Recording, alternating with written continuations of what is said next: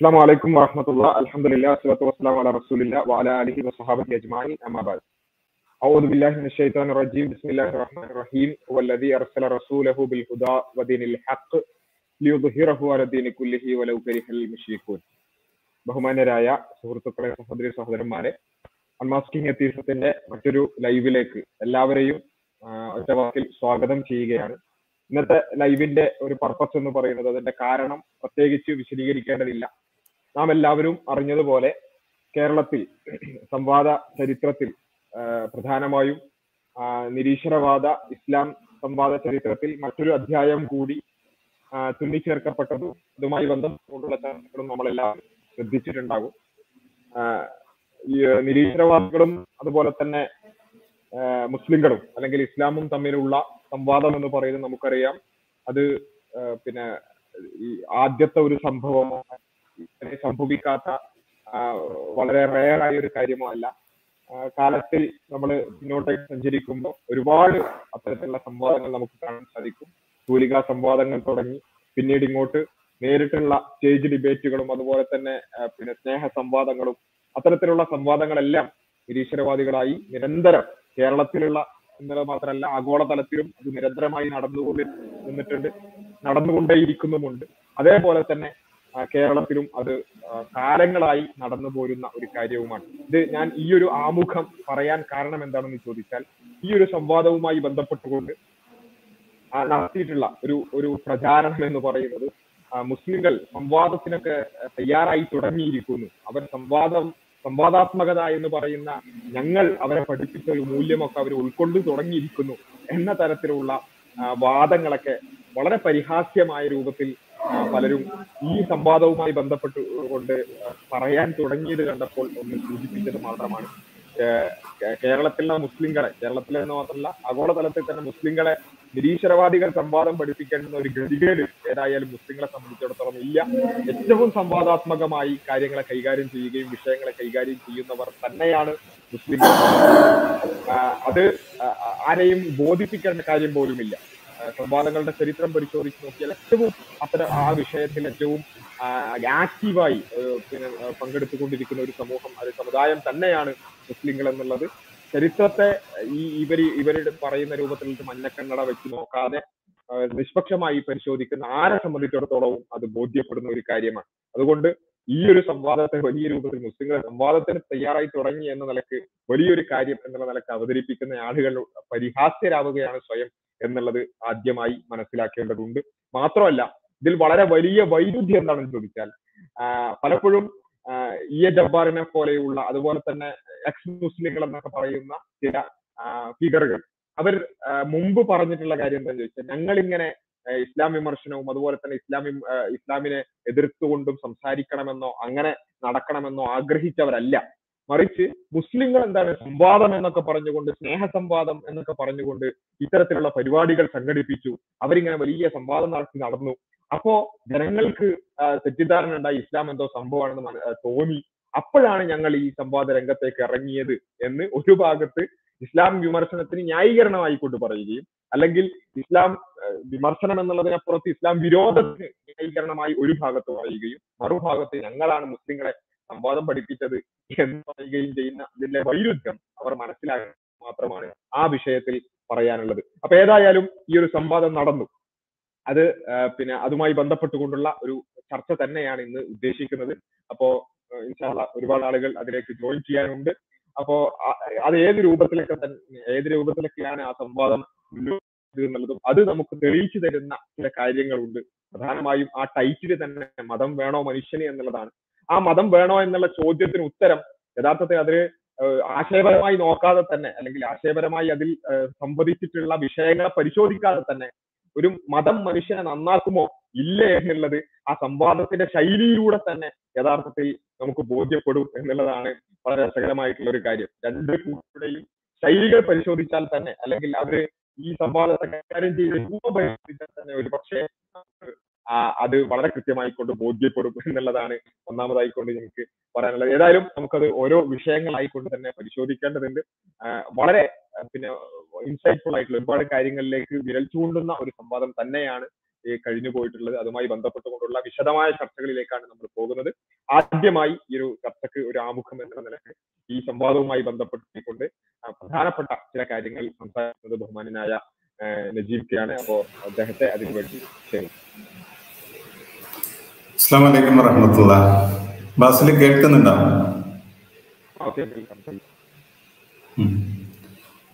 അപ്പൊ നമ്മൾ കഴിഞ്ഞ ദിവസം സാക്ഷ്യം വഹിച്ച ഒരു ഗംഭീരമായ സംവാദം. മതം വേണം മനുഷ്യന് എന്നുള്ളതായിരുന്നു. ബാസിൽ ഇവിടെ സൂചിപ്പിച്ചതുപോലെ ഷുഹൈബുൽ ഹൈത്തമി ഒരു ഭാഗത്തും ആരിഫ് ഹുസൈൻ എന്ന് പറയുന്ന നാസ്തികൻ മറുഭാഗത്തുമായിട്ടാണ് ആ സംവാദം നടന്നത് എന്ന് നമുക്കെല്ലാം അറിയാം. ഈ സംവാദം ശ്രദ്ധിച്ച് ശ്രദ്ധിക്കുന്ന ആർക്കും മനസ്സിലാവുന്ന ഒരു കാര്യം. രണ്ട് സാക്രിഫൈസുകൾ നടത്തിക്കൊണ്ടാണ് ഷുഹൈബിൻ ഐത്തമി ഈ ഒരു സംവാദത്തിന് തയ്യാറായിട്ടുള്ളത് എന്നാണ്. ഒന്ന് ഒന്നാമത്തെ സാക്രിഫൈസ് എതിർ സംവാദകന് മാന്യതയോ മര്യാദയോ ആവശ്യമില്ല എന്ന് ഹൈത്തമി സമ്മതിച്ചിട്ടുണ്ട് എന്നുള്ളതാണ് ഒന്നാമത്തെ കാര്യം. രണ്ടാമത്തെ കാര്യം എതിർ സംവാദകന് ലോകത്തിന് മുമ്പിൽ പോസിറ്റീവായിട്ട് ഒന്നും വെക്കേണ്ടതില്ല. ആ രീതിയിലുള്ള ഒരു തലക്കെട്ടും ഷുഹൈബുൽ ഹൈത്തമി ഒരു സാക്രിഫൈസ് പോലെ സമ്മതിച്ചു കൊടുത്തിട്ടുണ്ട് എന്ന് നമുക്ക് സംവാദം കണ്ടാൽ മനസ്സിലാകും ഇത് സംവാദത്തിൽ ഉടനീളം ഈ ഒരു പ്രശ്നം തെളിഞ്ഞ് കാണുന്നുണ്ടായിരുന്നു. അഥവാ ഈ ഒരു പ്രശ്നം നമ്മൾ സംവാദം ശ്രദ്ധിക്കുമ്പോൾ നമുക്ക് കൃത്യമായിട്ട് കാണാൻ സാധിക്കുന്നുണ്ടായിരുന്നു. അത് പരിഹാസം കൊണ്ടാണ് സംവാദം തുടങ്ങിയത് തന്നെ നമ്മൾ കണ്ടിട്ടുണ്ട്. ഇസ്ലാമിന്റെ ഒരു വാക്യം മുസ്ലിങ്ങൾ കോമൺ ആയിട്ട് യൂസ് ചെയ്യുന്ന അഴുദുബില്ലാഹിമിനെ ഷെയ്ത്വാൻ റജീം എന്നുള്ള ഒരു വാക്യത്തെ പരി പരിഹസിച്ചുകൊണ്ട് ആണ് ആ സംവാദം തുടങ്ങിയത് എന്നുള്ളത് നമ്മൾ വ്യക്തമായിട്ട് കണ്ടതാണ്. അപ്പൊ ഇതിനെക്കുറിച്ച് ഷുഹൈബുല്ല ഇത്തമി ചോദിക്കുന്നുണ്ട്. നിങ്ങൾ ഒരു ഒരു പാകിസ്ഥാൻകാരൻ ഇന്ത്യയുടെ നാഷണൽ ആന്തത്തെ ഇതുപോലെ പരിഹസിക്കുകയാണെങ്കിൽ നമ്മുടെ നിലപാട് എന്തായിരിക്കുമെന്ന ചോദ്യത്തിന് യഥാർത്ഥത്തിൽ എതിർ സംവാദകൻ ഒരിക്കലും മറുപടി പറഞ്ഞിട്ടുണ്ടായില്ല. അദ്ദേഹം പറയുന്നത് ഭാഷ ഭാഷ ആരുടെയും സ്വത്തല്ല എന്നുള്ളതാണ്. അറബി ഭാഷ ആരുടെയും സ്വത്തല്ല എന്നാണ് അദ്ദേഹം ന്യായീകരിക്കാൻ വേണ്ടി പറഞ്ഞൊരു കാര്യം. അങ്ങനെയാണെങ്കിൽ ഇപ്പൊ മലയാളത്തിൽ നമ്മൾ യൂസ് ചെയ്യുന്ന തെറികളൊക്കെ തന്നെ മലയാളമാണ്. മലയാള ഭാഷ എല്ലാവർക്കും ഉള്ളതാണ് എന്ന ധൈര്യത്തിൽ നമുക്ക് ആരുടെ മുഖത്ത് നോക്കിയും ആരെയും തെറിവിളിക്കാനുള്ള സ്വാതന്ത്ര്യം കിട്ടുമെന്നാണ് നമ്മുടെ വാദമെങ്കിൽ അത് അദ്ദേഹം വിശദീകരിക്കേണ്ടതായിരുന്നു. ഏതായാലും ലോകത്തിലെ യുക്തിവാദി ഇസ്ലാം സംവാദങ്ങളിൽ ഏറ്റവും അമാന്യമായ രീതിയിൽ തുടക്കം കുറിക്കുക എന്ന ഒരു റെക്കോർഡ് തന്നെ കഴിഞ്ഞ സംവാദത്തിൽ യുക്തിവാദി പക്ഷം നാസ്തിക പക്ഷം നിർവഹിച്ചിട്ടുണ്ട്. ആ ഒരു ക്രെഡിറ്റ് റെക്കോർഡ് ആരിഫ് ഹുസൈന് തീർച്ചയായിട്ടും നൽകാമെന്നാണ് നമുക്ക് മനസ്സിലാക്കാൻ കഴിയുന്ന ഒരു കാര്യം. പിന്നീട് അങ്ങോട്ട് അങ്ങേയറ്റം മലീമസമായ തരംതാണ രീതിയിലുള്ള ആരോപണങ്ങളുടെ ഒരു പ്രവാഹത്തിൽ ഒരു ബൗദ്ധിക സംവാദത്തെ മുക്കിക്കൊല്ലുകയായിരുന്നു ആരിഫ് ഹുസൈൻ ചെയ്തത് എന്ന് അദ്ദേഹത്തിന്റെ വാക്യങ്ങൾ ഉടനീളം ശ്രദ്ധിച്ചാൽ നമുക്ക് മനസ്സിലാവുന്ന കാര്യമാണ് ഇപ്പോ അദ്ദേഹം ഒരു പുതിയ തിയറി അവതരിപ്പിച്ചിട്ടുണ്ട്. ലെഫ്റ്റ് ബ്രെയിൻ റൈറ്റ് ബ്രെയിൻ രണ്ടും സെപ്പറേറ്റ് ആണ് എന്നുള്ള രീതിയിലുള്ള ഒരു തിയറി അദ്ദേഹം മുന്നോട്ട് വെച്ചിരുന്നു. അതിന്റെ അടിസ്ഥാനത്തിലാണ് പരിഹാസത്തിന്റെ ഒരു മുഖം തുറന്നത് എന്ന് നമുക്ക് കാണാൻ പറ്റും. ശരിക്കും നമ്മൾ ശാസ്ത്രീയമായി നോക്കിക്കഴിഞ്ഞാൽ അതിനെക്കുറിച്ച് മിക്കവാറും ഇവിടെ സംസാരിക്കും വിശദമായിട്ട്. ശാസ്ത്രീയമായി നോക്കിക്കഴിഞ്ഞാൽ തന്നെ ലെഫ്റ്റ് ബ്രെയിനും റൈറ്റ് ബ്രെയിനും ഐസൊലേറ്റഡ് ആയിട്ടല്ല വർക്ക് ചെയ്യുന്നതെന്നുള്ളതാണ് ഒന്നാമത്തെ കാര്യം.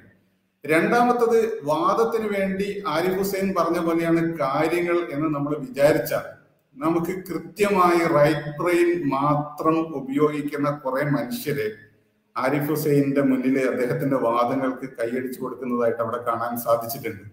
ആരിഫ് ഹുസൈന്റെ ലക്ഷ്യം പോലും അവരെ ഇംപ്രസ് ചെയ്യുക അവർക്ക് നേരെ ഇമോഷണൽ അപ്പീലുകൾ തുടർച്ചയായി നൽകിക്കൊണ്ടിരിക്കുക അവരുടെ കൈയടിക്ക് വേണ്ടി യാചിച്ചുകൊണ്ടിരിക്കുക എന്നതാണോ എന്ന് ഈ സംവാദം ശ്രദ്ധിച്ചിട്ടില്ലാത്ത ആളുകൾ അതൊന്നുകൂടി കണ്ടാൽ തന്നെ നമുക്ക് മനസ്സിലാക്കാൻ സാധിക്കും.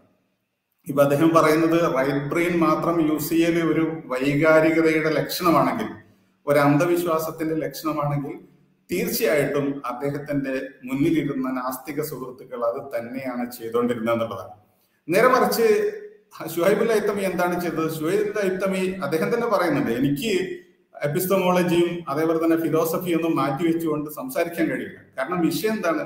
വിഷയം മതം വേണോ മനുഷ്യൻ എന്നുള്ളതാണ്. തീർച്ചയായിട്ടും ഒരു മതം പോലുമല്ല.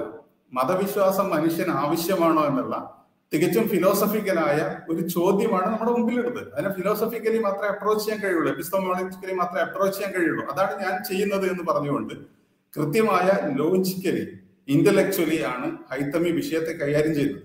ആ സമയത്ത് ആരിഫ് എന്താണ് തുടക്കം മുതൽ ചെയ്തിട്ടുള്ളത് നമ്മൾ കണ്ടാൽ നമ്മൾ പറയും അദ്ദേഹം തീർച്ചയായിട്ടും മുന്നിലിരിക്കുന്ന ആളുകളുടെ റൈറ്റ് ബ്രെയിനിനെ അദ്ദേഹത്തിന്റെ തിയറി പ്രകാരമാണ് കേട്ടോ. ഞാൻ അംഗീകരിക്കുന്നതല്ല. കാരണം നമ്മൾ മനസ്സിലാക്കുന്നത് ശാസ്ത്രത്തിന്റെ ഏറ്റവും പുതിയ ഗവേഷണങ്ങൾ അനുസരിച്ച് തന്നെ ഐസോലേറ്റഡ് ആയിട്ട് ലെഫ്റ്റ് ബ്രെയിനോ റൈറ്റ് ബ്രെയിനോ വർക്ക് ചെയ്യാൻ സാധ്യമല്ല ഇത് കംപ്ലീറ്റ്ലി ഇന്റർ കണക്റ്റഡ് ആണ്. നമ്മൾ റൈറ്റ് ബ്രെയിൻ യൂസ് ചെയ്യുമ്പോൾ തന്നെ ലെഫ്റ്റ് ലെഫ്റ്റ് ബ്രെയിനും യൂസ് ചെയ്യുന്നുണ്ട്. ലെഫ്റ്റ് ബ്രെയിൻ യൂസ് ചെയ്യുമ്പോൾ തന്നെ റൈറ്റ് ബ്രെയിനും യൂസ് ചെയ്യുന്നുണ്ട്. ഇത് എന്താ പറയുക ഒരു കോർഡിനേറ്റർ വർക്ക് ആയിട്ടാണ് നടക്കുന്നത്. പക്ഷെ അദ്ദേഹത്തിന്റെ തിയറി പ്രകാരം റൈറ്റ് ബ്രെയിൻ എന്ന് പറയുന്നത് ഇത്തരം ആളുകൾക്ക് വേണ്ടി നീക്കി വെച്ചാണ് പോകുന്നത്. പിന്നെ അദ്ദേഹം പറയുന്നതിൽ ഒരു ഒരു വലിയൊരു കാര്യമുണ്ട്. എന്താന്ന് വെച്ചാൽ തുടക്കം മുതൽ ഒടുക്കം വരെ വലിയൊരു കണ്ടുപിടുത്തമായ ഒരു അഡ്വൈസ് ആയിട്ട് അദ്ദേഹം പറയുന്ന ഒരു കാര്യം നിങ്ങൾ ലെഫ്റ്റ് ബ്രെയിൻ യൂസ് ചെയ്യണമെന്നാണ് ലെഫ്റ്റ് ബ്രെയിൻ യൂസ് ചെയ്യണം എന്നുള്ളതുകൊണ്ട് അദ്ദേഹം ഉദ്ദേശിക്കുന്നത് ലോജിക്കായിരിക്കും എന്ന് നമുക്ക് മനസ്സിലാക്കാം.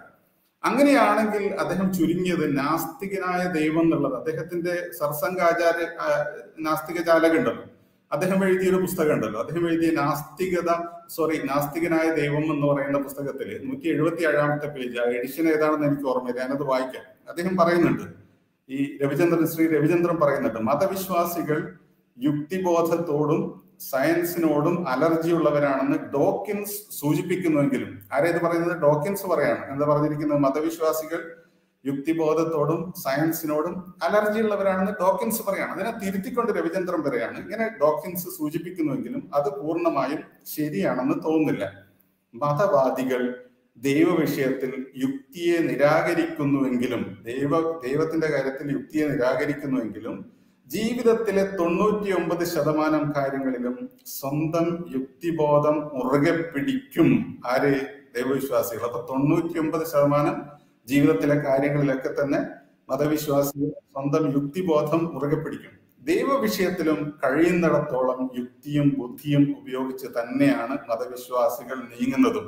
ഇതാണ് രവിചന്ദ്രൻ പറഞ്ഞത്. അപ്പോ എവിടെയാണ് ആരാണ് യുക്തിവാദം ഉപയോഗിക്കാത്തത്? രവിചന്ദ്രന്റെ അഭിപ്രായത്തിൽ മതവിശ്വാസികൾ എന്തായാലും തൊണ്ണൂറ്റൊമ്പത് ശതമാനം കാര്യത്തിലും യുക്തിവാദം ഉപയോഗിക്കുന്നവരാണ്. ബാക്കി ഒരു ശതമാനം ദൈവത്തെക്കുറിച്ചുള്ള ചിന്തയാണ്.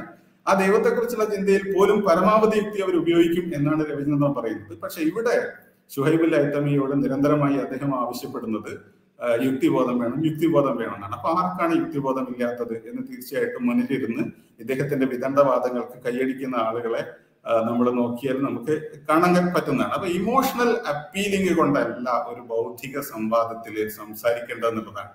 ഭൗതിക സംസാരത്തിൽ ഭൗതിക സംവാദത്തിൽ സംസാരിക്കേണ്ടത് പോയിന്റുകൾ വെച്ചും ആശയങ്ങളെ സമർപ്പിച്ചും മാന്യമായ സംവാദ രീതി അവലംബിച്ചുമാണ് അതിന് പകരം എതിരാളിയെ അല്ലെങ്കിൽ അദ്ദേഹത്തിന്റെ വിശ്വാസങ്ങളെ അദ്ദേഹത്തിന്റെ വാദങ്ങളെ ഹറാസ് ചെയ്തുകൊണ്ട് ഒരുതരം ഗുണ്ട ഇന്റലക്ച്വൽ ഗുണ്ടായുസം നടത്തിക്കൊണ്ടല്ല മാന്യമായ ഒരു സംവാദം നടത്തേണ്ടത്. നമുക്ക് ഇവിടെയുള്ള ബാക്കിയുള്ള നാസ്തികരോട് പറയാനുള്ളതാണ്. നമ്മൾ സംവാദത്തെ ഭയപ്പെടുന്നവരല്ല ഇസ്ലാമിക പക്ഷത്ത് നിൽക്കുന്നത്. പക്ഷെ മാന്യമായ ഒരു സംവാദം പ്രതീക്ഷിക്കുന്നു. എങ്ങനെയാണ് മാന്യമായ സംവാദം നടത്തേണ്ടത് എന്ന് സാംസ്കാരികമായ ഒരു പഠന ക്ലാസ് തീർച്ചയായിട്ടും നിങ്ങളുടെ സംവാദകർക്ക് വേണ്ടി നടത്തുകയാണെങ്കിൽ അത് സമൂഹത്തിൽ എന്താ പറയുക ഇന്റലക്ച്വൽ വേസ്റ്റ് കൺട്രോൾ ചെയ്യുന്നതിനുള്ള ഏറ്റവും നല്ലൊരു നീക്കമായിരിക്കും. അതുകൊണ്ട് അടുത്ത രവിചന്ദ്രന്റെ ക്ലാസ്സിൽ അതായിരിക്കും വെക്കാൻ നല്ലത് എന്നാണ് നമ്മൾ മനസ്സിലാക്കുന്നത്. അതുപോലെ തന്നെ നമ്മൾ നമ്മൾ ആലോചിച്ച് നോക്ക്. ഈ ബോംബ് ഈ ഹാളിൽ ഒരു ബോംബ് പൊട്ടും എന്നൊക്കെ ആളുകളെ ഭീഷണിപ്പെടുത്തുകയാണ്. എന്തിനാണ് അദ്ദേഹം ഈ സംവാദത്തിന് വന്നിരിക്കുന്നതെന്ന് വെച്ചാൽ അവിടെ ബോംബ് പൊട്ടാൻ പാടില്ല അത്ര. ഈ ഹാളിൽ തന്നെ ഒരു ബോംബ് പൊട്ടുന്നുള്ള ആശങ്ക അദ്ദേഹം പരത്തിവിടുകയാണ് നമ്മളൊന്ന് ആലോചിച്ച് നോക്ക് അദ്ദേഹം അദ്ദേഹത്തെ പോലുള്ള ആളുകളും കേരളത്തിൽ എത്ര സുരക്ഷിതമായിട്ടാണ് മതവിദ്വേഷ പ്രചാരണങ്ങളൊക്കെ നടത്തിക്കൊണ്ടിരുന്നത് നടത്തിയിട്ടുള്ളത് നടത്തിക്കൊണ്ടിരിക്കുന്നത് എന്ന് ആലോചിച്ച് നോക്ക്. ഒരു രോമത്തിന് പോലും ഒരു രോമത്തിന് പോലും പോറൽ പറ്റാതെ ഇപ്പോ ആരിഫ് ഇപ്പൊ ആലോചിച്ച് നോക്ക് ജബ്ബാർ. ജബ്ബാർ മാഷ് എത്ര കാലമായി ഒരു മുസ്ലിം ഭൂരിപക്ഷ പ്രദേശത്ത് നിന്ന് മതവിമർശനം നടത്തി ഇസ്ലാമിനെതിരെ നിരന്തര വിമർശനം നടത്തിക്കൊണ്ടിരിക്കുന്നു. അദ്ദേഹത്തിന് വല്ലതും സംഭവിച്ചോ? ഇല്ല. അതിന്റെ മുമ്പുള്ള കലാനാഥൻ മാഷ്ക്ക് വല്ലതും സംഭവിച്ചോ? ഇല്ല. ഒന്നും സംഭവിച്ചില്ല. അതിൽ എം സി ജോസഫിന് സംഭവിച്ചു? ഇടമുറകിന് സംഭവിച്ചു? ഒന്നും സംഭവിച്ചില്ല. കേരളത്തിൽ ഒരു യുക്തിവാദിക്കും യുക്തിവാദ പ്രചാരണം കൊണ്ട് ഒരു പോറലും ഏച്ചിട്ടില്ല എന്നുള്ളതാണ്. എന്ന് മാത്രമല്ല ഏറ്റവും സുരക്ഷിതമായി അവർ ആ പ്രവർത്തനം നടത്തിക്കൊണ്ടിരിക്കുക പക്ഷെ നമുക്ക് ആരിഫ് ഹുസൈനോട് ചോദിക്കാൻ ഒരു കാര്യമുണ്ട്. ആരിഫ് ഹുസൈൻ നരേന്ദ്ര ദബോൽക്കറിന് കേട്ടിട്ടുണ്ടോ? മഹാരാഷ്ട്രയിലാണ് അദ്ദേഹം. മഹാരാഷ്ട്രയിലെ വളരെ പ്രമുഖനായ ഇന്ത്യയിലെ തന്നെ പ്രമുഖനായ നാസ്തികനാണ് നരേന്ദ്ര ദബോദ്കർ എന്ന് പറയുന്നത്. അദ്ദേഹം അദ്ദേഹം കൊല്ലപ്പെട്ടതാ ഡോക്ടറാണ്. അദ്ദേഹം കൊല്ലപ്പെട്ടു. ആരാ കൊന്നത് അദ്ദേഹത്തെ? മുസ്ലിങ്ങളല്ല. മുസ്ലിം തീവ്രവാദികളോ ഭീകരവാദികളോ അല്ലെങ്കിൽ സിറിയയിൽ നിന്നോ അഫ്ഗാനിസ്ഥാനോ വന്നവരല്ല കൊന്നത്. കൊന്നത് ആരാണെന്ന് ഞാൻ ഇപ്പൊ പറയുന്നില്ല. ഞാൻ പറയാം. അതുപോലെ തന്നെ ഗോവിന്ദ് പാൻസാരെ എന്ന് കേട്ടിട്ടുണ്ടോ? കർണാടകയിലാണ്. അദ്ദേഹവും കൊല്ലപ്പെട്ടതാണ്. വെടിയേറ്റ് കൊല്ലപ്പെട്ടാണ് അദ്ദേഹം. പ്രഭാത സവാരിക്കിടെയാണെന്നാണ് എന്റെ ഓർമ്മ. അദ്ദേഹം നരേന്ദ്ര ദബോൽക്കർ. സോറി ഗോവിന്ദ് പാൻസാരെ. കർണാടകക്കാരനാണ് നാസ്തികനാണ് പ്രമുഖനായ നാസ്തിക പ്രചാരകനാണ് അദ്ദേഹം. പിന്നെ ഗൗരി ലങ്കേഷ് എന്ന് കേട്ടിട്ടുണ്ട്. അവരും നാസ്തികയായിരുന്നു. ഇവരെയൊക്കെ ഇവരൊക്കെ കൊല്ലപ്പെട്ടത് മുസ്ലിം തീവ്രവാദികളല്ല. അവരെയൊക്കെ കൊന്നുകളഞ്ഞ തീവ്രവാദികളല്ല. നിങ്ങൾ ഇന്ന് പ്രീതിപ്പെടുത്താൻ ശ്രമിക്കുന്ന നാസ്തിക മോർച്ചയായി മാറി ആരുടെ കാലിലാണോ വീഴാൻ ശ്രമിക്കുന്നത്? ആരെയാണോ നിങ്ങൾ വെളുപ്പിക്കാൻ ശ്രമിക്കുന്നത്? ഏത് ഏത് പ്രത്യയശാസ്ത്രങ്ങളെയാണോ വൈറ്റ് വാഷ് ചെയ്യാൻ ശ്രമിച്ചുകൊണ്ടിരിക്കുന്നത്? നിങ്ങൾ പറയുമ്പോൾ ഗദ്ഗതം പൂണ്ടു പോകുന്ന ചില പേരുകളുണ്ടല്ലോ. രവീന്ദ്രനൊക്കെ പ്രസംഗിക്കുമ്പോൾ ഗദ്ഗതത്തോടു കൂടി സംസാരിക്കുന്ന ചില പേരുകളില്ലേ?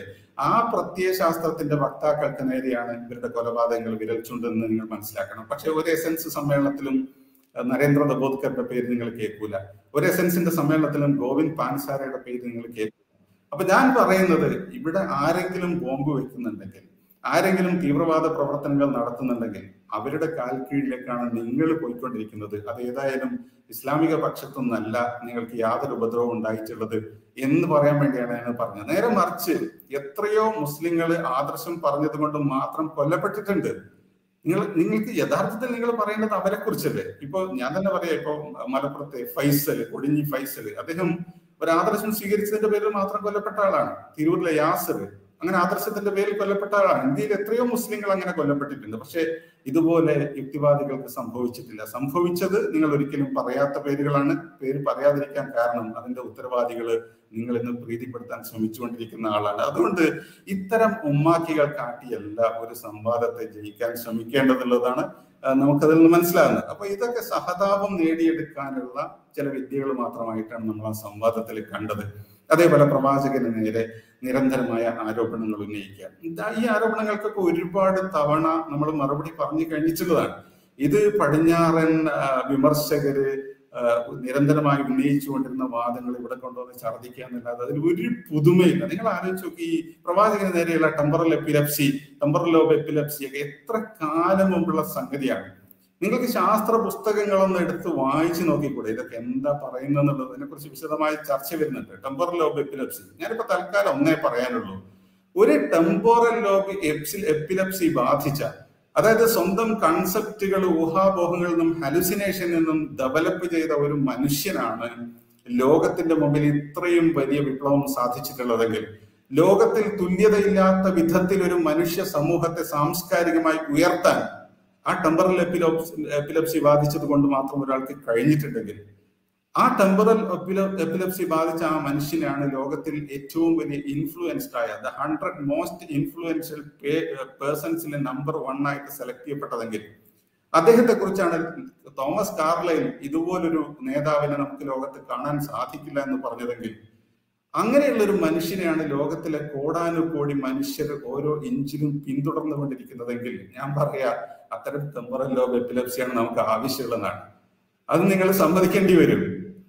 നിങ്ങൾ മനസ്സിലാക്കേണ്ടത് എന്താന്ന് വെച്ചാൽ ഇതൊക്കെ ലോകത്തുള്ള ബുദ്ധിയുള്ള ഏതൊരു മനുഷ്യനോടും പറഞ്ഞാൽ ഇങ്ങനെ ഒരു ടെമ്പറൽ ലോബ് എപ്പിലപ്സിയിൽ നിന്ന് ലോകത്ത് അതുല്യമായ ഒരു വിപ്ലവത്തിന് ജന്മം നൽകാൻ സാധിക്കും സമൂഹത്തെ മാറ്റാൻ സാധിക്കും സമൂഹത്തെ സംസ്കരിച്ചെടുക്കാൻ സാധിക്കും.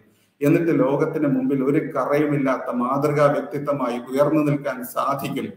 പത്തിരുപത്തിമൂന്ന് വർഷം കൺസിസ്റ്റന്റ് ആയിട്ട് ഒരു വൈരുദ്ധ്യവുമില്ലാതെ സംസാരിക്കാൻ സാധിക്കും. ഒരു സമൂഹത്തിന് നേതൃത്വം നൽകാൻ സാധിക്കും. എന്നൊക്കെ പറഞ്ഞാൽ ആരാണ് വിശ്വസിക്കുക? അപ്പൊ നിങ്ങൾ ആരോപണങ്ങൾ പ്രവാചകന നേരെയൊക്കെ ഉന്നയിക്കുന്നതിന് മുമ്പ് കോമൺ സെൻസോട് കൂടി അതിനെക്കുറിച്ച് ഒന്ന് ആലോചിക്കണം എന്നാണ് നമുക്ക് പറയാനുള്ളത്. പിന്നെ നമ്മൾ നമ്മൾ എന്താ പറയുക വെറുപ്പ് സൃഷ്ടിക്കുക എന്നുള്ള ഉദ്ദേശത്തിൽ ഒന്ന് ആയിഷ ബേബിയെ തോണ്ടി അപ്പുറത്ത് പോയി ബദറിൽ ഒന്ന് കൈയിട്ട് ഇപ്പുറത്ത് വന്നിട്ട് ചരിത്രത്തിലേക്ക് ഒന്ന് മാന്തി പിന്നീട് അടിമത്വം ഒന്ന് എടുത്തിട്ട് ഇതൊക്കെ ഒരുതരം എന്താ പറയുക ഒരു ഒരു ഒരു ഒരു ലോ സ്റ്റാൻഡേർഡ് വിദ്യകളാണ്. ഇത് ഇതൊക്കെ തൊട്ട് മുന്നിൽ ഞാൻ നേരത്തെ പറഞ്ഞ ആളുകളെ ഇംപ്രസ് ചെയ്യാന്നല്ലാതെ അതിൽ കവിഞ്ഞിട്ട് പ്രത്യേകിച്ച് ഒന്നും കിട്ടാനില്ല. അത് നിങ്ങൾ ഹൈത്തമിയുടെ സംവാദത്തിലേക്ക് നോക്കിക്കഴിഞ്ഞാൽ കുറേം കൂടെ ആഴത്തിലുള്ള കുറേം കൂടെ ഫിലോസഫിക്കലായ കുറേം കൂടെ ആശയത്തോട് സംവദിക്കുന്ന കാര്യങ്ങളാണ് അദ്ദേഹം കൂടുതലും പറഞ്ഞിട്ടുള്ളത് നമുക്ക് കാണാൻ പറ്റും. അതേപോലെ ചില മൗലികമായ ചോദ്യങ്ങൾ. ഫോർ എക്സാമ്പിൾ എന്താണ് മൊറാലിറ്റിയുടെ നിങ്ങളുടെ സ്റ്റാൻഡേർഡ് നിങ്ങളിപ്പോ നമ്മൾ പറയാണ് ചായ സോറി അല്ല വെള്ളം ദാഹത്തിന് അനിവാര്യമാണോ എന്നുള്ളൊരു ചോദ്യം വന്നാൽ നിങ്ങൾക്ക് അനിവാര്യമല്ല എന്ന് പറയാം. ഞാൻ അനിവാര്യമാണെന്ന് പറയാം. അടുത്തൊരു ചോദ്യം ഉണ്ടെങ്കിൽ എന്താണ് ദാഹത്തിന് കുടിക്കാൻ പറ്റിയെന്നുള്ളൊരു ചോദ്യമുണ്ട്. ഈ ചോദ്യത്തിന് ആരിഫ് ഹുസൈൻ ഉത്തരം പറയണം. നമ്മൾ സ്വാഭാവികമായും പ്രതീക്ഷിക്കുന്നത് നാസ്തികതയാണ് ഏറ്റവും പറ്റിയത് മനുഷ്യന് എന്നുള്ളതാണ്. പക്ഷെ അദ്ദേഹം അത് പറയുന്നില്ല. കാരണം പറയാൻ കഴിയില്ല. എന്തുകൊണ്ട് പറയാൻ കഴിയില്ല എന്ന് ചോദിച്ചു കഴിഞ്ഞാൽ ഷോബിൽ ലത്തമി ചോദിച്ച ചോദ്യത്തിൽ അതുണ്ട്. നിങ്ങളുടെ ഒരു ജീവിത ലക്ഷ്യം എന്താണ്? എന്തിനു വേണ്ടിയാണ് നിങ്ങൾ ചോദിക്കുന്നത് ജീവിക്കുന്നത് എന്നൊരു ചോദ്യം വന്നാൽ അതിന് ഉത്തരം നാസ്തികതയുടെ കയ്യിലില്ല. എന്ത് മോറൽ സ്റ്റാൻഡേർഡാണ് ശരിയും തെറ്റും നിർണയിക്കാൻ നിങ്ങൾക്കുള്ളതെന്ന് ചോദിച്ചാൽ അതിന് ഉത്തരവില്ല എന്തിനു വേണ്ടിയാണ് എങ്ങോട്ടാണ് മനുഷ്യൻ പോകുന്നതെന്ന് ചോദിച്ചാൽ അതിന് ഉത്തരവില്ല ഇതിനൊന്നും ഉത്തരവില്ലാതെ ഒരു പകരത്ത് ഒരിക്കലും വെക്കാൻ സാധിക്കില്ല. വെച്ചിട്ടില്ല അദ്ദേഹം എന്നുള്ളതാണ്. അവസാനം എന്തിനാണ് മതം വേണോ മനുഷ്യന്? എന്ന ചോദ്യത്തിന് കൃത്യമായിട്ട് ആരിഫ് ഹുസൈൻ പറഞ്ഞത് മതം വേണം എന്നാണ്. മതത്തിന് അദ്ദേഹം പറയുന്ന കുറെ കണ്ടീഷൻസ് ഒക്കെ ഉണ്ടെങ്കിലും അവസാനം പറഞ്ഞത് മതം വേണമെന്നാണ്. എന്നിട്ട് ഒമ്പത് സിഫത്തുകൾ ഒമ്പത് ക്യാരക്ടറിസ്റ്റിക്സ് അദ്ദേഹത്തിന്റെ മതത്തിന് വേണ്ടി പറയാണ്.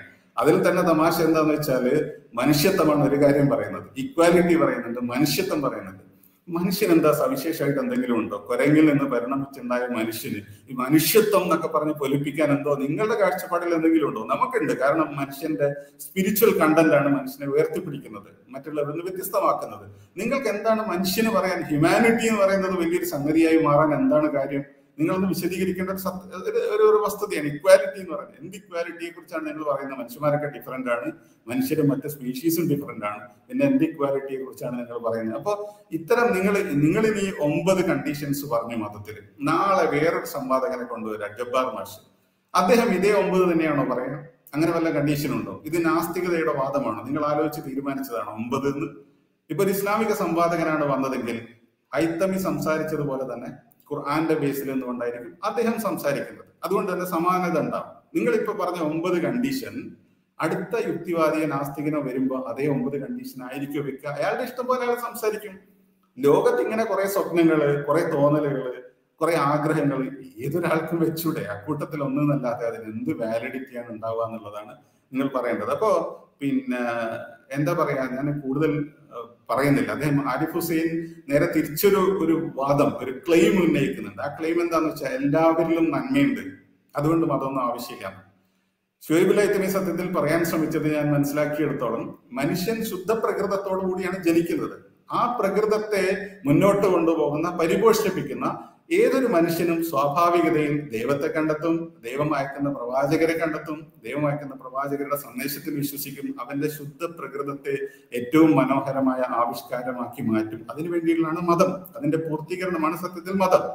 എന്നാൽ ആ ശുദ്ധ പ്രകൃതത്തെ അഹങ്കാരം കൊണ്ടോ സ്വാർത്ഥത കൊണ്ടോ ദേഹിച്ചു കൊണ്ടോ മൂടി വെക്കുകയും മറച്ചു വെക്കുകയും ചെയ്യുന്ന ആളുകൾ വൃഥാവിരാകും അവരുടെ ജീവിതം എന്നുള്ളതാണ് അപ്പൊ ആ ശുദ്ധ പ്രകൃതത്തിലുള്ള ശേഷി ഇതിനുള്ള ഒരു കപ്പാസിറ്റി എല്ലാ മനുഷ്യനും ദൈവം പഠിച്ചവൻ തന്നിട്ടുണ്ട്. ചില മനുഷ്യര് അവരെ അതിനെ മൂടിക്കളയുന്നു മറച്ചു കളയുന്നു അതിനെ നശിപ്പിക്കുന്നു അതിനെ ചവിട്ടി താഴ്ത്തുന്നു. മറ്റു മനുഷ്യർ ആ ശുദ്ധ പ്രകൃതിയെ അവലംബമാക്കി വളർത്തിയെടുക്കുന്നു ശുദ്ധീകരിക്കുന്നു.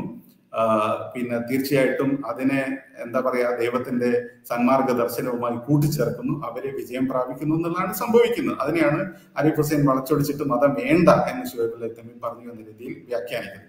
ഏതായാലും ഈ ഒരു സമീപന രീതി ആ ആരിഫ് ഹുസൈൻ കാഴ്ചവെച്ച അത്യന്തം മലീമസമായ വൃത്തിഹീനമായ സാംസ്കാരിക ശൂന്യ സാംസ്കാരിക ശൂന്യമായ ഈ ഒരു സമീപനം വളരെ മോശമായി പോയി എന്നുള്ളത് യുക്തിവാദികൾക്ക് തന്നെ ബോധ്യപ്പെട്ടിട്ടുണ്ട്. അവരത് ചർച്ച ചെയ്തുകൊണ്ടിരിക്കുന്നുണ്ട്. തീർച്ചയായിട്ടും ഒരു മാറ്റം നമുക്ക് പ്രതീക്ഷിക്കാം ഇത്തരം സമീപനങ്ങളിൽ നിന്ന് എന്നാണ്. യുക്തിവാദി ആണെങ്കിൽ പോലും കേരളത്തിന്റെ ഒരു പൊതു സാംസ്കാരിക ബോധത്തിൽ നിന്നൊന്നും വല്ലാതെ മാറി നിൽക്കാൻ അവർക്കും കഴിയില്ലല്ലോ. നമ്മുടെ കോഴിക്കോട്ട് പ്രസംഗിക്കുമ്പോഴൊക്കെ ഇൻസസ്റ്റിന് വേണ്ടിയൊക്കെ സംസാരിച്ചെങ്കിലും അയാൾ പറഞ്ഞത് നാസ്തികതയുമായി അത്യന്തം നൂറ് ശതമാനം യോജിക്കുന്നതാണെങ്കിലും നാസ്തിക പക്ഷത്ത് നിന്ന് തന്നെ അദ്ദേഹത്തെ തിരുത്തേണ്ടായി. അപ്പൊ പലപ്പോഴും നാസ്തികർ മതത്തിന്റെ എന്താ പറയാ മാനദണ്ഡങ്ങളും മതത്തിന്റെ സ്കെയിലുകളും എടുത്തുകൊണ്ട് അവരുടെ കൂട്ടത്തിൽ തന്നെ ആളുകളെ തിരുത്താറുണ്ട്. അതുപോലെ മതത്തിന്റെ മര്യാദ മാനദണ്ഡങ്ങൾ സ്വീകരിച്ചുകൊണ്ട് നിങ്ങളുടെ കൂട്ടത്തിൽ തന്നെയുള്ള ഇത്തരം എലിമെന്റ്സിനെ നിങ്ങൾ ക്ലീൻ ചെയ്യുമെന്നുള്ളതാണ് നമ്മുടെ പ്രതീക്ഷ സത്യത്തിൽ സംവാദം അത്തരം ഒരു ആവശ്യം കൂടി മുന്നോട്ട് വെക്കുന്നുണ്ട് എന്ന് മാത്രം പറഞ്ഞുകൊണ്ട് ഞാൻ എന്റെ വാക്കുകൾ അവസാനിപ്പിക്കുന്നു. ഓക്കെ. അപ്പോ പറഞ്ഞു വന്നത് ഓക്കെ. അപ്പോ പറഞ്ഞു വന്നത് ഈ നജീബ് സാഹിബ് പറഞ്ഞതുപോലെ ഒരുപാട് ഒരുപാട് സംവാദങ്ങൾ നിരീശ്വരവാദികളും അതുപോലെ തന്നെ മുസ്ലിങ്ങളും തമ്മിൽ നടന്നിട്ടുണ്ടെങ്കിലും ഇതിൽ ഏറ്റവും കൂടുതൽ ഒരു നിലവാര തകർച്ച കാണിച്ചിട്ടുള്ള ഒരു സംവാദം കൂടിയായിരുന്നു ഇത് എന്നുള്ളത് നമുക്ക് നേരിട്ട് മനസ്സിലാകും.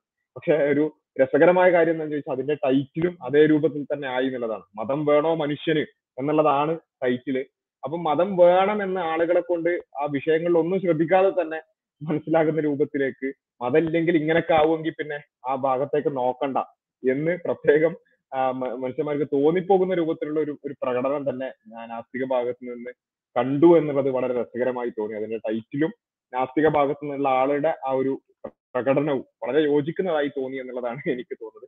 മാത്രമല്ല മിക്ക സംവാദങ്ങളിലും നമ്മൾ കാണുന്ന ഒരു കാഴ്ച അത് ഇവിടെയും ആവർത്തിക്കപ്പെട്ടു. ഇതിന്റെ ഈ സംവാദത്തിലെ വിവിധ വിഷയങ്ങളിലേക്ക് കടക്കുന്നതിന് മുമ്പ് ഈ ഒരു കാര്യം സൂചിപ്പിക്കണം ആമുഖം എന്നുള്ള നിലയ്ക്ക് എന്നാണ് ഞാൻ കരുതുന്നത്. കാരണം നാസ്തികരെ സംബന്ധിച്ചിടത്തോളം അവർ പൊതുവെ അവർ അപ്പിയർ ചെയ്യുന്നത് പൊതുജനത്തിന്റെ മുമ്പിലേക്ക് അവർ അപ്പിയർ ചെയ്യുന്നത് ഞങ്ങൾ സയൻസിന്റെ ആളുകളും ഞങ്ങൾ ലോജിക്കിന്റെ ആളുകളും ഈ സംവാദത്തിലടക്കം കണ്ടല്ലോ. ഞങ്ങൾ ഇങ്ങനെ ഭയങ്കര ലെഫ്റ്റ് ബ്രെയിൻ ഒക്കെ ഉപയോഗിച്ച് ഭയങ്കര ലോജിക്കായി ഒക്കെ ചിന്തിച്ച് അങ്ങനെ ശാസ്ത്രീയമായി കാര്യങ്ങൾ കൈകാര്യം ചെയ്ത് ശാസ്ത്രീയ മനോഭാവത്തിന്റെ ആളുകൾ നിങ്ങളോ? നിങ്ങൾ വെറും കുറെ ഇമോഷൻസിന്റെയും പിന്നെ അന്ധവിശ്വാസത്തിന്റെയും ആളുകൾ. ഇതാണ് പൊതുവെ പിന്നെ ഈ പിന്നെ ഇവർ ഉണ്ടാക്കിയെടുക്കുന്ന ഒരു ഇമേജ് ഇവർ സ്വയം അല്ലെ? ഞാൻ എന്നെ തന്നെ വിമൽ കുമാർ എന്നാണ് വിളിക്കാറുള്ളത് എന്നൊക്കെ പറയുന്ന മാതിരി ഞാൻ എന്നെ തന്നെ സയന്റിഫിക് നമ്പർ കൂടിയ ആൾക്കാർ എന്നാണ് വിളിക്കാറുള്ളത് എന്നുള്ള ആൾക്കാർ അപ്പൊ ഇത് ഇത് ശരിക്കും പൊളിയുന്നത് ഇത്തരം സംവാദങ്ങളിലാണ്. ഈ പറഞ്ഞ ബിൽഡപ്പ് എപ്പോഴും പൊളിയുന്നത്. കാരണം എന്താ വെച്ചാൽ ഇവർക്ക് ഇവരുടെ പിന്നെ പ്രസന്റേഷനുകളിൽ അല്ലെങ്കിൽ ഇവരുടെ പ്രോഗ്രാമുകളിൽ ഇവർക്ക് എന്ത് ചെയ്യാൻ പറ്റും? ഈ തത്തമ്മയെ പൂച്ച പൂച്ച എന്ന് പറഞ്ഞ മാതിരി ഇവർക്ക് കുറച്ച് സയന്റിഫിക് ആയിട്ട് നടക്കുന്ന ഏതെങ്കിലും സ്റ്റഡീസോ അല്ലെങ്കിൽ അത് എവിടെന്നെങ്കിലൊക്കെ പറഞ്ഞിട്ട് അതൊക്കെ അവതരിപ്പിക്കാനൊക്കെ പറ്റും. അതിനപ്പുറത്തേക്ക് ഇവരുടെ ശാസ്ത്രത്തിലുള്ള ഇവരുടെ താല്പര്യവും ശാസ്ത്ര വിഷയങ്ങളിലുള്ള ഇവരുടെ ഇവരുടെ അറിവും ഒക്കെ കൃത്യമായി ടെസ്റ്റ് ചെയ്യപ്പെടുന്നത് ഇത്തരം സംവാദങ്ങളിലാണ് എന്നുള്ളതാണ് വളരെ രസകരമായിട്ടുള്ള കാര്യം. ഇത് ഈ ഒരു സംവാദത്തിൽ മാത്രമല്ല കഴിഞ്ഞ സംവാദത്തിലും ഞങ്ങൾ പിന്നെ എം എം അക്ബറും അതുപോലെ തന്നെ എ ജബാറും നടന്നിട്ടുള്ള സംവാദത്തിലും ഞങ്ങൾ പ്രത്യേകിച്ച് ഒന്ന് പ്ലാൻ ചെയ്ത് തന്നെ ചെയ്തൊരു കാര്യമായിരുന്നു. ഇവർ സ്ഥിരമായിട്ട് പറയും ഞങ്ങൾ ശാസ്ത്രത്തിന്റെ ആളുകൾ ശാസ്ത്രീയ മനോഭാവത്തിന്റെ സയന്റിഫിക് ടെമ്പറിന്റെ ആളുകൾ. അതുകൊണ്ട് അത് അതൊന്ന് അതിനെല്ലാ സംവാദങ്ങളിലും ചെറിയൊരു കൊട്ടു കൊടുക്കുക എന്നുള്ളത് വിശ്വാസികളെ സംബന്ധിച്ചിടത്തോളം ഒരു ഹോബിയാണ് അതുകൊണ്ട് ഞങ്ങൾ പിന്നെ ഇ. എ ജബ്ബാറുമായിട്ട് ബന്ധപ്പെട്ടുള്ള സംവാദത്തിൽ മുസ്ലിം ഭാഗത്ത് നിന്ന് ഒരു ചോദ്യം ചോദിച്ചത് എവല്യൂഷനായിട്ട് ബന്ധപ്പെട്ടുണ്ടായിരുന്നു. അപ്പോ ഞങ്ങൾക്ക് അറിയാം ഇവർ ഈ എവല്യൂഷൻ ഇങ്ങനെ അതായത് മുസ്ലിങ്ങളെ സുബാൻ അല്ലാന്നോ അലഹമില്ല എന്നൊക്കെ പറയുന്ന മാതിരിയാണ് ഇവർ എന്ത് ചെയ്യുക എവല്യൂഷൻ എവല്യൂഷൻ എവല്യൂഷൻ അപ്പൊ ഏതെങ്കിലും ധാർമ്മികതയായിട്ട് ബന്ധപ്പെട്ടുള്ള ഒരു ഒരു ചർച്ച വന്നാൽ അവിടെ എവല്യൂഷണറി മൊറാലിറ്റി എന്ന് പറയുന്ന ഒരു അതേപോലെ തന്നെ ദൈവാസ്തിത്വമായിട്ട് ബന്ധപ്പെട്ടുള്ള ചർച്ച വരും ആ എവല്യൂഷൻ എന്ന് പറഞ്ഞു വരും അതുപോലെ തന്നെ ജീവോൽപത്തിയായിട്ട് ബന്ധപ്പെട്ടുള്ള ചർച്ച വന്നാൽ അവിടെ എവല്യൂഷൻ എന്ന് പറയും. ഇങ്ങനെ എന്ത് പറഞ്ഞാലും മുസ്ലിങ്ങൾ സുബാനുള്ളതോ അലഹമില്ല എന്ന് പറയുന്ന മാതിരി എവല്യൂഷൻ എന്ന് പറയുന്ന ആൾക്കാരാണ് ഇവർ. പക്ഷെ എന്നാ ശരി? ആ വിഷയത്തിൽ ഒരു ചോദ്യം ചോദിച്ചാലോ? ശാസ്ത്രത്തിന്റെ ആളുകളും ശാസ്ത്രത്തിന്റെ മുത്തക്കുത്ത അവകാശപ്പെട്ടിട്ട് അതിന്റെ മൂത്താപ്പന്മാരായിട്ട് വന്നിട്ടുള്ള ആളുകൾക്ക് അതിനെക്കുറിച്ച് എന്തെങ്കിലും ഒരു അറിവുണ്ടോ? ഒരു അറിവും ഇല്ല എന്നുള്ളത് നമ്മുടെ ഇ എ ജബ്ബറായിട്ട് വന്നിട്ടുള്ള സംവാദത്തിൽ അവിടെ ചോദിച്ചു. അദ്ദേഹത്തിന് ഒരു ആ വിഷയത്തിൽ എ ബി സി പോലും അറിയില്ല എന്നുള്ളത് അദ്ദേഹം വളരെ കൃത്യമായിട്ട് പറഞ്ഞു. അതേപോലെ തന്നെയാണ് ഇവിടെയും ആരിഫ് ഹുസൈന്റെ സംവാദ സംസാരത്തിൽ ഇടക്കിടക്ക് ഈ എവല്യൂഷനും എവല്യൂഷന്റെ മൊറാലിറ്റിയും അതും ഇതും എന്നൊക്കെ പറഞ്ഞിട്ട് കുറെ സാധനം വന്നു. അപ്പോ സ്വാഭാവികമായും വന്നിട്ടുള്ള ഒരു ചോദ്യം ഈ ഒരു സംവാദത്തിൽ ശ്രോതാക്കളുടെ ഭാഗത്ത് നിന്ന് ചെയ്തു ഇങ്ങനെയൊക്കെ ഇങ്ങനെ നിരന്തരം കേൾക്കുകയാണല്ലോ. അതുമായി ബന്ധപ്പെട്ടുകൊണ്ട് ശ്രോതാക്കളുടെ ഭാഗത്ത് നിന്നുള്ള ചോദ്യവും അതിന് അദ്ദേഹം കൈകാര്യം ചെയ്യുന്നത് എങ്ങനെയാണെന്നുള്ളത് നമ്മൾ ശരിക്കും പറഞ്ഞാൽ കൃത്യമായിട്ടൊന്ന് ആ, കൃത്യമായി കാണേണ്ട കാര്യം. ഈ വോൾഡ് ചെയ്തിട്ടുള്ളത് രണ്ട് രണ്ട് കാര്യത്തിലാണ്. ഒന്ന് റീപ്രൊഡക്ഷൻ മറ്റൊന്ന് സർവൈവൽ അതായത് പരമാവധി കുട്ടികളെ ഉണ്ടാക്കുക അതേപോലെ തന്നെ അതിജീവിക്കാൻ ശ്രമിക്കുക. ഇത് മാത്രമേ ഉള്ളൂ. അല്ലാതെ ശരി ഏത് തെറ്റ് ഏത് എന്ന് കണ്ടുപിടിക്കാനല്ല ഇത് വോൾഡ് ചെയ്തിരിക്കുന്നത്. അപ്പോ നിങ്ങൾ ഇങ്ങനെയാണ് ഒരു കാര്യത്തെ അന്ധമായിട്ട് ഇത് തെറ്റാണ് ഇത് ശരിയാണെന്ന് പറയാൻ ഇനി ഒരാൾ അതായത് ആരിഫ് ഹുസൈൻ അദ്ദേഹത്തിന്റെ പിന്നെ സംസാരത്തിൽ ഇടയ്ക്കിടെ പിന്നെ ധാർമ്മികതയുമായി ബന്ധപ്പെട്ടുകൊണ്ടുള്ള കാര്യങ്ങളും വിശദീകരിക്കുന്നുണ്ടായിരുന്നു. അതേ സമയത്ത് തന്നെ അദ്ദേഹം സയന്റിഫിക് നമ്പർ മൂത്തിട്ട് ഇടയ്ക്കിടയ്ക്ക് എവല്യൂഷൻ പറയുന്നുണ്ടായിരുന്നു. അപ്പൊ അതൊക്കെ പറയുന്നത് കേട്ട് ഒരു സാധാരണക്കാരനായ ഒരു വ്യക്തി ചോദിച്ചൊരു ചോദ്യമാണ്. പരിണാമം പരിണാമമായിട്ട് ബന്ധപ്പെട്ട് നിങ്ങൾ കുറെ നേരം പറഞ്ഞു. അതേപോലെ തന്നെ ധാർമ്മികതയുമായി ബന്ധപ്പെട്ടുകൊണ്ട് പറഞ്ഞു. പരിണാമം എന്തിനു വേണ്ടിയാണ്? പരിണാമം ശരിയും തെറ്റും വേർതിരിക്കുന്ന രൂപത്തിലാണോ? അതല്ല സർവൈവലിനെ മുൻനിർത്തിക്കൊണ്ടാണോ? അപ്പോ എങ്ങനെയാണ് ആ രൂപത്തിലുള്ള ഒരു പരിണാമം കൊണ്ട് ധാർമ്മികത നമുക്ക് വിശദീകരിക്കാൻ സാധിക്കും ആ ഒരു ക്വസ്റ്റ്യൻ ഒന്നുകൂടി കൃത്യമായിട്ട് കേൾക്കണം. എന്താണ് ചോദ്യം? വളരെ കൃത്യമായി വിഷയവുമായി ബന്ധപ്പെടുത്തിക്കൊണ്ട് അവിടെ ആരിഫ് ഹുസൈൻ പറഞ്ഞ ആ വിഷയത്തിൽ നിന്നുകൊണ്ടുള്ള ചോദ്യമാണ്. കൃത്യമായി പരിണാമപരമായിട്ട് മനുഷ്യന്റെ ബ്രെയിൻ ഇവോൾവ് ചെയ്തിട്ടുള്ളത് രണ്ട് രണ്ട് കാര്യത്തിലാണ് ഒന്ന് റീപ്രൊഡക്ഷൻ പരമാവധി കുട്ടികളെ ഉണ്ടാക്കുക അതേപോലെ തന്നെ അതിജീവിക്കാൻ ശ്രമിക്കുക. ഇത് മാത്രമേ ഉള്ളൂ. അല്ലാതെ ശരി ഏത് തെറ്റ് ഏത് എന്ന് കണ്ടുപിടിക്കാനല്ല ഇത് ഇവോൾവ് ചെയ്തിരിക്കുന്നത്. അപ്പോ നിങ്ങൾ എങ്ങനെയാണ് ഒരു കാര്യത്തെ അന്ധമായിട്ട് ഇത് തെറ്റാണ് ഇത് ശരിയാണെന്ന് പറയാനാവുക.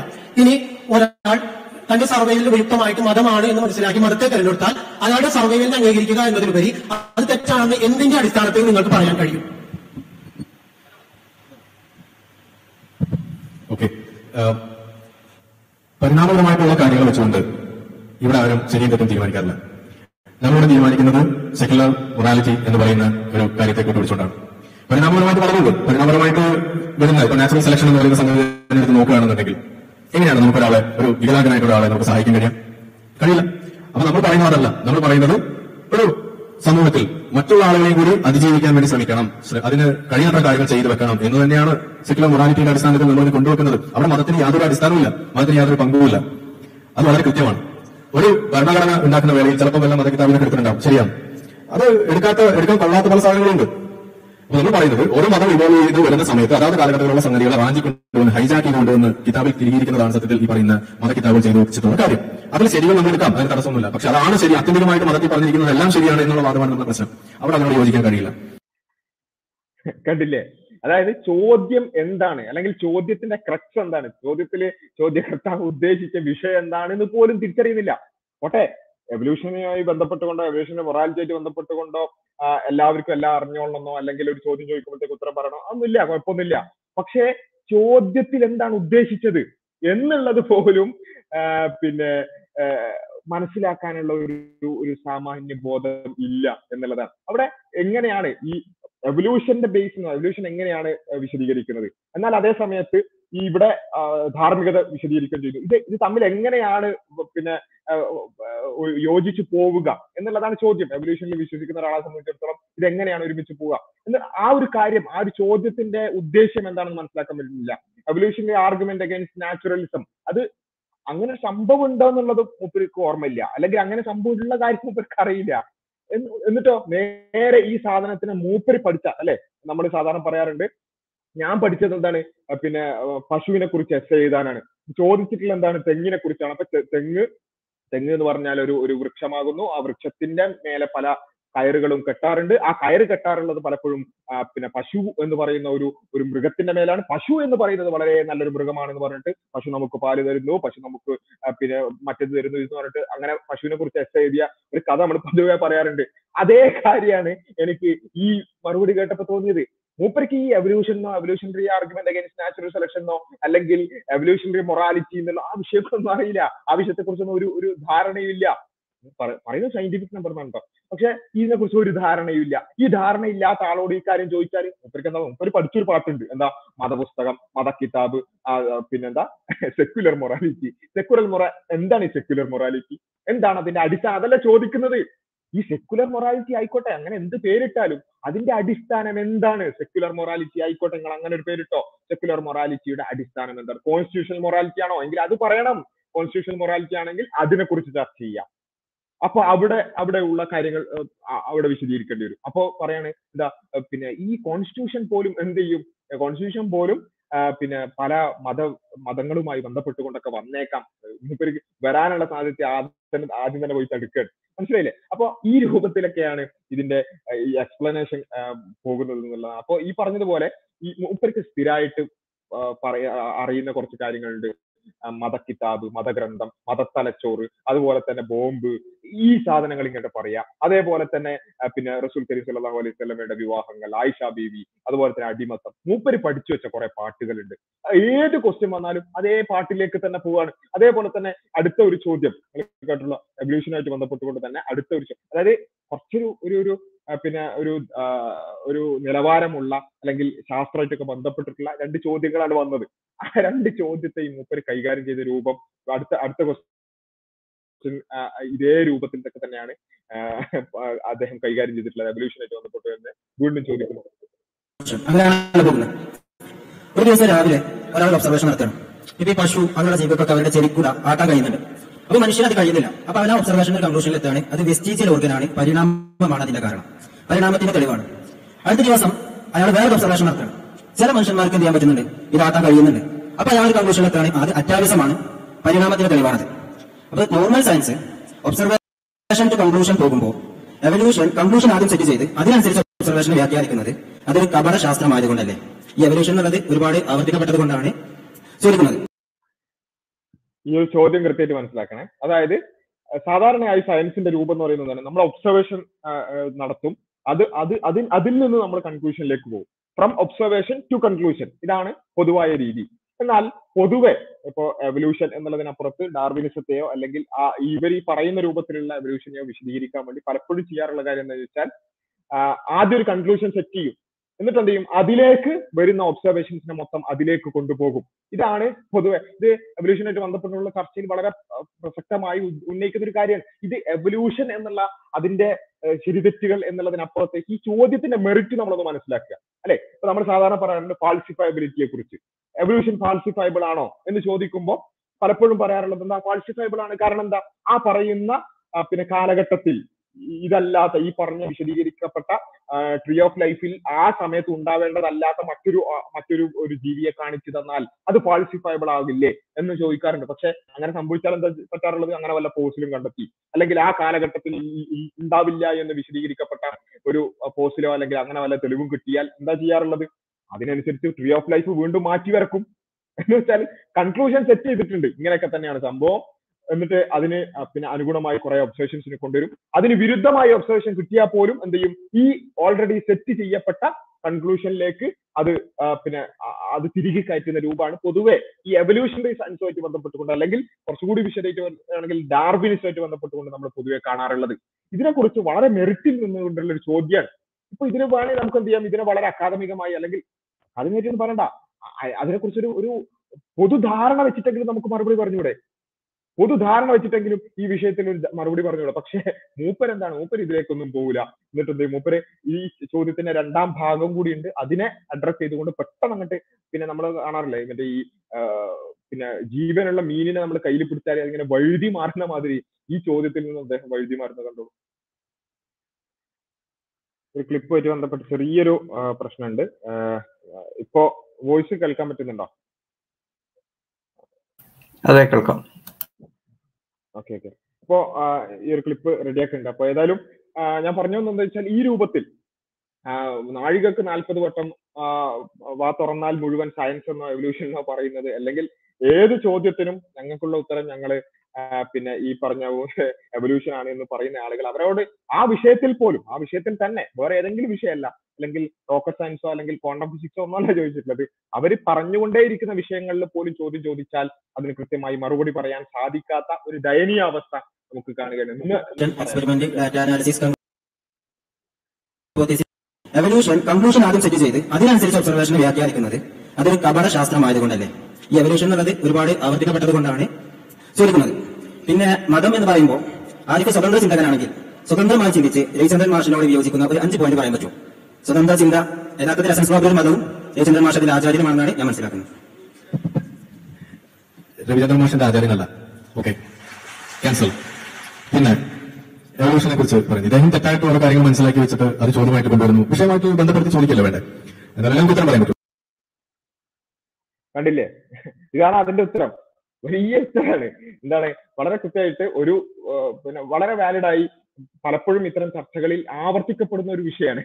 ആ വിഷയത്തിൽ എന്താണ്? അദ്ദേഹം എന്തൊരു കാര്യം തെറ്റായി മനസ്സിലാക്കി. എന്താണ് തെറ്റായി മനസ്സിലാക്കൽ? അതാണ് ചോദിക്കുന്നത്. അല്ലെങ്കിൽ ആ തെറ്റായി മനസ്സിലാക്കൽ മനസ്സിലാ വിശദീകരിച്ചു കൊടുക്കല്ലേ വേണ്ടത്? അതല്ല. അദ്ദേഹം തെറ്റായി മനസ്സിലാക്കി അതിനെ കുറിച്ച് എന്തൊക്കെ ചോദിക്കുന്നു? എന്താണ് ആ തെറ്റായി മനസ്സിലാക്കൽ? ആ തെറ്റായി മനസ്സിലാക്കൽ വിശദീകരിച്ചു കൊടുക്കണം. അതിലല്ല ചോദിക്കുന്നത്. അപ്പൊ അതുപോലും വിശദീകരിക്കാൻ സാധിക്കാതെ കിടന്നുരുളാണ്. അല്ലെങ്കിൽ അതിൽ നിന്ന് വഴുതി മാറുകയാണ്. ഈ വിഷയം ഇത് ഇത് ഏത് ഏത് വിഷയത്തിൽ നമ്മൾ നോക്കുകയാണെങ്കിൽ ഇതാണ് ഇതിന്റെ ഒരു അവസ്ഥ. മാത്രമല്ല പിന്നെ എന്താണ് ചോദിച്ചത് എന്താണ് ഇവരൊരു മതം പോലെ തന്നെയാണ്. പിന്നെ ഈ സി രവീന്ദ്രനെ പോലെയുള്ള പിന്നെ സവർക്രൈറ്റ് നാസ്തികർ. അവർ ഒരു മതം പോലെ തന്നെയാണ് ഒരു ആചാര്യനെ പോലെയാണ് ഇവർ കാണുന്നത് എന്നൊക്കെ പറയും. അല്ല ഒരു ഒരു പിന്നെ പഞ്ച് ഡയലോഗ് മാതിരി എന്റെ ആചാര്യനല്ല കഴിഞ്ഞു. അതിന്റെ ഭാഗമായി തന്നെ അടുത്ത ചോദ്യമുണ്ട്. എന്താണ് അങ്ങനെ അല്ലെങ്കിൽ നിങ്ങൾക്ക് സി രവീന്ദ്രനുമായി വിയോജിപ്പുള്ള ഒരു പത്തെണ്ണം പത്ത് പോയിന്റുകൾ പറയാൻ പറ്റുമോ? പറഞ്ഞാൽ എന്താവും അതെന്താ സംഭവിക്കുക എന്നുള്ളത് നമുക്കറിയാം അല്ലെ? അപ്പൊ അത് പറ അതൊന്നും പറയാനോ അത് വിശദീകരിക്കാനോ ഒന്നുമില്ല മറിച്ച് ഞാൻ എന്റെ ആചാര്യനല്ല കഴിഞ്ഞു. അപ്പൊ ഇതാണ് ആ ഒരു ഉത്തരം നൽകുന്നതിന്റെ ഒരു രൂപം എന്നുള്ളത്. പലപ്പോഴും ഈ സദസ്സിൽ നിന്ന് വന്നിട്ടുള്ള ചോദ്യങ്ങളുടെ വളരെ രസകരമായിട്ടുള്ള ഒരു ഒരു ഭാഗം എന്ന് പറയുന്നത് ആ രൂപത്തിലൊക്കെ ആയിരുന്നു. അപ്പൊ ഏതായാലും ഞാൻ കൂടുതൽ നീട്ടി സംസാരിക്കുന്നില്ല. ഈ രൂപത്തിൽ നാസ്തികരെ സംബന്ധിച്ചിടത്തോളം അവരുടെ എല്ലാ നിലക്കുമുള്ള ഇത്തരം മുഖംമൂടികളും ഇത്തരത്തിലുള്ള പിന്നെ അവകാശവാദങ്ങളും തകർന്നടിഞ്ഞ ഒരു സംവാദം കൂടിയായിരുന്നു ഇത് എന്നുള്ളത് നമുക്ക് വളരെ കൃത്യമായി കൊണ്ട് കാണാൻ സാധിക്കും. ഇതുമായി ബന്ധപ്പെട്ടുകൊണ്ടുള്ള മറ്റ് ഏരിയകളിലേക്കാണ് ഇനി നമ്മുടെ ഡിസ്കഷൻസ് പോകുന്നത്. അപ്പോ അടുത്ത ഒരു ഭാഗത്തേക്ക് പലപ്പോഴും ഈ ഒരു സംവാദത്തിൽ സംഭവിച്ചിട്ടുള്ള കാര്യം എന്താണെന്ന് ചോദിച്ചാൽ ഒരു ഭാഗത്ത് വളരെ പിന്നെ ഒരു നിലവാരത്തിൽ നിന്നുകൊണ്ടുള്ള ഒരു സംസാരം മറുഭാഗത്ത് തനി തറ നിലവാരത്തിൽ സംസാരിക്കുകയും ചെയ്യാണ് അപ്പൊ സ്വാഭാവികമായും നമ്മൾ സാധാരണ പറയാറുണ്ട് ഒരു ചെറിയ കുട്ടിക്ക് പിന്നെ വീട് മുഴുവൻ പിന്നെ വിസർജിച്ച് അലം അലമ്പാക്കി വെക്കാൻ ചിലപ്പോൾ ഒരു അഞ്ച് മിനിറ്റ് മതിയാവുമായിരിക്കും. പക്ഷെ ആ വീട് മുഴുവൻ വൃത്തിയാക്കാൻ ഒരു പക്ഷെ ഒരു മണിക്കൂറോ അല്ലെങ്കിൽ രണ്ട് മണിക്കൂറോ എടുക്കും. ഇതേപോലെയാണ് ആരോപണങ്ങൾ ഉന്നയിക്കാൻ പിന്നെ വളരെ സിമ്പിൾ ആയിട്ട് പറ്റും. പക്ഷെ ആ ആരോപണങ്ങൾക്കെല്ലാം വളരെ കൃത്യമായി കൊണ്ട് മറുപടി പറയുക എന്നുള്ളത് പിന്നെ കുറച്ച് സമയം എടുക്കുന്ന കാര്യമാണ്. അപ്പോൾ ഈ സംവാദത്തിൽ എല്ലാ സംവാദത്തിലും എന്നതുപോലെ ആരിഫ് ഹുസൈൻ ചെയ്യാൻ ശ്രമിച്ചത് വെച്ചാൽ കൃത്യസമയമൊക്കെ എന്ത് ചെയ്യുക ഈ പറഞ്ഞ രൂപത്തിൽ നിരന്തരം ആവർത്തിക്കുന്ന ആരോപണങ്ങൾ ഇങ്ങനെ പറഞ്ഞുകൊണ്ടേയിരിക്കുക എന്നുള്ളതാണ്. അപ്പൊ ഞാനിത് പറയുമ്പോൾ ഇത് ഇസ്ലാമിന് ഈ കാര്യങ്ങൾ വിശദീകരിക്കാൻ എന്തോ സമയം വേണം എന്നുള്ള നിലയ്ക്ക് മാത്രം ഒന്ന് ആലോചിച്ച് നോക്കുക. ഏതെങ്കിലും ഒരു ഉദാഹരണം എടുക്കുക. ഇപ്പൊ ഞാൻ ഇവിടുന്ന് പറയാണ് ഗാന്ധിജി എന്ന് പറയുന്നത്. ഗാന്ധിജി ഒരു ബ്രിട്ടീഷ് ചാരനാകുന്നു. ഗാന്ധിജി ഒരു ബ്രിട്ടീഷുകാരനാകുന്നു ഇന്ത്യയ്ക്ക് സ്വാതന്ത്ര്യം കിട്ടാൻ വേണ്ടി പരിശ്രമിച്ചു എന്നും അതിനുവേണ്ടി ജീവിതം തന്നെ ഒഴിഞ്ഞുവെച്ചു എന്ന് പറയുന്ന ഗാന്ധിജി ഒരു ബ്രിട്ടീഷ് ബ്രിട്ടീഷുകാരനായിരുന്നു എന്ന് പറയുന്ന ഒരു ആരോപണം ഞാൻ ഉന്നയിച്ചു വിചാരിക്കും. ഞാൻ എന്നിട്ട് അതിന് തെളിവും പറയാണ്. ആ ഗാന്ധിജി ഇന്ന ബ്രിട്ടീഷുകാരുമായിട്ടുള്ള ഇന്ന വട്ടമേശ സമ്മേളനത്തിൽ അല്ലെങ്കിൽ ഇന്ന സമ്മേളനത്തിൽ ഗാന്ധിജി ഇന്ന വാക്ക് പറഞ്ഞിട്ടുണ്ട് എന്ന് പറഞ്ഞിട്ട് ഗാന്ധിജിയുടെ ഒരു വാക്കും കൊണ്ടുവരാണെന്ന് വിചാരിക്കാം. ഒന്ന് ആലോചിച്ച് നോക്കുക. എന്നെ സംബന്ധിച്ചിടത്തോളം എത്ര സിമ്പിൾ ആണ് കാര്യം. ഗാന്ധിജി എന്ന് പറഞ്ഞ ഒരാളെ കുറിച്ച് ഇങ്ങനെ ഒരു ധാരണ ഈ കേൾക്കുന്ന എല്ലാവരിലേക്കും പകർത്തുന്നു. എന്നിട്ട് എന്ത് ചെയ്യുന്നു ഞാൻ അതിനൊരു തെളിവ് പറഞ്ഞു എന്നിട്ട് ഒരു ഒരു- ചെറിയൊരു ഒരു കഷ്ണം കൊണ്ടുവന്ന് സമർപ്പിക്കുകയും ചെയ്യുന്നു. എന്റെ പണി കഴിഞ്ഞു. പക്ഷേ ഇവിടെ ഈ ഈ ഒരു ചർച്ചയിൽ മറ്റൊരാൾ വന്നിട്ട് പറയാൻ അങ്ങനെയല്ല. ഗാന്ധിജി ഒരു ബ്രിട്ടീഷുകാരനായിരുന്നില്ല. അദ്ദേഹം ഇന്ത്യയ്ക്ക് വേണ്ടി ആത്മാർത്ഥമായി പണിയെടുത്ത ആളായിരുന്നു. എന്ന് പറഞ്ഞ് അദ്ദേഹത്തിന് അത് വിശദീകരിക്കാൻ ചിലപ്പോൾ ഞാൻ പറഞ്ഞ ആരോപണത്തിന്റെ പത്തിരട്ടി സമയം വേണ്ടി വരും. ചിലപ്പോൾ ഞാൻ ഉദ്ധരിച്ച ആ ചരിത്രത്തിന്റെ ആ ചരിത്രത്തിൽ ഇന്ന സന്ദർഭത്തിൽ ഇന്ന രൂപത്തിലാണ് ഗാന്ധിജി ആ ആ വാക്ക് പറഞ്ഞിട്ടുള്ളത്. അതൊരിക്കലും ബ്രിട്ടീഷുകാരനായതുകൊണ്ടല്ല. ഇന്ത്യയുടെ നന്മക്ക് വേണ്ടി ആ സമയത്ത് ഇന്ന നിലക്കാണ് ഗാന്ധിജി ആ രൂപത്തിൽ കാര്യങ്ങൾ പറഞ്ഞിട്ടുള്ളത് എന്നൊക്കെ വിശദീകരിക്കാൻ വേണ്ടി ചിലപ്പോൾ ഞാൻ ആരോപണം പറഞ്ഞതിന് പത്തരട്ടി സമയം വേണ്ടി വരും അപ്പൊ ഇതാണ് ഇതിന്റെ ഒരു അവസ്ഥ എന്ന് പറയുന്നത്. ആരോപണം ഉന്നയിക്കുന്നവരെ സംബന്ധിച്ചിടത്തോളം അവർക്ക് ചരിത്രം പരിശോധിക്കേണ്ട കാര്യമില്ല. അവർക്ക് വസ്തുത പരിശോധിക്കേണ്ട കാര്യമില്ല. അവർക്ക് സാഹചര്യം പരിശോധിക്കേണ്ട കാര്യമില്ല. ഒന്നുമില്ല. അവർ കണ്ട് പറഞ്ഞു പോയാൽ മതി. എന്നിട്ട് എന്ത് ഏതെങ്കിലും ഒരു ചെറിയ പിക്ക് ചെയ്ത ഒരു സാധനം കൊണ്ടുവന്നിട്ട് സമർപ്പിച്ചാലും മതിയാകും. പക്ഷെ അത് വിശദീകരിക്കാൻ ഒരു പക്ഷേ സമയം വേണ്ടി വരും. അപ്പൊ അതാണ് പലപ്പോഴും ഈ സംവാദമായിട്ട് ബന്ധപ്പെട്ടുകൊണ്ട് പലപ്പോഴും തോന്നിയിട്ടുള്ള കാര്യം എന്താ വെച്ചാൽ ആരിഫ് എന്ത് ചെയ്യാണ് ഒരു അഞ്ചു മിനിറ്റിൽ അയ്യായിരം പിന്നെ ആരോപണങ്ങൾ പറയാണ്. അത് പറഞ്ഞു പോയാൽ മതിയല്ലോ. പക്ഷെ അത് വിശദീകരിക്കാൻ സ്വാഭാവികമായി സമയം വേണ്ടി വരും ഒരു സംവാദത്തിൽ വളരെ പരിമിതമായ സമയം മാത്രമുള്ള സംവാദം പോലെയുള്ളതിൽ അത് വിശദീകരിക്കാൻ പറ്റിയെന്ന് വരില്ല അപ്പൊ അത്തരത്തിലുള്ള കുറച്ച് ആരോപണങ്ങൾ ആരിഫ് ഈ ഒരു സംവാദത്തിലും ഉന്നയിച്ചിട്ടുണ്ട്. അതുമായി ബന്ധപ്പെട്ടുകൊണ്ടുള്ള കുറച്ച് കാര്യങ്ങൾ കൂടി സുഹൃത്ത് ഫാരിസ് സംസാരിക്കും. അതിനുവേണ്ടി ഫാരിസിനെ ആ, ക്ഷണിക്കുക സൗണ്ട് കേൾക്കുന്നുണ്ടോ? ആ കേൾക്കാം കേൾക്കാം. ആ ഞാൻ വീഡിയോ ഓൺ ആക്കുന്നില്ല ഇവിടെ. നെറ്റ് കുറച്ച് പ്രശ്നമാണ് മ്യൂട്ട് ആയിട്ടുണ്ട്. ആ ഓക്കെ. അൺമ്യൂട്ട് ചെയ്തു. ബിസ്മില്ലാ റഹ്മാൻ റഹീം. നേരത്തെ പറഞ്ഞതുപോലെ ആ ഉദാഹരണത്തിൽ ഗാന്ധിജിയെ ഉപയോഗിച്ചതിനോട് എനിക്കൊരു വിയോജിപ്പുണ്ട് കേട്ടോ കാരണം ഗാന്ധിജിയെ വലിയ ശത്രുവായിട്ട് പ്രഖ്യാപിക്കുകയും ഗാന്ധിജിക്ക് എതിരെ എന്തൊക്കെ പറയാൻ പറ്റുമോ എന്നൊക്കെ പറയാൻ വേണ്ടി ഗവേഷണം ചെയ്യുന്ന ആൾക്കാരാണല്ലോ നമ്മൾ ഉദ്ദേശിക്കുന്നത്. അപ്പൊ അതുകൊണ്ട് ഗാന്ധിജിയെ എന്താ പറയാ ബ്രിട്ടീഷ് വിരുദ്ധനാക്കി ഉന്നയിക്കുന്ന ഒരു ആരോപണത്തെ നമ്മൾ ഉദാഹരിച്ചു കഴിഞ്ഞാൽ അവർക്കത് ചിലപ്പോ ആ ഗാന്ധിജി അപ്പൊ ബ്രിട്ടീഷ് വിരുദ്ധനാക്കാൻ വകുപ്പുണ്ടില്ലേ എന്നായിരിക്കും മനസ്സിലാവുക. ഞാൻ തമാശക്ക് പറഞ്ഞതേ ഉള്ളൂ. പിന്നെ ഇതിന്റെ വീഡിയോ പ്ലേ ചെയ്യാൻ സൗകര്യം ഉണ്ടോ അങ്ങനെയാണെങ്കിൽ ഒരു ഓർഡറിൽ അങ്ങനെ പോവായിരുന്നു ഉണ്ട്,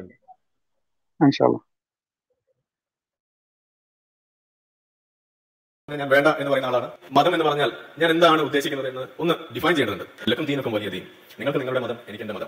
അതിലെ മതം. രണ്ട് ലാ ഇക്രാഹ് ദീൻ മതത്തിൽ ബലാത്കാരമില്ല. അതിലെ മതം. ഇനി ഇന്ന ദീൻ അൻദല്ലാഹി ഇസ്ലാം. അതിലെ മതം.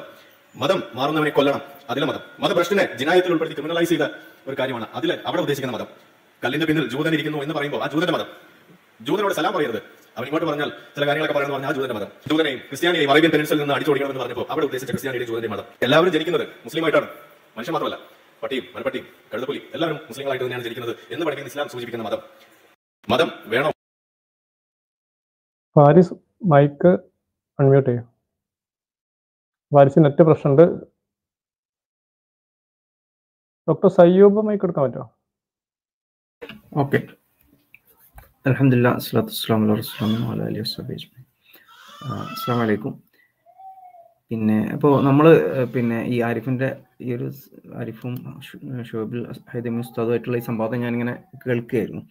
അപ്പോൾ ഒരു ഒരു സയൻസ് ഫീൽഡിൽ വർക്ക് ചെയ്യുന്ന ഒരു വ്യക്തി എന്നുള്ള നിലയിൽ ഞാനത് കേട്ടപ്പോൾ ആരിഫിന്റെ സംസാരം കേട്ടപ്പോൾ ഭയങ്കര അത്ഭുതം തോന്നി. കാരണം ഒരുപാട് സ്യൂഡോ സയൻസുകളുടെ മലവെള്ളപ്പാച്ചിലാണ് അദ്ദേഹത്തിന്റെ സംസാരത്തിൽ നമുക്ക് കാണാനായത്.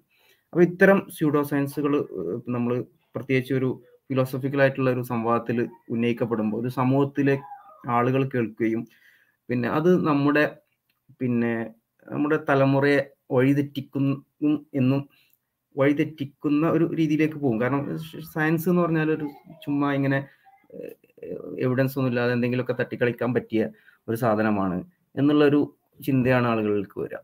ഇപ്പോൾ അതിൽ ആരിഫിന്റെ ഓരോ ഇപ്പം ഞാനിങ്ങനെ ജസ്റ്റ് അത് ആദ്യ ഒരു വട്ടം ഒന്ന് റിലാക്സ് ആയി കേട്ടു. പിന്നെ രണ്ടാമത് ഞാനിങ്ങനെ ഒന്നുകൂടി സൂക്ഷ്മമായിട്ട് നിരീക്ഷിക്കുകയായിരുന്നു. അപ്പൊ ഇതിൽ പിന്നെ ഒരു ഒരു ഒരു പത്ത് പത്തിരുപത് മിനിറ്റ് കേട്ടപ്പോഴേക്കും ഒരുപാട് സ്യൂഡോ സയൻസുകൾ വാദങ്ങളാണ്. അപ്പൊ അതിൽ ഞാൻ സെലക്ട് ചെയ്ത ചിലത് ഞാൻ ഉന്നയിക്കുകയാണ്. അപ്പൊ സ്യൂഡോ സയൻസ് എന്ന് പറഞ്ഞാൽ എന്താണ്? നമ്മൾ സയൻസിന്റെ പേരിൽ സയൻസ് എന്ന് വ്യാധി വാദിച്ചുകൊണ്ട് സയൻസ് അല്ലാത്ത സംഗതി അവതരിപ്പിക്കുക എന്നുള്ളതാണ്. അതാണ് സ്യൂഡോ സയൻസ് സയൻസ് അല്ലാത്ത എല്ലാം സ്യൂഡോ സയൻസ് അല്ല. അതേസമയം സയൻസ് ആണെന്ന വ്യാജേന സയൻസ് എന്ന് പറഞ്ഞുകൊണ്ട് അവതരിപ്പിക്കപ്പെടുന്ന എല്ലാ സംഗതിയും സ്യൂഡോ സയൻസ് ആണ്. അപ്പോൾ പിന്നെ സ്യൂഡോ സയൻസിനെയും സയൻസിനെയും നമുക്ക് വേർതിരിക്കാൻ കഴിയുക ഒന്ന് ഫാൾസിഫയബിലിറ്റി എന്നുള്ളൊരു ക്രൈറ്റീരിയ ആണ്. കാൾപോപ്പർ കൊണ്ടുവന്ന ഒരു ക്രൈറ്റീരിയ ആണ് അത് ഉപയോഗിക്കാറുള്ളത്. പിന്നെ എവിഡൻസ് വേണം എന്നുള്ളതാണ്. എവിഡൻസ് ടെസ്റ്റ് ചെയ്യാൻ പറ്റുന്ന സാധനമായിരിക്കണം. പറയുന്ന കാര്യത്തിന് ശാസ്ത്രീയമായിട്ടുള്ള എംപിരിക്കലായിട്ടുള്ള എവിഡൻസ് വേണം എന്നുള്ളതാണ്. ഇപ്പോൾ ഈ ചർച്ചയിൽ പിന്നെ ആരിഫ് ഒരുപാട് ഉന്നയിച്ച സാധനമാണ് ഒരു ലെഫ്റ്റ് ബ്രെയിൻ റൈറ്റ് ബ്രെയിൻ എന്ന് പറഞ്ഞിട്ട് ഒരു ഡിഫറൻസ് ഉണ്ടാക്കിയ.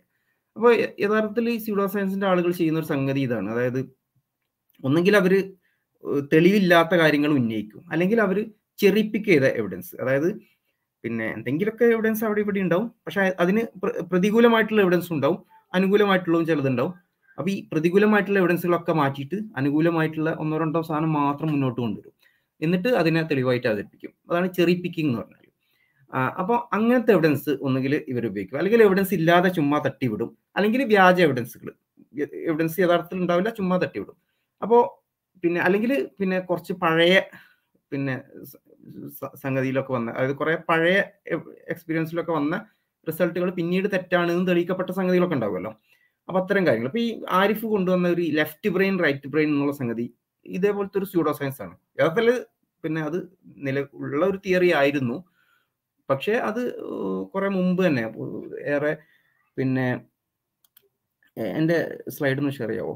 ഇപ്പോൾ രണ്ടായിരത്തി രണ്ടായിരത്തി മൂന്നിൽ രണ്ടായിരത്തി മൂന്നിലാണ് തോന്നുന്നു. അപ്പോൾ രണ്ടായിരത്തി മൂന്നിൽ ഇതിനെക്കുറിച്ച് പഠനം നടത്തി. ഇങ്ങനെ ഒരു ഒരു തിയറി ഇവിടെ നിലവിൽ ഉണ്ട്. അപ്പോൾ പിന്നെ ചില ന്യൂറോ സയന്റിസ്റ്റുകൾ പിന്നെ അവർ ഈ രണ്ടായിരത്തി സോറി രണ്ടായിരത്തി പതിമൂന്നിൽ ഈ ന്യൂറോ സയന്റിസ്റ്റുകൾ അവർ പിന്നെ ഒരു ആയിരത്തോളം വ്യക്തികളെ മുന്നിൽ വെച്ചിട്ട് ഈ സംഗതി പഠിക്കാൻ തീരുമാനിച്ചു. ഇങ്ങനെ റൈറ്റ് ബ്രെയിൻ ലെഫ്റ്റ് ബ്രെയിൻ എന്ന് പറഞ്ഞിട്ടുള്ള ആളുകളുണ്ടോ? അതായത് റൈറ്റ് ബ്രെയിൻ കൂടുതൽ ഉപയോഗിക്കുന്ന ആളുകൾ ലെഫ്റ്റ് ബ്രെയിൻ കൂടുതൽ ഉപയോഗിക്കുന്ന ആളുകൾ അങ്ങനെ ഒരു വ്യത്യാസം ഉണ്ടോ അതേപോലെ പിന്നെ ഇടത് ലെഫ്റ്റ് ബ്രെയിൻ ആണെങ്കിൽ പിന്നെ എന്താ പറയാ നിങ്ങൾ ഒരു പ്രത്യേക രീതിയിൽ ചിന്തിക്കുന്നതാണ്. റൈറ്റ് ബ്രെയിൻ ആണെങ്കിൽ നിങ്ങൾ കലാപരമായിട്ടുള്ള ഭാവനാത്മകമായിട്ട് ചിന്തിക്കുകയാണ്. ലെഫ്റ്റ് ബ്രെയിൻ ആണെങ്കിൽ ലോജിക്കൽ ചിന്തിക്കുകയാണ്. അങ്ങനെ ഒരു സാധനം പിന്നെ യഥാർത്ഥത്തിൽ ഉണ്ടോ എന്നുള്ള കാര്യം അവർ പഠിച്ചു. അപ്പൊ അതിൽ മനസ്സിലായത് എന്താ വെച്ചാൽ അങ്ങനെ ഒരു സംഗതി ഇല്ല. അതിന് അവർ പിന്നെ ഈ എം ആർ ഐ സ്കാൻ ചെയ്തിട്ട് ആണ് അവർ പഠനം നടത്തിയത്. അപ്പൊ അവർക്ക് മനസ്സിലായത് എന്താ വെച്ചാൽ അങ്ങനെ ഒരു സംഗതി ഇല്ല. അങ്ങനെ ഒരു ഒന്നിന് മാത്രം അത് നമ്മൾ ഏത് മനുഷ്യന്റെയും ഏത് രീതിയിൽ ചിന്തിക്കുകയാണെങ്കിലും രണ്ട് ബ്രെയിൻ പാർട്സും അതിൽ ഇൻവോൾവ് ചെയ്യുന്നുണ്ട്. ലോജിക്കലായിട്ടുള്ള ചിന്തയാണെങ്കിലും പിന്നെ നമ്മൾ സർഗാത്മകമായിട്ടുള്ള അല്ലെങ്കിൽ ക്രിയേറ്റീവായിട്ടുള്ള ഭാവനാത്മകമായിട്ടുള്ള ചിന്തയാണെങ്കിലും അതിലൊക്കെ രണ്ട് ബ്രെയിനിന്റെ വ്യത്യസ്ത ഭാഗങ്ങൾ അത് വ്യത്യാസമുണ്ട് പക്ഷെ അതേസമയം രണ്ട് ബ്രെയിനിനും അതിൽ ഇൻവോൾവ് ചെയ്യുന്നുണ്ട് എന്നുള്ളതാണ്. അപ്പൊ ഇങ്ങനെ ഒരു വാദം യഥാർത്ഥത്തിൽ അത് തെറ്റായ വാദമാണ്. അത് ഡീബങ്ക് ചെയ്യപ്പെട്ട വാദമാണ്. അത് അങ്ങനെ ഇപ്പോഴും അതായത് രണ്ടായിരത്തി പതിമൂന്നിൽ വന്ന പഠനമാണ് രണ്ടായിരത്തി പിന്നെ ഇരുപത്തിരണ്ടിലും അതേ വാദം ഉന്നയിക്കുകയാണെങ്കിൽ അത് വ്യക്തമായിട്ടുള്ള ഒരു സ്യൂഡോ സയൻസ് ആണ് അപ്പോൾ ഇത്തരം വിഷയങ്ങളിൽ ശാസ്ത്രം കൂടുതലായി പഠിക്കണം എന്നുള്ളതാണ് നാസ്തികരായ സുഹൃത്തുക്കളോട് എനിക്ക് പറയാനുള്ളത്. നിങ്ങൾ പിന്നെ നിങ്ങൾ നിങ്ങൾ നിലവിൽ നിങ്ങൾ നിൽക്കുന്ന ഈ നിങ്ങളുടെ ഭാവനയുടെ ലോകത്തിൽ നിന്ന് ഇറങ്ങി വന്നിട്ട് കുറച്ചുകൂടി ശാസ്ത്രം പഠിക്കാനും പിന്നെ അത്തരം കാര്യങ്ങൾ മനസ്സിലാക്കാനും ശ്രമിക്കണം എന്നുള്ളതാണ് പറയാനുള്ളത്. പിന്നെ മറ്റൊന്ന് അദ്ദേഹത്തിന്റെ സംസാരത്തിൽ ശ്രദ്ധിച്ച മറ്റൊരു സംഗതി ഈ സ്ലൈഡ് ഒന്ന് ഷെയർ ചെയ്യാവോ?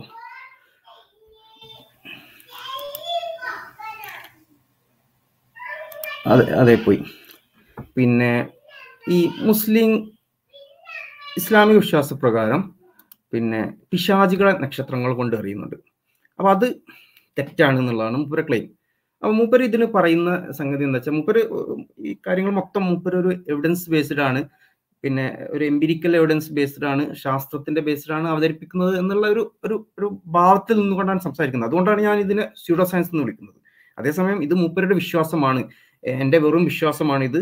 പിന്നെ നിങ്ങൾ പറയുന്നത് തെറ്റാണ് എന്നാണ് എന്റെ വിശ്വാസം എന്നുള്ള രീതിയിലാണ് ഇത് അവതരിപ്പിക്കുന്നതെങ്കിൽ നമ്മൾ അതിനെ സ്യൂഡോ സയൻസ് എന്ന് വിളിക്കൂല. ആ വിശ്വാസം തെറ്റാണ് എന്നുള്ള ഇത് നമ്മുടെ വിശ്വാസം. പിന്നെ പക്ഷെ സയൻസിന്റെ പേരിൽ അവതരിപ്പിക്കപ്പെടുമ്പോൾ അത് സ്യൂഡോ സയൻസ് എന്ന് തന്നെ നമുക്ക് വിളിക്കേണ്ടി വരുന്നു. അപ്പൊ അയാളുടെ വാദം എന്താണ്? പിന്നെ പിശാചുക്കളുടെ പിശാചുക്കളെ നക്ഷത്രങ്ങൾ കൊണ്ട് എറിയുന്നു എന്നുള്ള മുസ്ലിം വാദം. ഇത് തെറ്റാണ് എന്നുള്ളതാണ് ആരിഫിന്റെ വാദം. ഇത് നമ്മളൊന്ന് പരിശോധിച്ച് നോക്കുക ഇത് ശാസ്ത്രീയമായിട്ട് എങ്ങനെ പരിശോധിക്കാൻ കഴിയാം?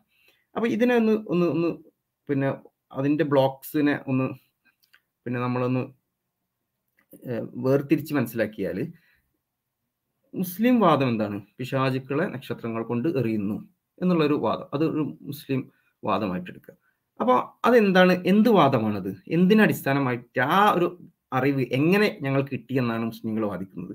അത് ടെസ്റ്റിമണിയാണ് പിന്നെ ഞങ്ങൾ ഖുർആന്റെ ബേസിലാണ് അല്ലെങ്കിൽ ഹദീസിന്റെ ബേസിലാണ് ഞങ്ങൾ അങ്ങനെ മനസ്സിലാക്കുന്നത് എന്നുള്ളതാണ് അതിന്റെ ആ വാദം. അപ്പോൾ അങ്ങനെ ഒരു വാദം മുന്നോട്ട് വെക്കുമ്പോൾ ടെസ്റ്റിമണിയുടെ അടിസ്ഥാനത്തിൽ നേടിയ അറിവാണ് എന്ന് പറയുമ്പോൾ അതിന്റെ തെളിവ് എന്ന് പറഞ്ഞാൽ ടെസ്റ്റിമണിയാണ് ഒരു റിലയബിൾ ആയിട്ടുള്ള ടെസ്റ്റിമണിയാണ് അതിന് കൊണ്ടുവരേണ്ട തെളിവ്. അപ്പോൾ ഖുർആാന്റെ സാക്ഷ്യമാണ് അതിന് കൊണ്ടുവരേണ്ട തെളിവ്.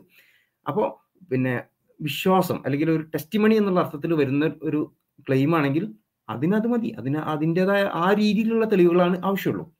ഇനി ഇത് ശാസ്ത്രത്തിന്റെ സൈഡിൽ നിന്ന് നമ്മൾ പരിശോധിച്ചാൽ എങ്ങനെയാണ്? ശാസ്ത്രത്തിന്റെ നിലപാട് എന്തായിരിക്കും? പിശാജ് എന്ന് പറഞ്ഞു കഴിഞ്ഞാൽ അത് സയൻസിന്റെ സ്കോപ്പിൽ പെട്ടതല്ല. എംപിരിക്കലി ഒബ്സർവബിൾ യൂണിവേഴ്സ് പിന്നെ അതാണ് സയൻസിന്റെ സ്കോപ്പിൽ വരുന്ന സയൻസിന്റെ അന്വേഷണ പരിധിയിൽ വരുന്ന സംഗതി. പിന്നെ ഈ എറിയുന്ന പിശാചുക്കളെ എറിയുന്നു എന്ന് പറയുമ്പോൾ എറിയുന്ന ഒരു ഏജന്റ് ദൈവം ആകാം അല്ലെങ്കിൽ ഒരു ദൈവം ഏൽപ്പിച്ച ഒരു മലക്കാവാം ആ ഒരു ഏജന്റ് ആരാണോ എറിയുന്നത്. അപ്പൊ അത് പിന്നെ അതും സയൻസിന്റെ സ്കോപ്പിൽ വരുന്ന സംഗതിയല്ല. പിന്നെ നക്ഷത്രത്തിന്റെ ചലനം നക്ഷത്രം നീങ്ങുന്നുണ്ടോ? അതായത് എറിയപ്പെടുക എന്നുള്ള ഒരു സംഗതി ഉണ്ടോ അപ്പൊ ഒരു നക്ഷത്രം നീങ്ങുക. ഇത് നമുക്ക് സയൻസ് കൊണ്ട് പരിശോധിക്കാം. പക്ഷേ പിന്നെ നക്ഷത്രങ്ങൾ ചലിക്കുന്നുണ്ട്. പല രീതിയിൽ ചലിക്കുന്ന നക്ഷത്രങ്ങളുണ്ട്. സെലസ്ട്രിയൽ ബോഡീസ് പല രീതിയിൽ ചലിക്കുന്നുണ്ട്. പിന്നെ ഓർബിറ്റൽ ആയിട്ട് ചലിക്കുന്നുണ്ട്. അല്ലാതെ ചലിക്കുന്നുണ്ട്. റാൻഡം ആയിട്ട്. അതായത് നമുക്ക് as it appears to us നമുക്ക് അപ്പിയർ ചെയ്യുന്നത് റാൻഡം ആയിട്ട് ചലിക്കുന്ന പോലെ അപ്പിയർ ചെയ്യുന്ന സെലസ്ട്രിയൽ ബോഡീസ് ഒരുപാടുണ്ട്. അത് നമുക്ക് സയൻസ് കൊണ്ട് പരിശോധിക്കാം. പക്ഷെ അത് വെച്ചിട്ട് നമുക്കതിനെ ഈ ഒന്നാമത്തെയും രണ്ടാമത്തെയും പോയിന്റ് ആയിട്ട് ബന്ധപ്പെടുത്താൻ പറ്റില്ല. കാരണം അതിൽ അത് സയൻസിന്റെ സ്കോപ്പിന് പുറത്തുള്ള കാര്യമാണ്. അപ്പൊ ഈ ഒരു വാദത്തെക്കുറിച്ച് സയൻസിന് എന്താണ് പറയാൻ കഴിയുക?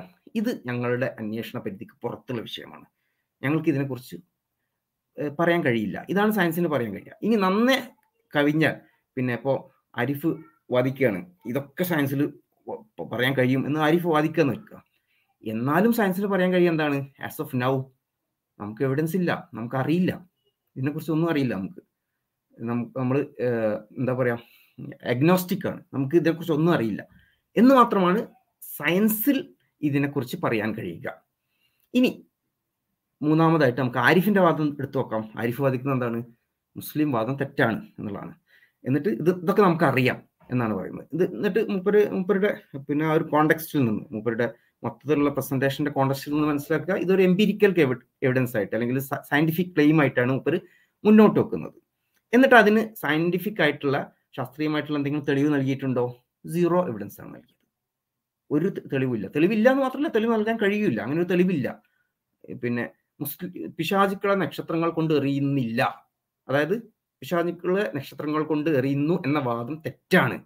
എന്ന വാദം ശാസ്ത്രീയമായി തെറ്റാണ് എന്ന് പറയാൻ പറ്റിയ ഒരു എവിഡൻസും ഇല്ല. അത് ശാസ്ത്രത്തിന് നന്നേ കവിഞ്ഞാൽ പറയാൻ പറ്റുക ഇത് അറിയുന്ന വിഷയമല്ല. ഞങ്ങൾക്ക് അറിയില്ല എന്ന് മാത്രമേ പറയാൻ പറ്റുക.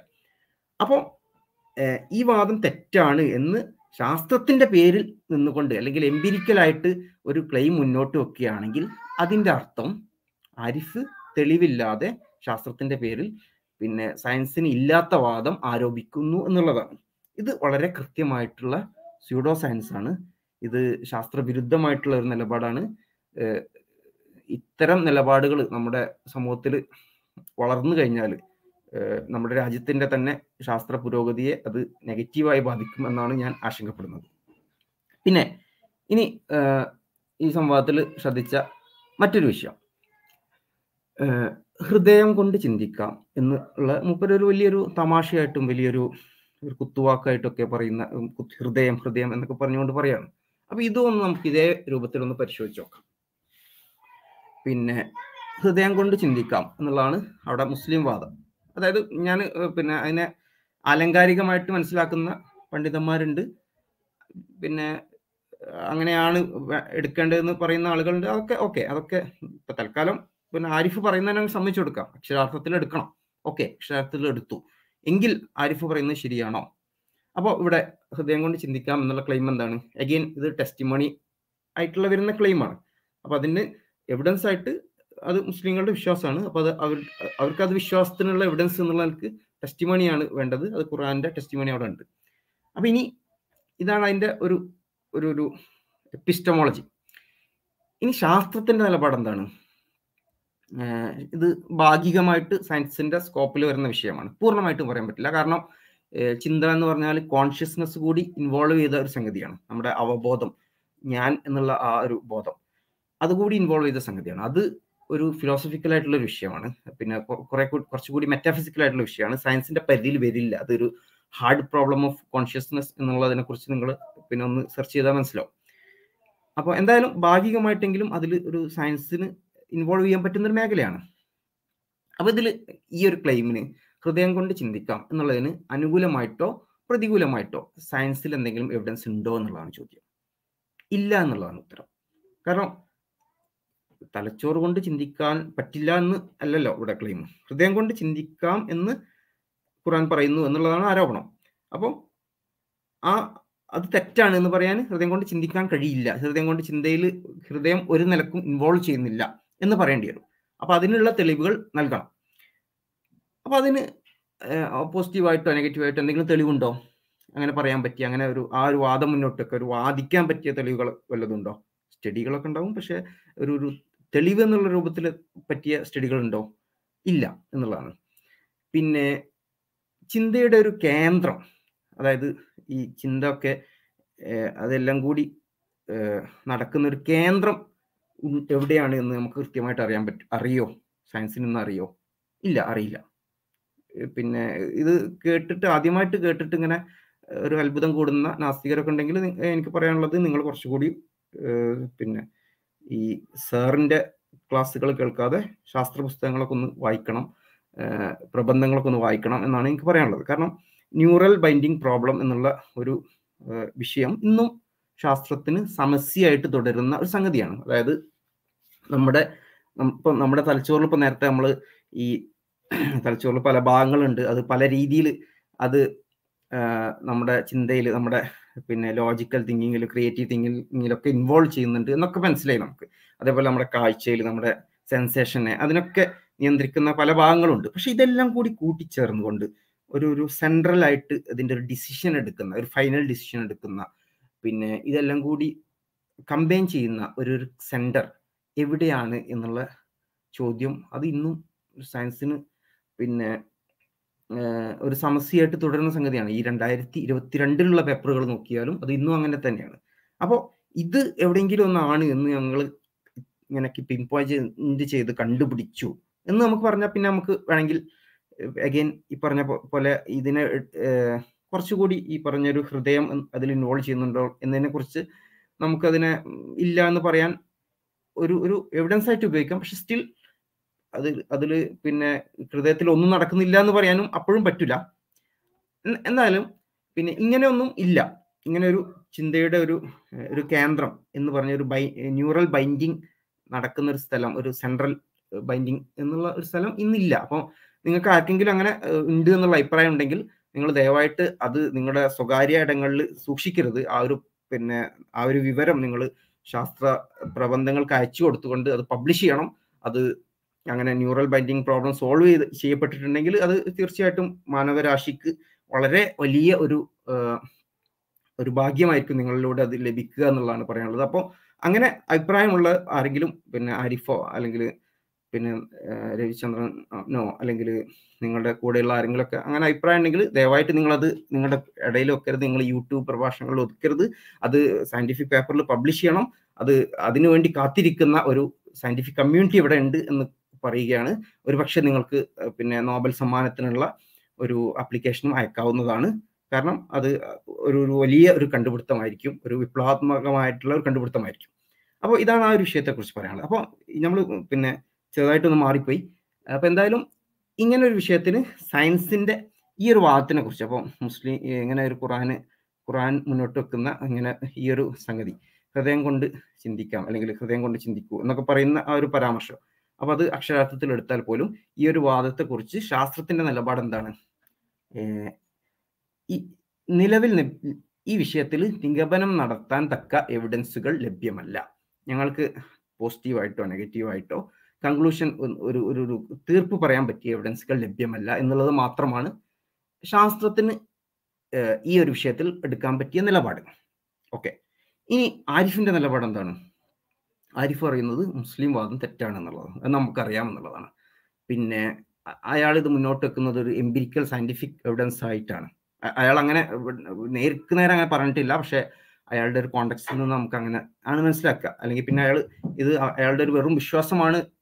പിന്നെ പ്രത്യേകിച്ച് എവിഡൻസ് ഒന്നുമില്ല വെറും വിശ്വാസമാണ് എന്ന് വാദമുണ്ടെങ്കിൽ അത് പറയട്ടെ. നമുക്ക് പ്രശ്നമൊന്നുമില്ല. അങ്ങനെയാണെങ്കിൽ അങ്ങനെ പറഞ്ഞോട്ടെ. എന്തായാലും നമ്മളിപ്പോൾ മനസ്സിലാക്കുന്നത് മുപ്പര് അതൊരു എംപിരിക്കൽ സയന്റിഫിക് ഒരു ഒരു ക്ലെയിമായിട്ടാണ് മുന്നോട്ട് വെക്കുന്നത് എന്നുള്ളതാണ്. അപ്പോൾ അങ്ങനെയാണെങ്കിൽ അയാൾ അതിന് എവിഡൻസ് തന്നിട്ടില്ല. പിന്നെ അങ്ങനെ ഒരു എവിഡൻസ് തരാൻ സാധ്യത ഉണ്ട് എന്നും ഞാൻ കരുതുന്നില്ല. കാരണം ഞാൻ നേരത്തെ പറഞ്ഞ പോലെ പല രീതിയിൽ തലച്ചോറിലുള്ള പല ഭാഗങ്ങളും ചിന്തയിൽ ഇൻവോൾവ് ചെയ്യപ്പെടുന്നുണ്ടെങ്കിലും അതിന്റെ ഒരു കേന്ദ്രം എന്ന് നമുക്ക് ഇന്നും അറിയില്ല. അപ്പോൾ പിന്നെ അപ്പോൾ ഇതിന് ആരിഫ് കൊണ്ടുവന്ന തെളിവുകൾ സീറോ എവിഡൻസ് ആണ്. അപ്പോൾ സയൻസിന് ഇല്ലാത്തൊരു വാദം സയൻസിന്റെ പേരിൽ ആരോപിക്കുന്നു. അപ്പോൾ അതുകൊണ്ട് എഗെയിൻ ആരിഫ് മറ്റൊരു സ്യൂഡോ സയൻസ് വാദമാണ് ഇവിടെ മുന്നോട്ട് വെച്ചുള്ളത് എന്നുള്ളതാണ്.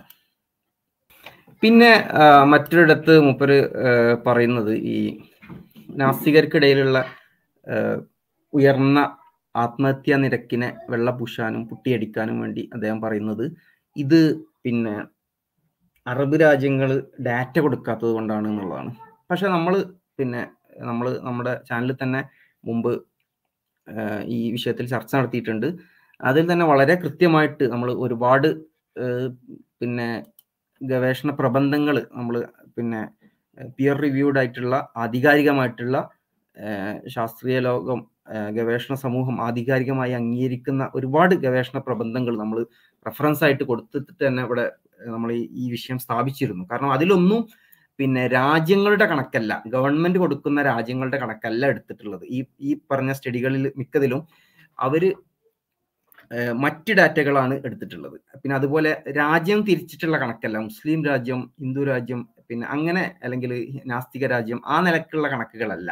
അതിലെടുത്തിട്ടുള്ളത് വ്യക്തികളനുസരിച്ചാണ്. വ്യക്തികളുടെ മതബോധവും അവരുടെ മത ചായവും അവർ സെൽഫ് റിപ്പോർട്ട് ചെയ്യുന്ന മത വീക്ഷണവും ഇതനുസരിച്ചിട്ട് നടത്തിയ സ്റ്റഡികളാണ്. ഇപ്പൊ അഞ്ച് സ്റ്റഡികളുണ്ട്. നിങ്ങൾക്ക് അതൊക്കെ പരിശോധിച്ച് നോക്കാം. പിന്നെ വളരെ റീസെന്റ് ആയി നടത്തിയ രണ്ടായിരത്തി ഇരുപത്തിരണ്ടിൽ ഇരുപത്തി ഒന്നിൽ നടന്ന ഇരുപത്തി ഒന്നിൽ പ്രസിദ്ധീകരിച്ച സ്റ്റഡികളുണ്ട്. രണ്ടായിരത്തി പതിനെട്ടിലുണ്ട് അതിന്റെ മുമ്പുള്ളതൊക്കെ ഉണ്ട്. അപ്പൊ ഇതിലൊക്കെ പിന്നെ വ്യക്തികളെ തന്നെയാണ് ആക്കിയിട്ടുള്ളത്. അപ്പൊ അത് ഡാറ്റ കൊടുക്കാൻ ഗവൺമെന്റുകൾ ഡാറ്റ കൊടുത്തിട്ടില്ല എന്ന് പറഞ്ഞ് കരഞ്ഞിട്ട് കാര്യമില്ല. അവിടെ വ്യക്തികളുടെ തന്നെ ഡാറ്റ. അതായത് ഇനിയിപ്പോ പിന്നെ സൗദിയിലെ ഡാറ്റ ഇല്ല അറബി അറേബ്യയിലെ അറബ് രാജ്യങ്ങളിലെ ഡാറ്റ ഇല്ല എന്ന് പറയേണ്ട ആവശ്യമില്ലല്ലോ. എല്ലാം ഈ മതത്തിൽ ജീവിക്കുന്ന ആളുകൾ മതവിശ്വാസികളും മത മതമില്ലാത്ത വിശ്വാസികളൊക്കെ എല്ലാ രാജ്യങ്ങളിലും ഉണ്ട്. അപ്പൊ അവിടുത്തെ ഡാറ്റ എടുത്തുകൊണ്ടാണ് ആണ് ഇവർ ഈ സ്റ്റഡി നടത്തിയത്. അപ്പൊ അതിലൊക്കെ കൃത്യമായിട്ട് തന്നെ പിന്നെ മത ഇല്ലാത്ത നാസ്തികരായിട്ടുള്ള ആളുകളുടെ ഇടയിൽ പിന്നെ ഡിപ്രഷനും ആത്മഹത്യയും വളരെ കൂടുതലാണ് എന്നിട്ട് എന്ന് കൃത്യമായിട്ട് തന്നെ പിന്നെ നമുക്ക് ഗവേഷണ പഠനങ്ങൾ തെളിയിച്ച് നമ്മളെ മുന്നിൽ തന്നിട്ടുണ്ട്. അപ്പോൾ അതിനെ പിന്നെ പുട്ടിയടിക്കാൻ വേണ്ടി അതിനെ വെള്ളപൂശാൻ വേണ്ടി മുഹമ്മദ് നബിക്കെതിരെ ആരോപണം ഉന്നയിച്ചതുകൊണ്ട് കാര്യമില്ല. കാരണം ഈ ഡാറ്റ അതുകൊണ്ട് മാറില്ല. നിങ്ങളുടെ മുന്നിലുള്ള ഈ ഡാറ്റ പിന്നെ മുഹമ്മദ് നബിക്കെതിരെ ഒരു ആരോപണം ഉന്നയിച്ചതുകൊണ്ട് മാറില്ല. ആ ഡാറ്റ അവിടെ തന്നെ ഉണ്ട്. പിന്നെ അപ്പോൾ പിന്നെ വളരെ കൃത്യമായിട്ട് നാസ്തികത ഡിപ്രഷനുമായിട്ടും സ്യൂസൈഡുമായിട്ടും ഒക്കെയാണ് ബന്ധപ്പെട്ട് കിടക്കുന്നത് എന്നുള്ളതാണ് ഇത്തരം പഠനങ്ങൾ തെളിയിക്കുന്നത്. അപ്പോൾ അതിനെ പിന്നെ അഗെയിൻ ഞാൻ ഈ സ്യൂഡോ സയൻസ് ആണല്ലോ പറഞ്ഞത്. അപ്പം മൂപ്പര് അതിനെക്കുറിച്ച് പറയുന്നത് പിന്നെ അറബ് രാജ്യങ്ങൾ ഡാറ്റ കൊടുക്കുന്നില്ല എന്നുള്ളതാണ്. അപ്പോൾ അതുകൊണ്ട് തന്നെ അതൊരു ഒരു ഒരു കൃത്യമല്ലാത്ത ഒരു ഒരു ഒരു വാദമാണ് മുന്നോട്ട് വെക്കുന്നത്. കൃത്യമായിട്ടുള്ള പഠനങ്ങൾ ഇവിടെ ഉണ്ടാവുമ്പോൾ ചുമ്മാ ഒരു ആരോപണം ഉന്നയിക്കുകയും അതിനും കൃത്യമായിട്ടുള്ള തെളിവുണ്ടോ? ഇനി അറബ് രാജ്യങ്ങളിൽ ഡാറ്റ കൊടുക്കുന്നില്ല. അതായത് അറബ് രാജ്യങ്ങളിൽ മുസ്ലിം രാജ്യങ്ങളൊക്കെ പിന്നെ അല്ലെങ്കിൽ ഏഷ്യൻ രാജ്യങ്ങളിൽ ഡാറ്റ കുറവാണ്. പിന്നെ ഈ പിന്നെ ഇവർ പറയുന്ന സന്തോഷ കൂടി ആത്മഹത്യ ചെയ്യുന്ന രാജ്യങ്ങളിൽ ഡാറ്റ കൂടുതലുണ്ട് എന്ന് പറയാനുള്ള തെളിവുണ്ടോ? അതിന് അതും ചുമ്മാ ആരോപിച്ചാൽ പോരല്ലോ. അതിനും കൃത്യമായിട്ടുള്ള പഠനങ്ങളും തെളിവുകളും വേണം. അപ്പൊ അതും ഇദ്ദേഹം നൽകിയിട്ടില്ല എന്നുള്ളതാണ്. അങ്ങനെ ഒന്ന് ഉള്ളതായിട്ട് നമ്മൾ പിന്നെ അറിയുകയല്ല. അങ്ങനെ ഉണ്ടെങ്കിൽ ഇവർ കൊണ്ടുവരട്ടെ. പക്ഷെ അങ്ങനെ ഉണ്ടായാൽ പോലും നമ്മൾ ഇവിടെ ഉന്നയിച്ച സ്റ്റഡികളിൽ ഒന്നും രാജ്യങ്ങൾ നോക്കിയിട്ടല്ല. പിന്നെ ഗവൺമെന്റ് കൊടുക്കുന്ന ഡാറ്റ ആ നിലക്കല്ല. വ്യക്തികളുടെ ഡാറ്റയാണ് ഇവിടെ എടുത്തിട്ടുള്ളത് എന്നുള്ളതാണ്. അപ്പോൾ ഈ സ്യൂസൈഡ് റേറ്റ് അത്തീസ്റ്റുകൾക്കിടയിൽ എന്ന് തന്നെയാണ് നമുക്ക് മനസ്സിലാക്കുന്നത്. ഇനി പിന്നെ സിംഗിൾ പാരന്റിങ് ചിൽഡ്രനെ കുറിച്ച് അദ്ദേഹം ഇതേപോലെ ഒരു ഒരു പുക തിയറി അവതരിപ്പിക്കുന്നുണ്ട്. പിന്നെ ഈ സ്ക്രീൻ മാറ്റിക്കോളി. പിന്നെ അതിൽ പിന്നെ അമേരിക്കയിൽ അതുപോലെ പാശ്ചാത്യ രാജ്യങ്ങളിലൊക്കെ പിന്നെ ഫാദർലെസ് അമേരിക്ക എന്നുള്ള ഒരു പുസ്തകം ധരിച്ചുകൊണ്ട് ഏഹ്, ഷുഹൈബിൽ ഹൈതമി ഉസ്താദ് ഒരു മുന്നോട്ട് വെച്ച ഒരു സംഗതിയെ വിമർശിക്കാൻ വേണ്ടി അദ്ദേഹം പറയുന്നത് ഇത് പിന്നെ സിംഗിൾ പാരന്റിങ്ങിനെ കൊണ്ട് സമൂഹം പിന്നെ തെറ്റായ രീതിയിൽ പ്രതികരിക്കുന്നത് കൊണ്ടാണ്. പിന്നെ സിംഗിൾ പാരന്റിങ് ഉള്ള കുട്ടികൾക്ക് ഇങ്ങനെ കുറെ പ്രശ്നങ്ങൾ ഉണ്ടാവുന്നത് എന്നൊക്കെയാണ് അദ്ദേഹം വാദിക്കുന്നത്. ഒന്ന് ഈ വാദത്തിന് കൃത്യമായിട്ടുള്ള തെളിവ് നൽകേണ്ടതുണ്ട്. പിന്നെ സിംഗിൾ പാരന്റിങ് മദേഴ്സ് സമൂഹത്തിൽ വിവേചനം അനുഭവിക്കുന്നു എന്നുള്ളതിന് കൃത്യമായിട്ടുള്ള പഠനങ്ങൾ തെളിവായിട്ട് നൽകേണ്ടതുണ്ട്. അല്ലാത്തിടത്തോളം അത് സ്യൂഡോ സയന്റിഫിക് ആയിട്ടുള്ള ഒരു വാദമാണ്. പിന്നെ രണ്ടാമത് ഇനി സിംഗിൾ പാരന്റ് ചിൽഡ്രനെതിരെ അല്ലെങ്കിൽ സിംഗിൾ പാരന്റ്സിനെതിരെ സമൂഹത്തിൽ വിവേചനം ഉണ്ട് എങ്കിൽ പോലും ഈ പറയുന്ന രൂപത്തിലുള്ള പ്രശ്നങ്ങൾ സിംഗിൾ പാരൻസിന്റെ കുട്ടികൾ അനുഭവിക്കുന്ന ശാരീരികമായിട്ടും മാനസികമായിട്ടും അവരുടെ വളർച്ചയിൽ അനുഭവിക്കുന്ന പലവിധ പ്രശ്നങ്ങൾ ആരോഗ്യപരമായിട്ടുള്ള പ്രശ്നങ്ങൾ അവർക്കിടയിൽ ഒബീസിറ്റി കൂടുതലാണ് അവർക്കിടയിൽ അവർ പിന്നെ സാമൂഹിക എന്താ പറയുക സമൂഹത്തോട് വിദ്വേഷമുള്ള ആളുകളായിട്ട് വളരാനുള്ള സാധ്യത കൂടുതലാണ്. അങ്ങനെ ഒരുപാട് പഠനങ്ങളുണ്ട്. അപ്പൊ ഇതൊക്കെ ഈ ഈ സംഗതി കൊണ്ട് മാത്രമാണ്. എന്ന് പറഞ്ഞാൽ മാത്രമാണ് പിന്നെ ആരിഫിന്റെ വാദം നിലനിൽക്കുള്ളൂ അല്ലാത്തിടത്തോളം കാലം എന്താണ്? സിംഗിൾ പാരന്റിങ്ങിന് പ്രശ്നമുണ്ട്. തന്നെയാണ് നമ്മളും പറയുന്നുള്ളൂ. സിംഗിൾ പാരന്റിങ്ങിന് പിന്നെ നോർമൽ ആയിട്ടുള്ള കുടുംബങ്ങളെ അപേക്ഷിച്ച് പലവിധ പ്രശ്നങ്ങളുണ്ട്.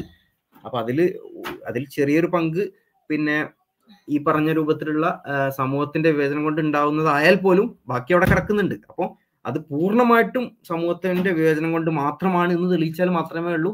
ആരിഫിന്റെ സൈഡിൽ എന്തെങ്കിലും ഒരു ഒരു ഒരു വാദമായിട്ട് അത് അവതരിപ്പിക്കാൻ കഴിയുക അല്ലാത്തടത്തോളം അവിടെ ഷുഹേബിൾ ഉസ്താദ് പറഞ്ഞ ആ ഒരു വാദത്തിന് തന്നെയാണ് മുൻതൂക്കം ഉണ്ടാവുക. അതിന് തന്നെയാണ് ഈ തെളിവ് പിന്നെ അതിനെ സപ്പോർട്ട് ചെയ്യുക എന്നുള്ളതാണ് പറയാനുള്ളത്. അപ്പോൾ പിന്നെ ഈ ഒരു വാദത്തിന് കൃത്യമായിട്ടുള്ള പഠനങ്ങൾ തെളിവുണ്ടോ? തെളിവുണ്ടെങ്കിൽ അത് നൽകാൻ അദ്ദേഹത്തിന് ബാധ്യത ഉണ്ട് എന്നുള്ളതാണ്. ഇനി പിന്നെ ഇനി ഞാൻ പിന്നെ കുറച്ചുകൂടി അതിന്റെ ഒരു ലോജിക്കൽ സൈഡിൽ ഒരു കാര്യം പറയാൻ ഉദ്ദേശിക്കുന്നുണ്ട് അതായത് നമ്മൾ പിന്നെ യഥാർത്ഥത്തിൽ പിന്നെ ആരിഫ് മൊത്തത്തിൽ അയാളുടെ ഒരു പ്രസംഗത്തിൽ കുറേ മോറൽ സ്റ്റാൻഡുകൾ അദ്ദേഹം അവതരിപ്പിക്കുന്നുണ്ട്. അതായത് മതം വേണോ എന്നുള്ളതാണ് ചർച്ച. അപ്പോൾ ഈ മതം വേണോ എന്നുള്ള ചർച്ചയിൽ കുറേ മോറൽ സ്റ്റാൻഡുകൾ അയാൾ പറയുന്നുണ്ട്. അപ്പോൾ അത് എന്തിന്റെ ബേസിലാണെന്ന് പറയുന്നില്ല. അപ്പൊ ഉദാഹരണത്തിന് നമുക്കൊരു ധാർമ്മിക നിലപാട് നമുക്ക് എടുക്കണമെങ്കിൽ നമുക്ക് പല രീതിയിൽ അത് എടുക്കാം. അതായത് പിന്നെ നമ്മൾ എനിക്കങ്ങനെ തോന്നുന്നു എന്ന് പറയാം. എനിക്കങ്ങനെ തോന്നുന്നു എന്നാണെങ്കിൽ പിന്നെ നിനക്കങ്ങനെ തോന്നിക്കോ? എനിക്ക് ഇങ്ങനെയും തോന്നുന്നു എന്ന് പറയേണ്ട മറുപടി അതിന് കൊടുക്കേണ്ടേ ഉള്ളൂ. ഇനി നീ പറ ചെയ്യുന്നത് ഒബ്ജക്റ്റീവ്ലി വസ്തുനിഷ്ഠമായിട്ട് നീ ചെയ്യുന്നത് തെറ്റാണ് എന്നുള്ള രീതിയിലാണെങ്കിൽ അതിനൊരു വസ്തുനിഷ്ഠമായിട്ടുള്ള അതിനൊരു അടിസ്ഥാനം കൊടുക്കാൻ കഴിയണം. അപ്പൊ അതിന് അടിസ്ഥാനം കൊടുക്കാനാണ് ധാർമ്മികതക്ക് മതത്തിന് പുറത്ത് അടിസ്ഥാനം കൊടുക്കാനാണ്. മതത്തിന് പുറത്തൊരു അടിസ്ഥാനം ഉണ്ട് എന്ന് പറഞ്ഞുകൊണ്ടാണ് യൂട്ടിലിറ്റേറിയനിസവും മറ്റും കാര്യങ്ങളൊക്കെ വന്നത്. അപ്പം നമ്മുടെ യൂട്ടിലിറ്റേറിയൻസിനെ ഇയാൾ ആരിഫ് സപ്പോർട്ട് ചെയ്യുന്നതുകൊണ്ട് അതിനെ ജസ്റ്റിഫൈ ചെയ്യാൻ ശ്രമിക്കുന്നതുകൊണ്ട് അദ്ദേഹം ആ ഒരു ഇതാണ് എടുക്കുന്നതെന്നാണ് നമ്മൾ നമ്മൾ മനസ്സിലാക്കുന്നത്. അല്ലെങ്കിൽ അദ്ദേഹം പറയട്ടെ അപ്പോൾ അങ്ങനെ ഒരു ഒബ്ജക്റ്റീവ് മൊറാലിറ്റി ഉണ്ട് എന്നും അതിന് യൂട്ടിലിറ്റേറിയനിസം അടിസ്ഥാനമാക്കണം എന്നുമാണ് മൂപ്പർ മനസ്സിലാക്കുന്നത് എന്നാണ് നമ്മൾ അദ്ദേഹത്തിന്റെ ആ ഒരു സംസാരത്തിൽ നിന്ന് മനസ്സിലാക്കിയത്. ഇനി അല്ല മറ്റൊരു തിയറി ആണെങ്കിൽ ആരിഫിന്റെ സ്വന്തമായിട്ടുള്ള തിയറി ആണെങ്കിൽ അത് പറയട്ടെ. പിന്നെ അപ്പോൾ യൂട്ടിലിറ്റേറിയനിസത്തിനെ ഷുബിൽ ഹരിം ഉസ്താദ് വിമർശിച്ചപ്പോൾ അദ്ദേഹം അതിൽ നിന്ന് പിന്നെ ഒഴിഞ്ഞു മാറുന്നത് കുറെ മൂപ്പരുടെ കുറെ കാര്യങ്ങൾ പറഞ്ഞുകൊണ്ടാണ്. യഥാർത്ഥത്തിൽ അതൊരു ഒരു ഡയലോഗ് കാച്ചി പൊട്ടിയടിക്കുക എന്നുള്ളതിൽ ഉപരി യൂട്ടിലിറ്റേറിയൻസിന് യുക്തിപരമായിട്ടുള്ള ഒരു ജസ്റ്റിഫിക്കേഷൻ അല്ല എന്നുള്ളതാണ്. അതായത് അതിന് യൂട്ടിലിറ്റേറിയൻസത്തിനെതിരെയുള്ള കൗണ്ടറിനെ യുക്തിപരമായിട്ട് ഡിഫെൻഡ് ചെയ്യാനൊന്നും പിന്നെ ആരിഫിന്റെ ഭാഗത്തിന് കഴിഞ്ഞിട്ടില്ല. കാരണം യൂട്ടിലിറ്റേറിയൻസത്തിൽ എന്താണ്? പിന്നെ only thing having intrinsic value are pleasure and happiness എന്നുള്ളതാണ്. പിന്നെ സന്തോഷത്തിന് മാത്രമാണ് വാല്യൂ ഉള്ളൂ. പിന്നെ സന്തോഷം കൂട്ടുന്ന പിന്നെ കാര്യങ്ങൾ ശരിയും സന്തോഷം കുറയ്ക്കുന്ന കാര്യങ്ങൾ തെറ്റുമാണ്. എല്ലാവരുടെയും സന്തോഷവും പിന്നെ പ്ലഷറും ഈക്വൽ ആണ് എന്നുള്ളതാണ്. അപ്പൊ ഇതിൽ ഷുഹൈബുൽ ഹെദമി ഉസ്താദ് ഉന്നയിച്ച ഒരു പ്രശ്നം എന്താ വെച്ചാൽ ഗ്യാങ് റേപ്പ് നടക്കുകയാണ്. അപ്പൊ അവിടെ ഒരു പത്ത് പേര് ഒരു ഒരു ആളെ റേപ്പ് ചെയ്യാണ്. അപ്പൊ എന്താണ്? പത്ത് പേർക്ക് സന്തോഷമുണ്ട്. ആ റേപ്പ് ചെയ്യുന്ന ആൾക്ക് ദുഃഖമുണ്ട്. അപ്പോൾ അവിടെ യൂട്ടിലിറ്റേറിയൻ പ്രിൻസിപ്പിൾ പ്രകാരം അവിടെ സന്തോഷമാണ് കൂടുതൽ. അപ്പൊ അത് ശരിയാണ് എന്ന് വരും. അപ്പൊ ഇത് നമ്മുടെ ഒരു മനസ്സിന് ഉൾക്കൊള്ളാൻ കഴിയുമോ? എന്നാണ് അദ്ദേഹം ചോദിക്കുന്നത്. അപ്പൊ ഇതിനെതിരെ മൂപ്പർ പറയുന്നത് ആദ്യം നോക്കിയാൽ പോരാ നമ്മൾ പിന്നെ അയാളുടെ അതും കൂടി നോക്കണം. ചുമ്മാ അങ്ങ് പറയാണ്. അല്ലാതെ അത് യൂട്ടിലിറ്റേറിയനിസത്തിന്റെ അടിസ്ഥാനത്തിൽ അതിനെ ജസ്റ്റിഫൈ ചെയ്യാൻ കഴിയോ? കഴിയൂല. യൂട്ടിലിറ്റേറിയനിസം എന്ന് പറഞ്ഞാൽ പിന്നെ ഈ പറഞ്ഞ മൂന്ന് കാര്യങ്ങളാണ് അതിൽ വരുന്നത്. ഇനി കോൺസിക്വൻസ് നോക്കണം. കോൺസിക്വൻസ് നോക്കുക പറഞ്ഞാൽ ഓക്കെ അത് മറ്റൊരു വാദമാണ്. കോൺസിക്വൻഷ്യലിസം നല്ല കോൺസിക്വൻസ് ആണോ എന്ന് നോക്കണം എന്നുള്ളതാണ്. അപ്പൊ അഗൈൻ നല്ല എന്ന് പറയുന്നത് എന്തിന്റെ അടിസ്ഥാനത്തിലാണ്? ഈ നല്ലത് എന്താണ്? ചീത്തത് എന്താണ് എന്ന് ഡിഫൈൻ ചെയ്യാനാണല്ലോ നമ്മൾ ശ്രമിക്കുന്നത്. അപ്പൊ അവിടെ ഒരു സർക്കുലർ ഫാരസിയാണ് മൂപ്പര പറഞ്ഞുകൊണ്ട് ഉദ്ദേശിക്കുന്നത് പറഞ്ഞതിൽ വരുന്നത്. നല്ല കോൺസിക്വൻസ് എന്ന് പറഞ്ഞുകൊണ്ട് അപ്പോൾ യഥാർത്ഥത്തിൽ യൂട്ടിലിറ്റേറിയനിസം പ്രകാരം ഗ്യാങ് റേപ്പ് ശരിയാണ് എന്നുള്ളതാണ്. യൂട്ടിലിറ്റേറിയനിസ്റ്റുകളുടെ അവരുടെ അടിസ്ഥാനം വെച്ച് നോക്കിയാൽ ഗ്യാങ് റേപ്പിനെ ന്യായീകരിക്കേണ്ടി വരും എന്നുള്ളതാണ്. അപ്പോൾ പിന്നെ ആരിഫ് പറയുന്നത് അങ്ങനെ പത്ത് പേർക്ക് സന്തോഷം ഉണ്ടാകും നോക്കിയാൽ പോരാ. പതിനൊന്ന് പേർക്കും സന്തോഷം കൊടുക്കാനാണ് നമ്മൾ ശ്രമിക്കേണ്ടത് എന്നുള്ളതാണ്. ഉദാഹരണത്തിന് നമ്മൾ നമ്മൾ ഇതിനൊന്ന് ഒന്ന് ഒന്ന് മോഡിഫൈ ചെയ്ത് നോക്കുക. ഈ പത്ത് പേരും ഈ ഗ്യാങ് റേപ്പ് ചെയ്യുന്ന പത്ത് പേരും പിന്നെ ഇൻസലുകളാണ് എന്നൊക്കെ. അതായത് അവർക്ക് അവരോട് ഇണ ഇണചേരാൻ അല്ല അവരോട് പിന്നെ അവരെ പ്രണയിക്കാനൊന്നും ഒരു സ്ത്രീകളും തയ്യാറാവാത്ത റിജക്റ്റ് ചെയ്യപ്പെട്ട ഇൻസലുകളാണ് അപ്പൊ അവർ ഭയങ്കര ദുഃഖത്തിലാണ് കിടക്കുന്നത്. പത്ത് പേര് ഭയങ്കര ദുഃഖം. അവർ ഒരു ഒരു സ്ത്രീയെ റേപ്പ് ചെയ്യാൻ പോവാണ്. അപ്പൊ എന്താണ്? ഈ പത്ത് പേര് ദുഃഖത്തിലാണുള്ളത്. പിന്നെ ആ സ്ത്രീ ന്യൂട്രൽ ആയിട്ട് നിൽക്കുകയാണ്. ഇവർ റേപ്പ് ചെയ്താൽ എന്താണ്? പത്ത് പേർക്ക് സന്തോഷം കിട്ടുന്നു ആ സ്ത്രീക്ക് ദുഃഖം ഉണ്ടാവുന്നു. അപ്പൊ നേരത്തെ പത്ത് പേർക്ക് ദുഃഖമുള്ളതിൽ നിന്നും പിന്നെ ഒരാൾക്ക് ദുഃഖവും പത്ത് പേർക്ക് സന്തോഷവും വന്നു. അപ്പൊ യൂട്ടിലിറ്റേറിയനിസത്തിന്റെ അടിസ്ഥാനത്തിൽ ഇത് എന്താണ്? ധാർമ്മികമാണ് എന്ന് വരും. അപ്പൊ അതിനെ പിന്നെ പതിനൊന്ന് പേർക്കും സന്തോഷം കൊടുക്കാൻ പറ്റുമോ എന്ന് ചോദിച്ചാൽ ഇവിടെ പതിനൊന്ന് പേർക്കും സന്തോഷം കൊടുക്കാൻ കഴിയൂല. കാരണം ഓൾറെഡി അവർ പിന്നെ ഇതാണ് പിന്നെ ഇൻസലുകളാണ് ഈ പത്ത് പേരും. അപ്പൊ ഇങ്ങനത്തെ ഉള്ള സിറ്റുവേഷനിലൊക്കെ യഥാർത്ഥത്തിൽ ഇതിന്റെ ഒരു ഒരു യൂട്ടിലിറ്റേറിസം പ്രിൻസിപ്പിളിന്റെ ഒരു ഒരു യുക്തി ശൂന്യത മനസ്സിലാക്കി തരുന്ന സംഗതികളാണ്. പിന്നെ മറ്റൊരു സംഗതി എന്താ വെച്ചാൽ ഇനി യൂട്ടിലിറ്റേറിയസം ആരിഫ് മനസ്സിലാക്കുന്നു നോക്കുക അപ്പൊ മതം വേണോ എന്നുള്ളതാണല്ലോ ചർച്ച. ഈ ചർച്ച ഉണ്ടായിരുന്നത്. അപ്പൊ മതം വേണമെന്ന് വെച്ചാൽ മതം എന്ന് പറഞ്ഞ ഈ പറഞ്ഞ പോലെ പല ഡെഫിനിഷനിൽ പറയാം. അപ്പൊ ചിലരതിനെ ഒരു ദൈവം വേണം എന്നുള്ള നിലയ്ക്ക് ഡിഫൈൻ ചെയ്യും. ദൈവമുള്ള വിശ്വാസം എന്നുള്ള നിലയ്ക്ക് ഡിഫൈൻ ചെയ്യും. പിന്നെ ചിലർ അതിനെ ഒരു ധാർമ്മിക സംഹിത എന്നുള്ള നിലയ്ക്ക് ഡിഫൈൻ ചെയ്യും. അപ്പൊ ഈ ധാർമ്മിക സംഹിത എന്നുള്ള നിലയ്ക്ക് ഡിഫൈൻ ചെയ്യുകയാണെങ്കിൽ യഥാർത്ഥത്തിൽ ഈ യൂട്ടിലിറ്റേറിയൻസവും ഒരു മതമാണ്. അതായത് ആരിഫും ഇവിടെ പറ മുന്നോട്ട് വെക്കുന്നത് ഒരു മതം തന്നെയാണ് എന്നുള്ളതാണ്. പിന്നെ ആരിഫ് മുന്നോട്ട് വെക്കുന്നത് മറ്റൊരു മതമാണ്. അതിന്റെ പിന്നെ അടിസ്ഥാന വിശ്വാസമാണ്. എന്ത്? ഈ മൂന്ന് principle pain and pleasure and ഹാപ്പിനെസ്സിനാണ് intrinsic value ഉള്ളത്. ഇത് തെളിയിക്കാൻ കഴിയോ? ശാസ്ത്രീയമായി തെളിയിക്കാൻ കഴിയോ? അല്ലെങ്കിൽ യുക്തിപരമായിട്ട് തെളിയിക്കാൻ കഴിയോ? തെളിയിക്കാനൊന്നും കഴിയില്ല. ഇത് ഒരു വിശ്വാസം. അയാളുടെ ഒരു വിശ്വാസം. എന്നിട്ട് അയാൾ അയാളുടെ വിശ്വാസം വെച്ചിട്ട് പിന്നെ ഒരുപാട് നീണ്ട പിന്നെ വിമർശനങ്ങൾ ഉന്നയിക്കുകയാണ് ആ വിമർശനങ്ങൾ എവിടുന്നാണ് വരുന്നത്. അയാളുടെ യൂട്ടിലിറ്റേറിയനിസം പ്രിൻസിപ്പളിന്റെ വിശ്വാസത്തിൽ നിന്ന് വരികയാണ്. എന്നിട്ട് അത് നമ്മളോട് വിശ്വസിക്കാനാണ് ആവശ്യപ്പെടുന്നത്. അപ്പൊ അയാളുടെ മതം വിശ്വസിക്കണം എന്നുള്ളതാണ് നമ്മളോട് ആവശ്യപ്പെടുന്നത്. അപ്പോൾ മതം വേണോ എന്നുള്ള ചർച്ചയിൽ മൂപ്പരൊരു മതം മുന്നോട്ട് വെച്ചിട്ട് അത് വിശ്വസിക്കണം എന്നാണ് നമ്മളോട് ആവശ്യപ്പെടുന്നത്. ഇനി മറ്റൊരു വിഷയം കൂടി പിന്നെ ഈ ആരിഫ് മുന്നോട്ട് വെച്ച ഇതിൽ ഇപ്പോൾ ഇപ്പോ സോമാലിയയുടെയും പിന്നെ സിറിയയുടെയും അഫ്ഗാന്റെയും ഒക്കെ കാര്യം പറഞ്ഞിട്ട് മൂപ്പര് മുന്നോട്ട് വെച്ചൊരു സംഗതിയാണ്. അതിന് അതിനൊക്കെ ഒരു മതത്തിന്റെ ഇസ്ലാം മതമാണ് അല്ലെങ്കിൽ പൊതുവിൽ മതമാണ് അതിന് ഉത്തരവാദി. പ്രത്യേകിച്ചും മൂപ്പരുടെ ഒരു ഒരു സൂചനകളൊക്കെ ഇസ്ലാം മതമാണ് ഉത്തരവാദി. പിന്നെ എന്നുള്ള മൂന്ന് രാജ്യങ്ങൾ എണ്ണാം. ഒന്ന് സിറിയ ഒന്ന് അഫ്ഗാനിസ്ഥാൻ മൂന്ന് സൊമാലിയ. അതോടൊപ്പം മൂന്ന് ഭീകര സംഘടനകളെ നമ്മൾ എണ്ണുന്നു. ഒന്ന് ഐസിസ് രണ്ട് താലിബാൻ മൂന്ന് അൽ ഷബാബ് ഈ മൂന്ന് രാജ്യങ്ങളാണ് half of the world refugee പ്രോബ്ലത്തിന് ആളുകളെ ഇറക്കി വിടുന്ന ഈ മൂന്ന് രാജ്യങ്ങളിൽ നിന്നാണ്. ലോകം ഇന്ന് നേരിടുന്ന ഏറ്റവും വലിയ പ്രശ്നമാണ് റെഫ്യൂജി ക്രൈസിസ് അവിടെ നടക്കുന്ന ആ അപ്പോ പിന്നെ എവിഡൻസ് നമ്മളിപ്പോ ഒരു കാര്യം വിശ്വസിക്കുകയും മനസ്സിലാക്കുകയും ചെയ്യുന്നത് എവിഡൻസ് ബേസ്ഡ് ആയിരിക്കണം എന്നുള്ളതാണ്. പിന്നെ ഇത് ഇത് യഥാർത്ഥത്തിൽ ആരിഫ് ഇങ്ങനെ പറയുന്നുണ്ട് ഇടക്കിടക്ക് എവിഡൻസ് നോക്കണം എവിഡൻസ് നോക്കണം എന്നൊക്കെ. പക്ഷെ എവിഡൻസ് നോക്കുക എന്ന് പറഞ്ഞാൽ പിന്നെ ചെറിയ പിക്കഡ് എവിഡൻസ് അല്ല നമുക്ക് വേണ്ടത്. നമ്മൾ കൃത്യമായിട്ട് യുക്തിപരമായിട്ടുള്ള ഒരു ഒരു ഒരു വാദം ഉന്നയിക്കുമ്പോൾ അതിനെ സാധൂകരിക്കുന്ന എവിഡൻസ് ഉണ്ടോ എന്നുള്ളതാണ് നോക്കേണ്ടത്. അപ്പോൾ ആ വാദത്തിന് പിന്നെ സാധൂകരിക്കാൻ പറ്റിയ ചില എവിഡൻസ് ഉണ്ട്. പക്ഷെ അതിനെ എതിർക്കുന്ന കുറേ എവിഡൻസ് ഉണ്ട്. അപ്പൊ അതിൽ നിന്ന് ചിലത് മാത്രം പിക്ക് ചെയ്തിട്ട് അതിനെ അനുകൂലിക്കുന്ന മാത്രം പിക്ക് ചെയ്തിട്ട് കൊണ്ടുവരുന്നതിന് നമ്മൾ നേരത്തെ പറഞ്ഞ പോലെ ചെറിയ പിക്കിംഗ് ഫാരസി എന്ന് പറയാം. അപ്പൊ ഇവിടെ യഥാർത്ഥത്തിൽ ഈ ആരിഫ് ഉന്നയിച്ചത് വളരെ കൃത്യമായിട്ട് ഒരു ചെറിയ പിക്കിംഗ് ഫാരസിയാണ് എന്താണ്? പിന്നെ ഇവിടെ ആരിഫ് മറച്ചു വെച്ച വിവരങ്ങൾ എന്തൊക്കെയാണ് ആരിഫിന്റെ ഈ വാദത്തിൽ? ഇപ്പോ അഫ്ഗാന് സിറിയ സോമാലിയ മൂന്ന് രാജ്യങ്ങളുടെ കാര്യം പറഞ്ഞു. ഇതിൽ പിന്നെ മൂന്ന് പിന്നെ സംഘടനകളുടെ പേരും പറയും മൂന്ന് ഭീകരവാദ സംഘടനകളോ അല്ലെങ്കിൽ മൗലികവാദ സംഘടനകളോ അങ്ങനെയൊക്കെ പറയാൻ പറ്റിയ സംഘടനകളുടെ പേരും പറഞ്ഞു. അപ്പൊ അതിൽ ആരിഫ് പറയുന്നത് ഇതൊക്കെ ഇതൊക്കെ പറഞ്ഞിട്ട് അദ്ദേഹം ഉദ്ദേശിക്കുന്നത് അത് ഒക്കെ ഇസ്ലാമിന്റെ ഒരു കുറ്റമാണ് എന്നുള്ളതാണ്. പക്ഷെ ഇതിൽ ഓരോന്നും നിങ്ങൾ എടുത്തു നോക്കൂ. അഫ്ഗാനിസ്ഥാൻ. അവിടെ അവിടെ ആരൊക്കെയാണ് ഇൻവോൾവ് ചെയ്യുന്നത്? അവിടെ അവിടുത്തെ റെഫ്യൂജി കേസസിന് ആരൊക്കെ ആരാണ് കാരണക്കാർ? അവിടെ അവിടെ കുറെ കാരണക്കാരുണ്ട്.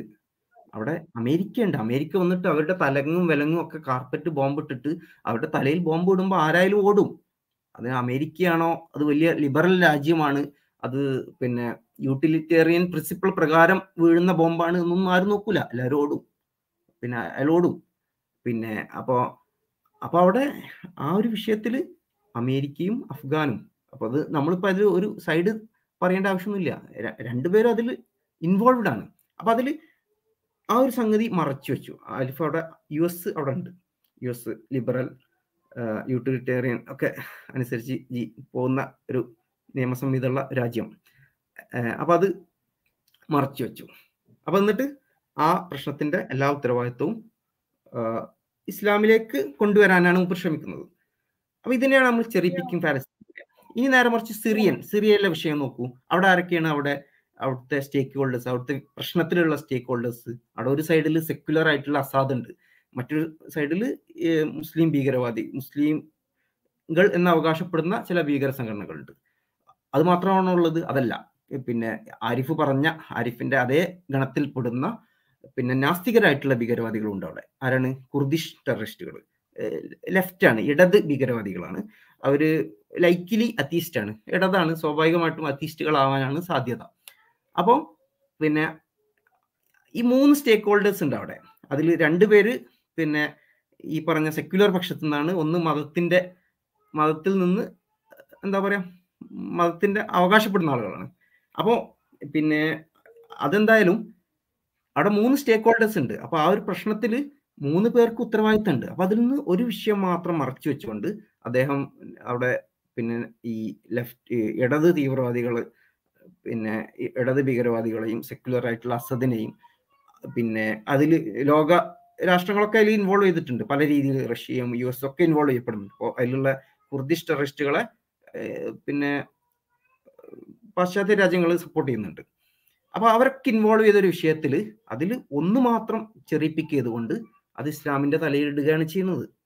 പിന്നെ സോമാലിയ. സോമാലിയയിൽ സൊമാലിയയിൽ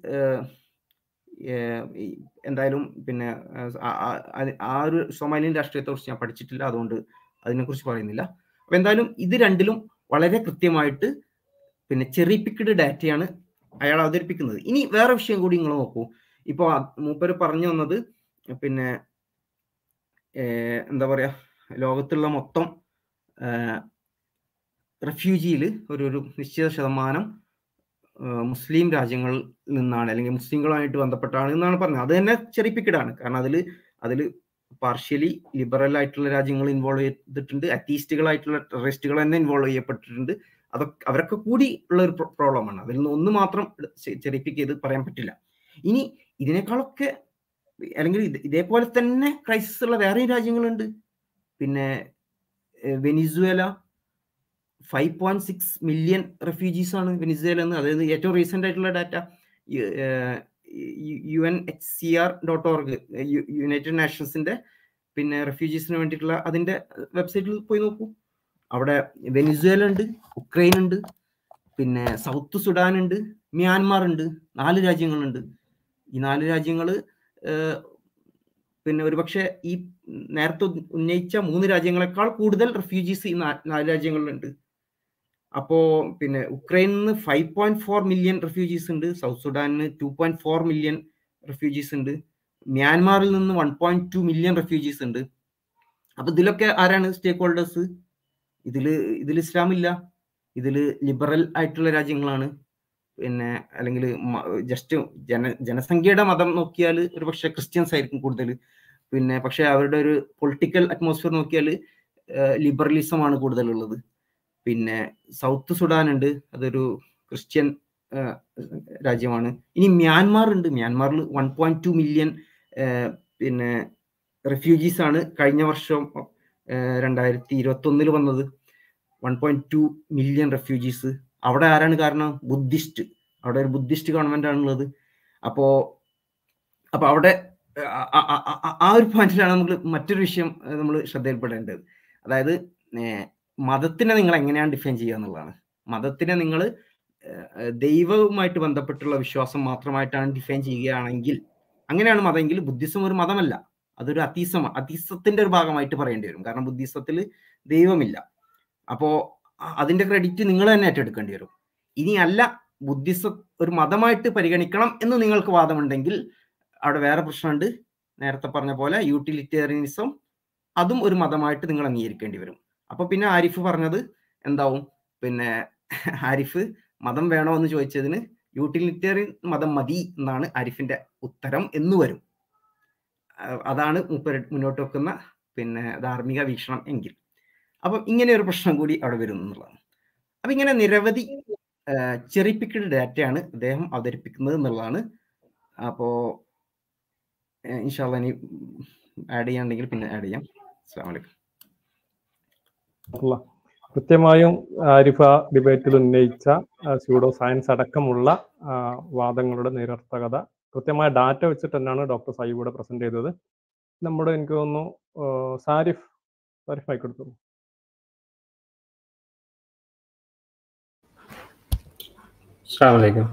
കേൾക്കുന്നുണ്ടോ? കേൾക്കാം കേൾക്കാം. നമ്മുടെ സമൂഹമായിട്ട് ബന്ധപ്പെട്ട ഒരുമാതിരി ലോജിക്കലായിട്ടുള്ള അല്ലെങ്കിൽ സയന്റിഫിക് സൊസൈറ്റി എന്നുള്ള കാര്യങ്ങളെല്ലാം സയ്യൂബ് ഇപ്പം ഓൾറെഡി അഡ്രസ്സ് ചെയ്തിട്ടുണ്ട്. എന്നാലും ഒന്ന് രണ്ട് കാര്യങ്ങൾ ഞാൻ നോട്ട് ചെയ്തത് പറയാമെന്ന് വിചാരിക്കുകയാണ്. ഒന്നാമത് ഒരു ഫ്രീ തിങ്കിങ് കമ്മ്യൂണിറ്റി അല്ലെങ്കിൽ ഒരു ഫ്രീ ആയിട്ട് തിങ്ക് ചെയ്യാൻ സാധ്യമാണ് എന്ന് അവകാശപ്പെടുന്ന അതായത് മറ്റുള്ള ഡോഗ്മകളിൽ നിന്നൊക്കെ ആം, വേറിട്ട് നിന്ന് സ്വന്തമായിട്ടുള്ള തീരുമാനങ്ങൾ എടുക്കാനും അതിന് ഉള്ള കഴിവുള്ള ഒരു ഫ്രീ തോട്ട്സ് എന്നുള്ളൊരു കാര്യം പ്രപ്പോസ് ചെയ്യുന്ന ഒരു ടീമാണല്ലോ അപ്പം ഇവർക്ക് എങ്ങനെയാണ് ഒരു ഫ്രീ തോട്ട്സ് ഉണ്ടാക്കാൻ സാധിക്കുക എന്നുള്ളതൊരു ക്വസ്റ്റ്യമാണ് കാരണം എന്ന് വെച്ചാൽ നമ്മൾ ഇപ്പം ആരിഫ് അവകാശപ്പെട്ടിട്ടുണ്ടായിരുന്നത് പുള്ളിക്ക് എപ്പിസ്റ്റമോളജി ഒന്നും ഇല്ല എന്നുള്ളത്. എപ്പിസ്റ്റമോളജിയും ഫിലോസഫിയും ഒന്നും പുള്ളിക്ക് ആവശ്യമില്ല. പുള്ളിക്ക് എന്തെങ്കിലും പുള്ളിക്ക് തോന്നുന്ന കാര്യങ്ങൾ എന്നുള്ളത് മാത്രമേ അതിനകത്ത് അവകാശപ്പെടുന്നുള്ളൂ പുള്ളി ആകെ ഉന്നയിക്കുന്ന ആ സംവാദത്തിലുടനീളം ഉന്നയിച്ച ഒരു എപ്പിസ്റ്റമോളജി എന്ന് പറയുന്നത് ഇസ്ലാമിക വിരുദ്ധത എന്നുള്ളത് മാത്രമായിരുന്നു. ഹെയ്റ്റ് അഗ്നിസ്റ്റ് ഇസ്ലാം എന്നുള്ളത് മാത്രമായിരുന്നു. അപ്പം നമ്മൾ ഏതെങ്കിലും ഒരു ആശയങ്ങളോട് ഐഡിയോളജിയോട് അല്ലെങ്കിൽ അതൊരു അടിസ്ഥാനത്തോട് ചേർന്ന് നിൽക്കുമ്പോൾ മാത്രമാണ് നമുക്ക് ഓരോ ആർഗ്യുമെന്റുകളോ നമുക്കുടെ വാദങ്ങളോ ഉന്നയിക്കാൻ സാധിക്കുക. അപ്പം ഒരു ഫ്രീ തോട്ട് എന്ന് പറയുന്നുണ്ടെങ്കിൽ തന്നെയും ഇപ്പോൾ അവർക്ക് മൊറാലിറ്റിക്ക് ഉദാഹരണത്തിന് മൊറാലിറ്റിക്ക് വേണ്ടി അവർക്ക് കോൺസ്റ്റിറ്റ്യൂഷനെ ആശ്രയിക്കേണ്ടി വരും. അപ്പോൾ അവർക്ക് ഇഷ്ടമില്ലാത്ത കാര്യങ്ങൾ അതിനകത്ത് ഉണ്ടായിരിക്കാം.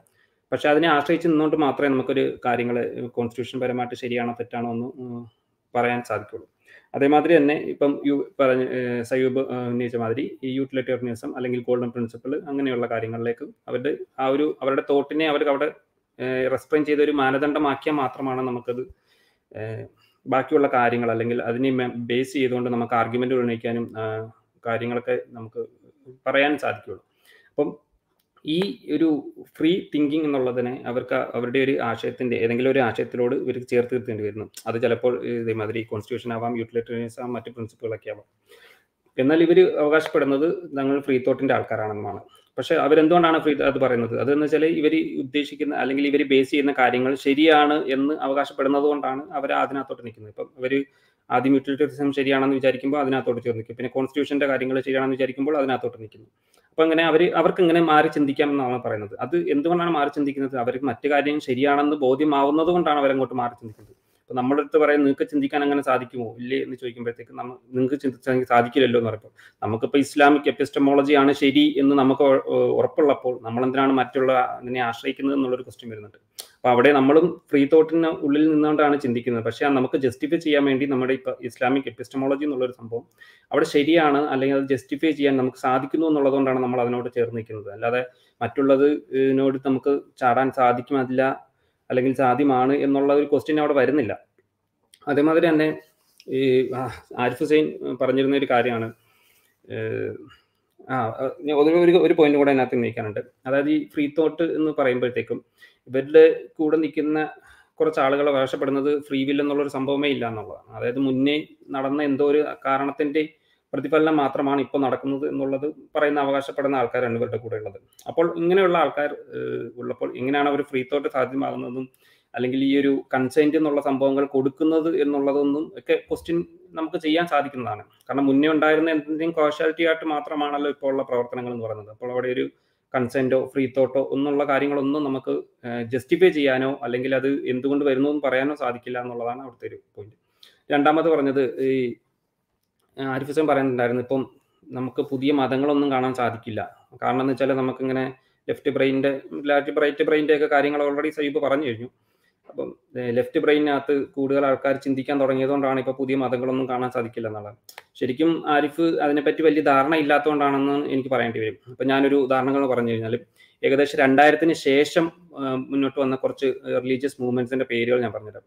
അപ്പോൾ ഇതിനകത്തൊരു കോപ്പിമിസം എന്നുള്ള ഒരു റിലീജിയസ് മൂവ്മെന്റ് ഉണ്ടായിട്ടുണ്ട് അത് രണ്ടായിരത്തി പന്ത്രണ്ടിൽ തുടങ്ങിയതാണ്. അതുപോലെ ചിൽഡ്രൻ ഓഫ് തണ്ടർ എന്നുള്ളത് രണ്ടായിരത്തിൽ തുടങ്ങിയ ഒരു മൂവ്മെന്റ് പിന്നെ ഹിക്കാരി നോവ എന്ന് പറയുന്ന ഒരു രണ്ടായിരത്തി ഏഴിൽ ഇത് ജസ്റ്റ് രണ്ടായിരത്തിന് ശേഷം മാത്രമുള്ളതാണ് നിങ്ങൾക്ക് ഇപ്പം ഗൂഗിൾ ചെയ്ത് കഴിഞ്ഞാൽ നിങ്ങൾക്ക് ആയിരത്തി തൊള്ളായിരത്തി തൊള്ള- ആയിരത്തി തൊള്ളായിരം മുതലുള്ള ധാരാളം ലിസ്റ്റുകൾ നിങ്ങൾക്ക് അവൈലബിൾ ആണ്. ഇത് ഞാൻ ജസ്റ്റ് ഇപ്പോൾ അതായത് ഇപ്പം ആരിഫ് ഉന്നയിച്ച ഒരു വാദം എന്ന് വെച്ചാൽ പുതിയ മതങ്ങൾ ഇപ്പോൾ കാണുന്നില്ല എന്നുള്ള രീതിയിലാണല്ലോ.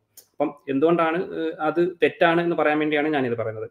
പിന്നെ അതേമാതിരി joy of joy of Satan ministries രണ്ടായിരത്തി രണ്ടിൽ തുടങ്ങിയ ഒരു റിലീജിയസ് മൂവ്മെന്റ് ആണ്. പിന്നെ സിന്തിസിസം സിന്തീസം സിന്തീസം എന്നുള്ളത്. അത് രണ്ടായിരത്തി പന്ത്രണ്ടിൽ തുടങ്ങിയ ഒരു മൂവ്മെന്റ് പിന്നെ സാറ്റാനിക് ടെമ്പിൾ എന്നുള്ളത് രണ്ടായിരത്തി പന്ത്രണ്ടിൽ തുടങ്ങിയത്. പിന്നെ തെരേസം എന്ന് പറയുന്നത് രണ്ടായിരത്തി നാലിൽ തുടങ്ങിയത്. വെക്സിക് എന്ന് പറയുന്നത് രണ്ടായിരത്തി ഇരുപതിൽ റീസെന്റ് ആയിട്ട് തുടങ്ങിയ റിലീജിയസ് മൂവ്മെന്റ് ഇതിനൊക്കെ അതിന്റെ പല പല അടിസ്ഥാനങ്ങളുണ്ട്. ചിലതിനകത്ത് ദൈവം എന്നുള്ളതിന് പകരത്തെ ചിലപ്പോൾ സാത്താനായിരിക്കും വർഷിപ്പ് ചെയ്യുന്ന മറ്റെന്തെങ്കിലും കാര്യങ്ങളായിരിക്കും വർഷിപ്പ് ചെയ്യുന്നത്. പക്ഷെ ഇതൊന്നും നമുക്ക് അറിയാൻ പറ്റാത്തതെന്ന് വെച്ചാൽ ഇതൊക്കെയൊന്നും അതിജീവിക്കാനുള്ള അർഹതയില്ല എന്നുള്ളത് കൊണ്ട് മാത്രമാണ്. അത് കുറച്ച് നാൾ നിന്നതിന് ശേഷം അതൊക്കെ രീതിയിൽ തന്നെ മൺമറഞ്ഞു പോകുന്ന ഒരു കാഴ്ചയാണ് നമുക്ക് കാണാൻ സാധിക്കുക. അപ്പം അർഹതയ്ക്ക് അതിജീവിക്കാൻ അർഹതയുള്ള മതങ്ങൾ അത് ഇന്നും നിലനിൽക്കും എന്നുള്ളതാണ് അതിൽ മനസ്സിലാക്കാനുള്ളത്. അല്ലാതെ ഒരു റിലീജിയസ് മൂവ്മെന്റ് ഇനി ഇല്ല. ആൾക്കാർക്കെല്ലാം ലെഫ്റ്റ് ബ്രെയിൻ വെച്ച് ചിന്തിച്ച് കൂടുതൽ ലോജിക്കലായിട്ട് തിങ്ക് ചെയ്യാൻ തുടങ്ങി എന്നുള്ളതാണ്. അപ്പം ആ ലോജിക്കലായിട്ട് തിങ്ക് ചെയ്തും അതിനെപ്പറ്റി പറയുമ്പോൾ ഒരു കാര്യം പറയുന്നത് ശരിക്കും ഈ ഫൗണ്ടർ ഓഫ് റാഷണൽസ് എന്ന് പറയുന്നത് റെനെ ഡെക്കാർട്ട് എന്ന് പറയുന്ന ഒരു ഫിലോസഫറാണ് പുള്ളിയാണ് ഫൗണ്ടർ ഓഫ് റാഷണലിസം അതായത് റാഷണൽ എന്നുള്ള നമ്മൾ ലോജിക്കലായിട്ട് തിങ്ക് ചെയ്യുന്നതിന്റെ ഒരു അതിന്റെ ഒരു റാഷണലിസം എന്ന് പറയുമ്പോഴത്തേക്കും നമുക്ക് റീസൺ ആൻഡ് ലോജിക് ആണ് നമുക്ക് കാര്യങ്ങൾ അറിയാൻ വേണ്ടി ഉപയോഗിക്കാൻ പറ്റുന്നത് എന്നുള്ള ഒരു ഒരു തോട്ട് പ്രോസസ്സാണ് ഈ റാഷണലിസം എന്നുള്ളത് കൊണ്ട് ഉദ്ദേശിക്കുന്നത്. അതാണ് ഈ ലോജിക്ക് റീസണിങ് എന്നൊക്കെ നമ്മൾ പറയുന്നത്. അപ്പോൾ അതിന്റെ ഒരു ഫൗണ്ടർ ആണ് ഏത്? നമ്മുടെ റെനെ ഡെക്കാർത്ത് എന്ന് പറയുന്ന ഒരു ഫിലോസഫർ പുള്ളി എന്ന് പറയുന്നത് പുള്ളിക്കാരൻ എന്ന് പറയുന്നത് ഈ ഒരു ദൈവത്തെ ലോജിക്കലായിട്ട് തെളിയിക്കാൻ വേണ്ടി ശ്രമിച്ചിട്ടുള്ള ഒരു ഫിലോസഫറാണ്. അപ്പം ഇവർ അവകാശപ്പെടുന്നതെന്ന് വെച്ചാൽ നമ്മൾ ഈ മതവിശ്വാസം എന്ന് പറയുന്ന ഇമോഷണൽ മാത്രമാണ്. ജസ്റ്റ് ഇങ്ങനെ റീസണും ലോജിക്കും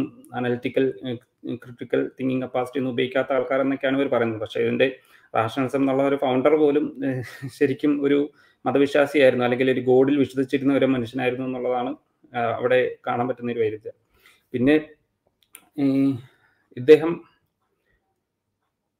പറഞ്ഞിട്ടുള്ള വേറൊരു കാര്യം എന്ന് പറഞ്ഞാൽ അവസാനമായിട്ട് ഇദ്ദേഹം കുറച്ച് മത മതത്തിന്റെ കുറച്ച് സിഫത്തുകൾ പറഞ്ഞിട്ടുണ്ടായിരുന്നു. എന്ത് എന്തിന്ന കാര്യങ്ങൾ. അതായത് ചെറിയൊരു ഉട്ടോപ്യൻ ഉട്ടോപ്യൻ പ്രപ്പോസൽ എന്ന് വേണമെങ്കിൽ നമുക്ക് പറയാൻ പറ്റും. അതായത് നമുക്കത് പ്രായോഗികമായിട്ട് വൽക്കരിക്കാൻ പറ്റാത്ത കുറച്ച് കാര്യങ്ങൾ എന്ന് പറയും.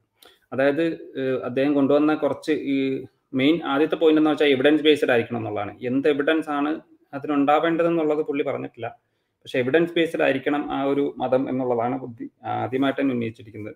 പിന്നെ ബാക്കി ഉണ്ടായിരുന്നത് humanity flexible challenges open criticism inclusiveness അങ്ങനെ ഒരു ജനറൽ ആയിട്ടുള്ള കുറച്ച് കാര്യങ്ങളാണ്. അപ്പം അടിസ്ഥാനപരമായി നമുക്ക് ഇപ്പം ഒരു എപ്പിസ്റ്റമോളജി അവിടെ ഉണ്ടായിരിക്കേണ്ടത് ഒരു മതത്തിന് എപ്പിസ്റ്റമോളജി ഉണ്ടായിരിക്കേണ്ട അത്യാവശ്യമാണ്. എന്നാൽ മാത്രമാണ് അതിന് എന്തൊക്കെ രീതിയിൽ നമുക്ക് അതിൽ നിന്ന് ഉന്നയിക്കുന്ന ആർഗ്യുമെന്റുകളോ അല്ലെങ്കിൽ വാദങ്ങളോ അറിവുകളോ ഒക്കെ നമുക്ക് ബേസ് ചെയ്യാൻ വേണ്ടി ഒരു എപ്പിസ്റ്റമോളജി അവിടെ ഉണ്ടായിരിക്കണം. അദ്ദേഹത്തിന് എപ്പിസ്റ്റമോളജി ഇല്ല എന്നുള്ളത് ആദ്യമേ ആദ്യമേ പറഞ്ഞതാണ്. അപ്പം അദ്ദേഹം കൊണ്ടുവന്ന മതത്തിന് എപ്പിസ്റ്റമോളജി ഇല്ല എന്നുള്ളത് നമുക്ക് വളരെ വ്യക്തമാണ്. കാരണം അദ്ദേഹം കൊണ്ടുവന്നത് ഒരു വളരെ ടോളറന്റ് ആയിട്ടുള്ള ഒരു ഒരു പ്രപ്പോസലാണ് ഒരു ഐഡിയോളജിക്കൽ പ്രപ്പോസലാണ് അതായത് നിങ്ങൾക്ക് എപ്പോൾ വേണമെങ്കിലും ഇപ്പോൾ എപ്പോൾ വേണമെങ്കിലും വരാം അങ്ങനെ നിൽക്കണമെന്നില്ല അതിനകത്ത് ക്രിറ്റിസത്തിന് ഇതാണ് ക്രിറ്റിസൈസ് എന്താണ് ക്രിറ്റിസൈസ് ചെയ്യുന്നുള്ളതൊന്നും അദ്ദേഹം ആവശ്യപ്പെടുന്നില്ല അപ്പം ഇവിടെയുള്ള ഒരു പ്രശ്നം എന്ന് വെച്ചാൽ ഇവിടെ ഈ നമുക്ക് ഈ ഞാൻ നേരത്തെ ഒരു വീഡിയോയിൽ പറഞ്ഞിട്ടുള്ളതാണ്. നമുക്കൊരു പാരഡോക്സ് ഓഫ് ടോളറൻസ് എന്ന് പറഞ്ഞൊരു സംഭവമുണ്ട്.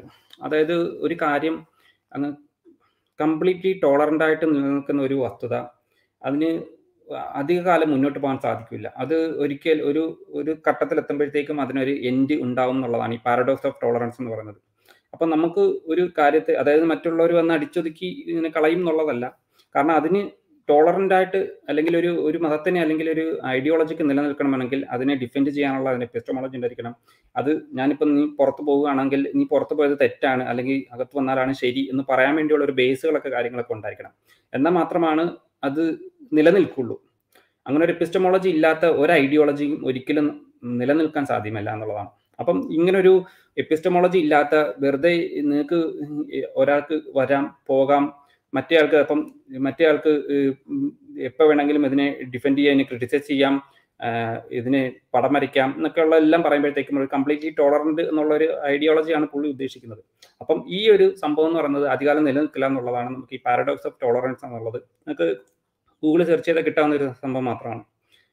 അതായത് അദ്ദേഹം കൊണ്ടുവന്ന ഒരു ഐഡിയോളജി ഒരു ഉട്ടോപ്യൻ ചിന്താഗതി മാത്രമാണെന്നാണ് നമുക്ക് ഇതിനകത്ത് നിന്ന് മനസ്സിലാക്കാൻ സാധിക്കുകയുള്ളൂ. പിന്നെ അദ്ദേഹം ഗോഡ് ഓഫ് ദി ക്യാപ്സിന്റെ കാര്യമൊക്കെ പറയുന്നുണ്ടായിരുന്നു അതിനകത്ത്. അതൊക്കെ നമുക്ക് ഓൾറെഡി പല പല വീഡിയോകളിലും നമ്മൾ മറുപടി പറഞ്ഞിട്ടുള്ളതുകൊണ്ടാണ് അതിന്റെ അതിന് പ്രത്യേകിച്ചും മറുപടി പറയേണ്ട ആവശ്യമില്ല എന്നാണ് തോന്നുന്നത്. അപ്പം ഇത്രയൊരു കുറച്ച് കാര്യങ്ങളാണ് ഞാൻ അതിനകത്ത് പറയാൻ ഉദ്ദേശിച്ചിട്ടുള്ളത്. പിന്നെ ആ ഒരു ഫാദർലെസ് ചിൽഡ്രന്റെ കേസ് അദ്ദേഹം പറഞ്ഞിട്ടുണ്ടായിരുന്നത് ഇപ്പം മതവിശ്വാസികൾ അവരെ ജീവിക്കാൻ അനുവദിക്കാത്തതുകൊണ്ട് എന്നുള്ള ഒരു രീതിയിലാണ് അദ്ദേഹം മുന്നോട്ട് വെച്ചത്. പക്ഷേ നമുക്ക് W W W dot fatherhood dot org എന്നുള്ളൊരു വെബ്സൈറ്റ് നമുക്കൊരു നോൺ പ്രോഫിറ്റ് ഓർഗനൈസേഷൻ ഉണ്ട് നിലനിൽപ്പുണ്ട്. അപ്പം അതിനകത്തുള്ള കണക്കുകളും അവർ എന്തുകൊണ്ടാണ് ഒരു കുട്ടി ചൈൽഡ് ഫാദർ ഉണ്ടായിരിക്കേണ്ടത് അത്യാവശ്യമാണ് എന്നുള്ളത് പല കാര്യങ്ങളും ആ ഒരു വെബ്സൈറ്റിൽ തന്നെ നിങ്ങൾക്ക് പോയാലേ നിങ്ങൾക്ക് മനസ്സിലാക്കാവുന്നതാണ്. അവർ ഏതെങ്കിലും മത ഓർഗനൈസേഷനോ ഒന്നുമല്ല. അപ്പം ആ ഒരു കുട്ടി ഒരു സമൂഹത്തിൽ നല്ല രീതിയിൽ വളരാൻ ഫാദർ എന്നുള്ളൊരു അടിസ്ഥാന അടിസ്ഥാനം ഉണ്ടായിരിക്കേണ്ടത് വളരെ അത്യാവശ്യമാണെന്നുള്ളതാണ്. എന്ന് വെച്ചാൽ മരിച്ചുപോയ ഫാദേഴ്സ് ഇല്ലാത്ത ആൾക്കാരൊന്നും ഉണ്ട്. പക്ഷേ അതിനെയല്ല ഉദ്ദേശിക്കുന്നത്.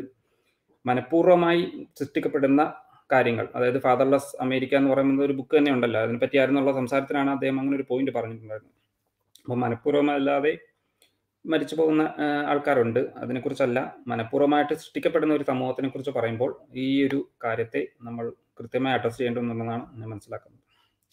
പിന്നെ ഇതിൽ ഈ ആരിഫ് പിന്നെ ഞാൻ കുറെ കുറെ വിഷയങ്ങൾ പറഞ്ഞല്ലോ. ആരിഫ് ഇങ്ങനെ തെളിവുകളില്ലാതെ കുറെ പിന്നെ ഫാൾസ് കോസുകളും ചെറിയ പിക്കിൾ ഡാറ്റയും ഒക്കെ വെച്ചിട്ട് കുറെ കാര്യങ്ങൾ പറയുന്നു. അപ്പൊ അതിൽ മറ്റൊന്ന് ശ്രദ്ധയപ്പെട്ട ഒന്ന് ഈ വാട്ടർ സ്ട്രെസ്സുമായിട്ട് ബന്ധപ്പെട്ട് അയാൾ ഉദ്ധരിക്കുന്ന കാര്യങ്ങൾ അതൊക്കെ പിന്നെ മതങ്ങളുടെ മത മതങ്ങളൊക്കെ കൂടിയ രാജ്യങ്ങളിലാണ് എന്നൊക്കെ പറഞ്ഞിട്ട് പിന്നെ അതൊക്കെ മതത്തിന്റെ കുറ്റമാണ് എന്നുള്ള രീതിയിലാണ് അദ്ദേഹം അവതരിപ്പിക്കുന്നത്. പക്ഷെ നമുക്ക് രണ്ടായിരത്തി പത്തൊമ്പതിലെ പിന്നെ റിപ്പോർട്ട് മോസ്റ്റ് വാട്ടർ സ്ട്രെസ്ഡ് ആയിട്ടുള്ള രാജ്യങ്ങൾ ഏതൊക്കെയാണ് എന്നുള്ള രണ്ടായിരത്തി പത്തൊമ്പതിലെ പിന്നെ വേൾഡ് വേൾഡ് റിസോഴ്സസ് ഇൻസ്റ്റിറ്റ്യൂട്ടിന്റെ ഒരു നോൺ പ്രോഫിറ്റ് ഓർഗനൈസേഷൻ അവരുടെ റിപ്പോർട്ട് പരിശോധിച്ച് നോക്കിയാൽ നമുക്ക് മനസ്സിലാവും മനസ്സിലാവും. അതിൽ ഒരുപാട് രാജ്യങ്ങൾ ലിസ്റ്റ് ചെയ്യുന്നുണ്ട്. പിന്നെ അതിൽ തീർച്ചയായിട്ടും അത് കുറെ Qatar Lebanon Israel Iran Jordan Libya അങ്ങനെ ഉള്ള രാജ്യങ്ങളാണ് ടോപ്പിൽ വരുന്നത്. പക്ഷെ ഇതിനെ പിന്നെ ഇയാൾ കൂട്ടിക്കെട്ടുന്നത് മതവുമായിട്ടാണ്. എന്നാൽ ഒറ്റ നോട്ടത്തിൽ നമുക്ക് മനസ്സിലാവുന്ന ഒരു സംഗതി എന്താ വെച്ചാൽ ഇതൊക്കെ പിന്നെ ഡെസേർട്ട് ആയിട്ടുള്ള രാജ്യങ്ങളാണ്. അതായത് ജോഗ്രഫിയുമായിട്ട് ബന്ധപ്പെട്ട ഒരു വിഷയത്തെ അതിന്റെ ഫാൾസ് കോസ് ആട്രിബ്യൂഷൻ ഫാലസി എന്നുള്ള സംഗതി എന്നൊരു ഒരു പിന്നെ ലോജിക്കൽ ഫാലസിയാണ് അയാൾ ഇവിടെ ചെയ്യുന്നത്. അതായത് എന്നും രാവിലെ പിന്നെ കോഴി കൂകുന്നു. അപ്പോൾ ആ സമയത്ത് പിന്നെ സൂര്യൻ ഉദിക്കുകയും ചെയ്യുന്നുണ്ട്. അപ്പോൾ കോഴി കൂകുന്നത് കൊണ്ടാണ് സൂര്യൻ ഉദിക്കുന്നത് എന്ന് പറയുന്ന രൂപത്തിലുള്ള ഒരു സംഗതി. അതായത് പിന്നെ എന്തൊക്കെയോ ചില കോറിലേഷൻ ഉണ്ട്. അതുകൊണ്ട് കാരണം അതിലേക്ക് മാത്രമായിട്ട് ചുരുക്കുക എന്നുള്ള ഒരു സംഗതിയാണ് ചെയ്യുന്നത്. അപ്പോൾ പിന്നെ എന്താ പറയാ ആ, സാമ്പത്തികമായിട്ട് അല്ലെങ്കിൽ ജോഗ്രഫിക് ആയിട്ടുള്ള പ്രശ്നങ്ങൾ കാരണം വാട്ടർ സ്ട്രെസ് അനുഭവിക്കുന്ന രാജ്യങ്ങളെ എടുത്തിട്ട് ഇയാളത് മതത്തിന്റെ കുറ്റമായിട്ടാണ് അവതരിപ്പിക്കുന്നത് എന്നുള്ളതാണ്. അപ്പൊ അഗെയിൻ ഈ പറഞ്ഞൊരു സ്വഭാവമാണ് ഒരു ലോജിക്കൽ ഫാലസികളും ചെറിപ്പിക്കൽ ഡാറ്റയും ഒക്കെ എടുത്തുകൊണ്ട് പിന്നെ അതുപോലെ സ്യൂഡോ സയൻസും സയൻസും ഉന്നയിക്കുന്ന ഒരു മറ്റൊരു പോയിന്റ് ശ്രദ്ധയപ്പെട്ട പിന്നെ ശ്രദ്ധയപ്പെടുത്തി എന്നേ ഉള്ളൂ. അസ്സാം വലൈക്കും അതോടൊപ്പം തന്നെ പിന്നെ എനിക്ക് തോന്നുന്നു ആരിഫ് കുറെ അവന്റെ സ്വപ്നത്തിലെ ഒരു മതം ഇങ്ങനെ ആയിരിക്കണം എന്നൊക്കെ പറയുകയും അതിന് കുറെ കമ്പയർ ചെയ്യാൻ ശ്രമിക്കുകയും ചെയ്യുന്നുണ്ട്. അതോടൊപ്പം തന്നെ വിഷയവുമായി യാതൊരു ബന്ധവുമില്ലാത്ത രൂപത്തിൽ ചില ചില ആർഗ്യുമെന്റ്സ് ബലാത്സംഗത്തിന് പ്രവചനം കൂട്ടുന്നു. അതോടൊപ്പം തന്നെ ആയിഷ ബീവിയുടെ വിവാഹം. അതൊക്കെയായിട്ട് ബന്ധപ്പെട്ട് കുറെ കാര്യങ്ങൾ സംസാരിച്ചിട്ടുണ്ട്. എനിക്ക് തോന്നുന്നു ഷുക്കൂർ വരിക്കോടൻ അത് അതുമായി ബന്ധപ്പെട്ട് ചില കാര്യങ്ങൾ സംസാരിച്ചു കേൾക്കുന്നുണ്ടോ? കേൾക്കാം കേൾക്കാം. ഇന്റർനെറ്റിന് ചെറിയൊരു പ്രശ്നമുണ്ട്. ഞാൻ സംസാരിക്കാം. ഈ പറഞ്ഞ പോലെ ആരിഫ് ഈ ഈ ഒരു ഈ ഒരു സംവാദത്തിൽ അദ്ദേഹത്തിന്റെ ഒരു സ്വപ്ന മതം മുന്നോട്ട് വെക്കുന്നുണ്ട്. അതിന് ഒൻപത് പോയിന്റ്സ് ആണ് അദ്ദേഹം മുന്നോട്ട് വെച്ചിട്ടുള്ളത്. ഈ ഒമ്പത് പോയിന്റ്സ് ഉള്ള ഒരു മതം വന്നു കഴിഞ്ഞാൽ അദ്ദേഹം അംഗീകരിക്കും. ആ ഒരു മതത്തെ അംഗീകരിക്കും എന്നാണ് പറഞ്ഞിട്ടുള്ളത്. ഇവിടെ നമ്മൾ ചെയ്യുന്ന എന്താന്ന് വെച്ച് കഴിഞ്ഞാൽ ഇപ്പോ മതം വേണോ എന്ന ഒരു ചർച്ച നടത്തിയിട്ട് മതം വേണ്ട എന്നുള്ളതിന് വാദിക്കാൻ ശ്രമിച്ചൊരു വ്യക്തിയായിരുന്നു ആരിഫ്. അപ്പൊ മതമില്ലാത്ത നാസ്തികത എന്ന് പറയുന്ന ഒരു പ്ലാറ്റ്ഫോമിലാണ് ആരിഫ് നിൽക്കുന്നത്.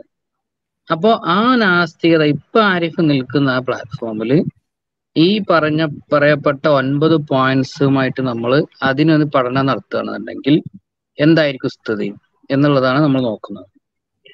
ഒന്നാമതായിട്ട് അദ്ദേഹം പറയുന്നത് എവിഡൻസിനെ കുറിച്ചാണ്. ഇവിടെ ഈ പറഞ്ഞ പോലെ തന്നെ അദ്ദേഹം എവിഡൻസ് എന്ന് പറയുക എന്നല്ലാതെ ഏത് തരം എവിഡൻസ് എന്നോ എന്താണ് എവിഡൻസ് വേണ്ടത് എന്നോ അദ്ദേഹം പറഞ്ഞിട്ടില്ല. മാത്രല്ല നാസ്തികതയ്ക്ക് എന്ത് തെളിവാണുള്ളത് എന്ന് നമ്മൾ ചോദിച്ചു കഴിഞ്ഞാൽ കൃത്യമായ മറുപടി ഇല്ല എന്നുള്ളതാണ് സത്യം. അപ്പൊ സാധാരണയായിട്ട് അവർ പറയുന്ന ഒരു കാര്യം തെളിവ് കൊണ്ടുവരേണ്ടത് അത് ഉന്നയിക്കുന്ന ആളുകളാണ് എന്നുള്ളതാണ്. ഇവിടെ യഥാർത്ഥത്തിൽ നമ്മൾ ഇവിടെ വിശ്വാസികളായ ആളുകൾ പറയുന്നത് ഈ പ്രപഞ്ചത്തിന് സൃഷ്ടികർത്താവ് ആവശ്യമാണ് എന്നുള്ളതാണ്. അത് പല കാരണങ്ങൾ ഫിലോസഫിക്കൽ ആയിട്ടുള്ള കാരണങ്ങളാലും അതേപോലെ തന്നെ ഈ പ്രപഞ്ചത്തിന്റെ സ്വഭാവം വെച്ചിട്ടും ഈ പ്രപഞ്ചത്തിന്റെ കോംപ്ലക്സിറ്റി നോക്കിയിട്ടും ഒക്കെയാണ് പറയുന്നത്. അപ്പൊ അങ്ങനെ ഒരു ഈ പറയപ്പെട്ട രീതിയിൽ കോംപ്ലക്സിറ്റി ഇല്ല അല്ലെങ്കിൽ ഫിലോസഫിക്കലായി ഇങ്ങനെ ഒരു ആവശ്യമില്ല എന്ന് വേ അവർക്ക് തെളിയിക്കാൻ പറ്റുന്നതാണ്. അപ്പൊ അങ്ങനെ അവർക്ക് തെളിയിക്കാൻ ഒരു കാലത്തും കഴിഞ്ഞിട്ടില്ല എന്നുള്ളതാണ് ഒന്നാമത്തെ വിഷയം. പിന്നെ നിങ്ങൾ ഈ തെളിവ് കൊണ്ടുവരേണ്ടത് എന്ന് പറയുമ്പോൾ അത് ഈ പ്രപഞ്ചവുമായി ബന്ധപ്പെട്ട് മാത്രമേ ബാധകമാകുന്നുള്ളൂ എന്നാണ് നമുക്ക് ചോദിക്കാനുള്ളത്. അതായത് ഈ പ്രപഞ്ചവുമായി ബന്ധപ്പെട്ടുകൊണ്ട് അതിനൊരു സൃഷ്ടികർത്താവ് ഉണ്ട് എന്നുള്ളത് മാത്രമേ തെളിയിക്കേണ്ടതായിട്ടുള്ളൂ. അതല്ല ഇപ്പൊ നമ്മുടെ മുമ്പിൽ പല കാര്യങ്ങളുണ്ട്. ഇപ്പൊ നമ്മൾ മൊബൈൽ അതേപോലെ പല സംഭവങ്ങളും ലാപ്ടോപ്പ് ഉണ്ട്. നമ്മൾ പിന്നെ വാർത്തകളും മറ്റേ കേൾക്കുന്ന റേഡിയോ ഉണ്ട്. കാറുകളുണ്ട് കാർ എൻജിൻസ് ഉണ്ട്. അപ്പൊ ഇത്തരം കാര്യങ്ങളൊക്കെ കാണുമ്പോൾ ഇതിന്റെ പിന്നിൽ ഒരു സൃഷ്ടാവുണ്ട് ഒരു ഒരു ഒരു ഇതിനെ ഇതിനെ ഡിസൈൻ ചെയ്ത ഒരു ഡിസൈനർ ആയിട്ടുള്ള ഒരാളുണ്ട് എന്ന് പറയുമ്പോൾ അതിനെയും നിങ്ങൾ നിഷേധിക്കുമോ എന്നുള്ളതാണ് നമ്മൾ ചോദിക്കുന്നത് അപ്പൊ എവിഡൻസ് എന്ന് പറയുമ്പോൾ നിങ്ങൾ കൃത്യമായി മനസ്സിലാക്കേണ്ട ഒരു വിഷയം അതാണ്. അപ്പോ നിങ്ങളുടെ ഈ വാദത്തിൽ നിന്ന് നിങ്ങളുടെ ഈ പ്രഭാഷണം മൊത്തത്തിൽ മനസ്സിലായി കഴിഞ്ഞാൽ തെളിവിനെ കുറിച്ച് യാതൊരു ധാരണയും ഇല്ല എന്നുള്ളതാണ് നമുക്ക് മനസ്സിലാകുന്ന ഒരു കാര്യം. മറ്റൊന്ന് ഏറ്റവും പ്രധാനപ്പെട്ടത് നാസ്തികതക്ക് യാതൊരു വിധത്തിലുള്ള തെളിവുകളും മുന്നോട്ട് വെക്കാൻ കഴിയുന്നില്ല എന്നുള്ളത്. ഇനി രണ്ടാമതായി അദ്ദേഹം പറയുന്നത് ഹ്യൂമാനിറ്റി എന്നുള്ളതാണ്. ഹ്യൂമാനിറ്റി എന്ന് അദ്ദേഹം ഉദ്ദേശിച്ചത് മനുഷ്യത്വം എന്നാണോ അതല്ല എന്നറിയില്ല. ഏതായാലും അദ്ദേഹം എഴുതിയിട്ടുള്ളത് ഫേസ്ബുക്കിലൊക്കെ എഴുതിയിട്ടുള്ളത് മാനവികത എന്നുള്ളതാണ്. മാനവികത എന്ന് പറഞ്ഞിട്ടുണ്ടെങ്കിൽ അതിന് ഇന്നത്തെ ഒരു ഒരു ചർച്ചയിൽ പലപ്പോഴും മനുഷ്യത്വവും മറ്റൊക്കെ ആയിട്ടൊക്കെ പറയപ്പെടാറുണ്ട്. പക്ഷെ ഹ്യൂമനിസം എന്ന് പറയുന്ന മാനവികതയാണ് ഉദ്ദേശിക്കുന്നതെങ്കിൽ അത് മനുഷ്യ കേന്ദ്രീകൃതമായിക്കൊണ്ട് എല്ലാത്തിനെയും കാണുക എന്നുള്ളൊരു കൺസെപ്റ്റാണ് അതിന്റെ ഉപജ്ഞാതാവ് എന്ന് നമുക്ക് പറയാൻ കഴിയുന്നത് പ്രോട്ടോകോർസിനെയാണ് അദ്ദേഹം പിന്നെ man is the measure of all things എന്ന് പറഞ്ഞതിൽ നിന്നാണ് മാനവികതയുടെ ഒരു തുടക്കം എന്നാണ് നമ്മൾ ഇന്ന് മനസ്സിലാക്കാൻ പറ്റുന്നത്. അവിടെ പറ്റുന്നൊരു വിഷയം എന്താന്ന് വെച്ച് കഴിഞ്ഞാൽ പ്രോട്ടോകോർസ് തന്നെ അദ്ദേഹത്തിന്റെ ഒരുപാട് നിലപാടുകൾ മുന്നോട്ട് വെച്ചപ്പോ അതിൽ കൃത്യമായി അദ്ദേഹം പറഞ്ഞൊരു കാര്യമുണ്ട്. മാത്തമാറ്റിക്സ് തിയറിറ്റിക്കൽ മാത്തമാറ്റിക്സ് പഠിപ്പിക്കുന്നത് കൊണ്ട് യാതൊരു ഗുണവുമില്ല. അത്തരം ആവശ്യമില്ലാത്ത കാര്യങ്ങൾ പഠിപ്പിച്ച് വെറുതെ സമയം കളയരുത് എന്നാണ് അദ്ദേഹത്തിന്റെ നിലപാട്. ഇത് എന്തുകൊണ്ടാണ് അദ്ദേഹം പറയുന്നത് എന്ന് വെച്ച് കഴിഞ്ഞാൽ അദ്ദേഹം ജീവിക്കുന്ന കാലഘട്ടത്തിൽ ഈ മാത്സിനെ കൊണ്ട് വലിയൊരു ഗുണമൊന്നും ഇല്ല എന്നുള്ളതാണ് നമ്മൾ മനസ്സിലാക്കേണ്ടത്. അവിടെ ഇത്തരം വിഷയങ്ങളിലേക്ക് കടന്നു വരുന്നതിന് അവർ തടയുകയാണ് ചെയ്തിട്ടുള്ളത്. അവിടെയാണ് ഈ മാനവികതയുടെ ഒരു പ്രശ്നം കിടക്കുന്നത്. ഞാൻ പറയുന്നത് man is the measure of all things എന്ന് പറയുന്നതിന്റെ അടിസ്ഥാനത്തിലുള്ള മാനവികതയെ കുറിച്ചാണ് അവിടെ അതാത് കാലഘട്ടത്തിലുള്ള മനുഷ്യന്റെ പ്രശ്നങ്ങൾക്ക് പരിഹാരം മാത്രം കാണാൻ ശ്രമിച്ചാൽ ഈ തരത്തിലുള്ള മാത്തമാറ്റിക്സിനൊക്കെ ഒരു ആവശ്യമില്ലാത്തൊരു സംഭവമായിട്ട് മാറേണ്ടി വരും. ഇനി മറ്റൊന്ന് മാനവികത എന്ന് പറയുമ്പോൾ അതിൽ മനുഷ്യനൊരു പ്രത്യേകത നൽകുന്നുണ്ട് എന്നുള്ളതാണ്. അത് എന്തടിസ്ഥാനത്തിലാണ് നാസ്തികത നൽകുന്നത്? ഇവിടെ പിന്നെ എത്തിക്സുമായി ബന്ധപ്പെട്ട് ധാർമ്മികതയുമായി ബന്ധപ്പെട്ടുകൊണ്ട് ഏറ്റവും കൂടുതൽ ചർച്ച നടത്തുകയും ഏറ്റവും കൂടുതൽ വാദങ്ങൾ മുന്നോട്ട് വെക്കുകയും ചെയ്തിട്ടുള്ള ആളാണ് പീറ്റർ സിംഗർ. അദ്ദേഹം കൃത്യമായി മനുഷ്യനെ കേന്ദ്രീകരിക്കുന്നതിനെയും മനുഷ്യന് പ്രാധാന്യം നൽകുന്നതിനെയും കൃത്യമായി വിരോധിച്ചതാണ്. അദ്ദേഹം അതിനെ എതിർത്തിട്ടുണ്ട്. സ്പീഷീസിസം എന്നാണ് അദ്ദേഹം പറഞ്ഞിട്ടുള്ളത്. അതായത് ഇത് ഒരു ഒരു സ്പീഷീസിന് ഒരു പ്രത്യേകത നൽകുന്ന ഒരു സ്വഭാവമാണ്. ഇത് അദ്ദേഹം പലപ്പോഴും വിവരിക്കുന്നത് എപ്പോഴാന്ന് വെച്ച് കഴിഞ്ഞാൽ ഈ ബെസ്റ്റാലിറ്റിയുമായി ബന്ധപ്പെട്ടുകൊണ്ട് മൃഗരതിയുമായി ബന്ധപ്പെട്ടുകൊണ്ടുള്ള ചർച്ചകളിലൊക്കെയാണ് ഈ വിഷയങ്ങൾ അദ്ദേഹം എടുത്തു പറയുന്നത്. എന്താണ് മറ്റു മൃഗങ്ങളുമായിട്ടുള്ള രതിയിൽ ഏർപ്പെടുന്നതിന് എന്താണ് ഇത്ര വലിയ തെറ്റായിട്ട് പറയേണ്ടത്? അവിടെ എന്താണ് മനുഷ്യനൊരു പ്രത്യേകത അല്ലെങ്കിൽ മൃഗങ്ങളെ മാറ്റി നിർത്തേണ്ട ആവശ്യം എന്ത് എന്നാണ് അദ്ദേഹം ചോദിക്കുന്നത്. ഞാൻ പറഞ്ഞു വന്നത് അടിസ്ഥാനപരമായി ഇവരുടെ ഏറ്റവും ധാർമ്മികതയുമായി ബന്ധപ്പെട്ട ഏറ്റവും വലിയ ചർച്ച നടക്കുന്ന പീറ്റർ സിംഗർ പോലും ഇവിടെ ഇത്തരം മനുഷ്യന് എന്തെങ്കിലും തരത്തിലുള്ള പ്രത്യേകതകൾ നൽകുന്നതിനെ എതിർക്കുന്നു എന്നുള്ളതാണ്. ഇനി അടുത്ത ഒരു വിഷയം അദ്ദേഹം പറഞ്ഞിട്ടുള്ളത് ഈക്വാളിറ്റി എന്നുള്ളതാണ്. മനുഷ്യരെ സമന്മാരായി കണക്കാക്കും അദ്ദേഹം എഴുതിയിട്ടുള്ളത് എല്ലാ തരത്തിലുമുള്ള തുല്യതയായിരിക്കും അതിന്റെ മുഖമുദ്ര എന്നാണ്. ഇവിടെ മനസ്സിലാക്കേണ്ട ഒരു വിഷയം എന്താണെന്ന് വെച്ച് കഴിഞ്ഞാൽ ഇവിടെ സ്വാഭാവികമായിട്ടും ഈ മതം എന്ന് പറയുന്നത് പിന്നെ ഇയാളുടെ ഈ ഹാരിഫ് എന്ന് പറയുന്ന ആളുകളുടെ നിലപാടുകൾക്ക് അനുസരിച്ചാണല്ലോ വരിക. മനുഷ്യന് സമന്മാരാണ് എന്നുള്ളത് എന്തടിസ്ഥാനത്തിലാണ് നാസ്തികതയിൽ പറയാൻ കഴിയുക? അല്ലെങ്കിൽ സ്വതന്ത്ര ചിന്തയിൽ എങ്ങനെയാണ് പറയാൻ കഴിയുക? അല്ലെങ്കിൽ ശാസ്ത്രീയമായിട്ട് എങ്ങനെയാണ് പറയാൻ കഴിയുക? പലപ്പോഴും ഇവരെടുത്ത് പറയുന്ന ഒരു കാര്യമാണ് ഇസ്ലാമിനെയൊക്കെ വിമർശിക്കാൻ വേണ്ടി അവർ പറയുന്ന കാര്യമാണ് യു ഡി എച്ച് ആറിൽ പറഞ്ഞിട്ടുള്ളത് മനുഷ്യന് എല്ലാവരും ഈക്വൽ ആണ് എന്നുള്ളതാണ് എന്ന് പറഞ്ഞിട്ട് അവർ പറയും. ആക്ച്വലി മനുഷ്യൻ ഈക്വൽ ആണ് എന്നുള്ളതിനെ പോലും പിന്നെ അവർക്ക് ഏതെങ്കിലും വിധത്തിൽ അവരുടെ ഏതെങ്കിലും ഒരു അടിസ്ഥാന ശാസ്ത്രീയമായിട്ടോ അല്ലെങ്കിൽ ഇനി സ്വതന്ത്ര ചിന്തയിലോ നാസ്തികതയിലോ എന്തെങ്കിലും വെച്ച് എന്തെങ്കിലും ഒരു മാനദണ്ഡം വെച്ചിട്ട് മനുഷ്യൻ തുല്യരാണ് എന്ന് പറയാൻ കഴിയില്ല എന്നുള്ളതാണ് സത്യം. ഇനി അത് മാത്രല്ല. ഈ സോഷ്യൽ ഡാർവിനിസം എന്ന് പറയുന്ന ഒരു കൺസെപ്റ്റ് തന്നെ പരിണാമ സിദ്ധാന്തത്തിന്റെ ബേസിൽ അവർ മുന്നോട്ട് വെച്ചത്. മനുഷ്യരിൽ കൂടുതൽ കഴിവുള്ള ക്വാളിറ്റിയുള്ള ബുദ്ധിയുള്ള ലോകത്തിന് കൂടുതൽ കോൺട്രിബ്യൂട്ട് ചെയ്യുന്ന ആളുകൾ മാത്രം നിലനിർത്തുകയും മറ്റുള്ള ആളുകളെ മുഴുവൻ കൊന്നുകളയുകയോ അല്ലെങ്കിൽ വന്യീകരണം നടത്തുകയോ ചെയ്യുകയാണ് വേണ്ടത് എന്നതാണ് അവരുടെ നിലപാട്. ഇത് പിന്നെ ഇന്നും ഇന്നും നാസ്തികരിൽ പല ആളുകളും കൃത്യമായി തന്നെ പിന്നെ ഈ നീഗ്രോകൾ പൂർണമായും പരിണമിച്ചിട്ടില്ല എന്നൊക്കെ പറയുന്ന ആളുകൾ ഉണ്ട് എന്നുള്ളതാണ് സത്യം. അപ്പോ ഇവിടെ എന്താ സംഭവിക്കുന്നത്? അവർക്ക് ഇതിന് കൃത്യമായൊരു മാനദണ്ഡം ഉണ്ട് എന്നുള്ളതാണ്. ഈ ഇനീക്വാളിറ്റിക്ക് കൃത്യമായൊരു മാനദണ്ഡമുണ്ട്. ഇവിടെ ഇനീക്വാളിറ്റി ഉള്ളത് കൊണ്ടാണല്ലോ ഒരു കൂട്ടരെ കൊന്നുകളയുകയോ വന്യീകരണം ചെയ്യുകയോ വേണമെന്ന് അവർ പറയുന്നത് യൂട്ടിലിറ്റേറിയൻസത്തിന്റെ അടിസ്ഥാനത്തിൽ ലോകത്തിന് കൂടുതൽ സന്തോഷം നൽകുന്ന പ്രവർത്തികൾ ചെയ്യുക എന്നുള്ളതാണ് അവരുടെ അടിസ്ഥാനം. അപ്പൊ സ്വാഭാവികമായിട്ടും ലോകത്തിന് കൂടുതൽ കോൺട്രിബ്യൂട്ട് ചെയ്യുന്ന ലോകത്തിന് കൂടുതൽ സന്തോഷം ഉണ്ടാക്കുന്ന നല്ല ഹൈ ക്വാളിറ്റി ജീനുകൾ മാത്രം ലോകത്ത് നിലനിർത്തി കഴിഞ്ഞാൽ വളരെ സുന്ദരമായ ലോകം സൃഷ്ടിക്കാം എന്ന് സ്വാഭാവികമായിട്ട് അവർക്ക് ചിന്തിക്കാൻ കഴിയുന്നതാണ്. അതിന്റെ അടിസ്ഥാനത്തിൽ ആണ് ഈ സോഷ്യൽ ഈക്വൽ ആണ് എന്നതിനെ കുറിച്ച് ഞാൻ പറഞ്ഞെന്ന് കേട്ടിരുന്നല്ലേ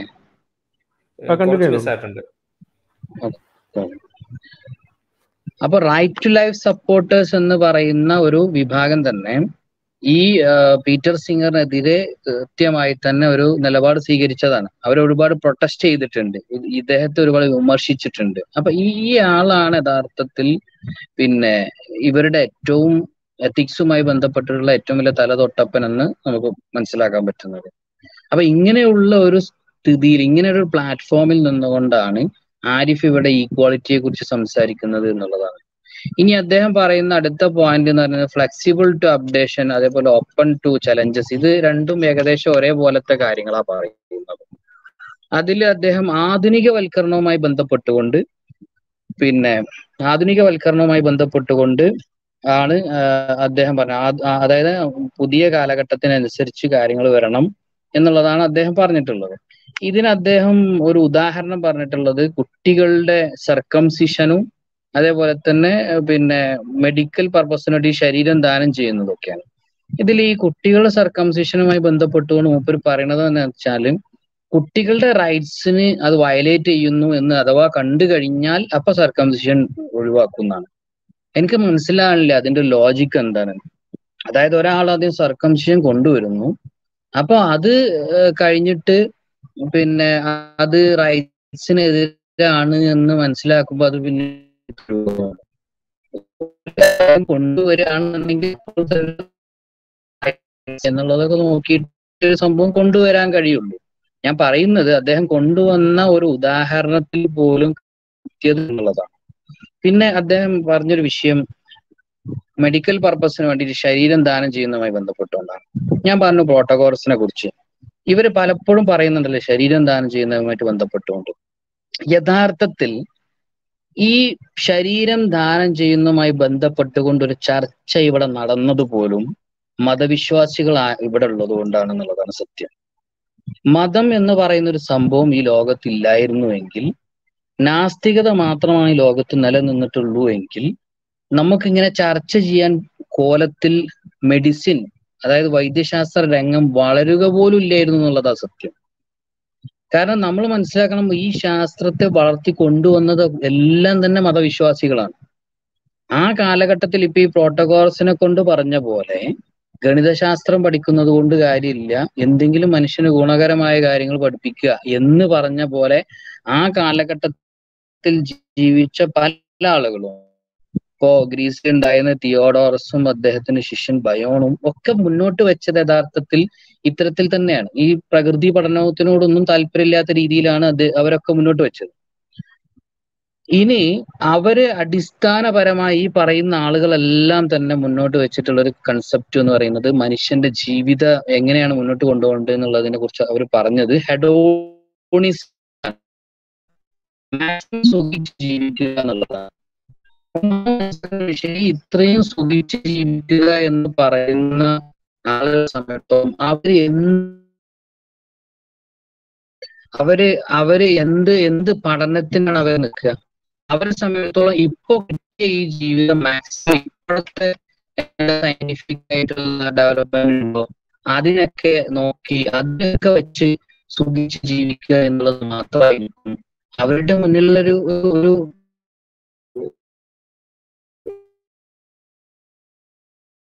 വീണ്ടും ഇതിനെ പിന്നെ ഈ ശാസ്ത്രത്തിൽ നിന്ന് ഇങ്ങോട്ട് എന്തെങ്കിലും കിട്ടുമെന്നുള്ള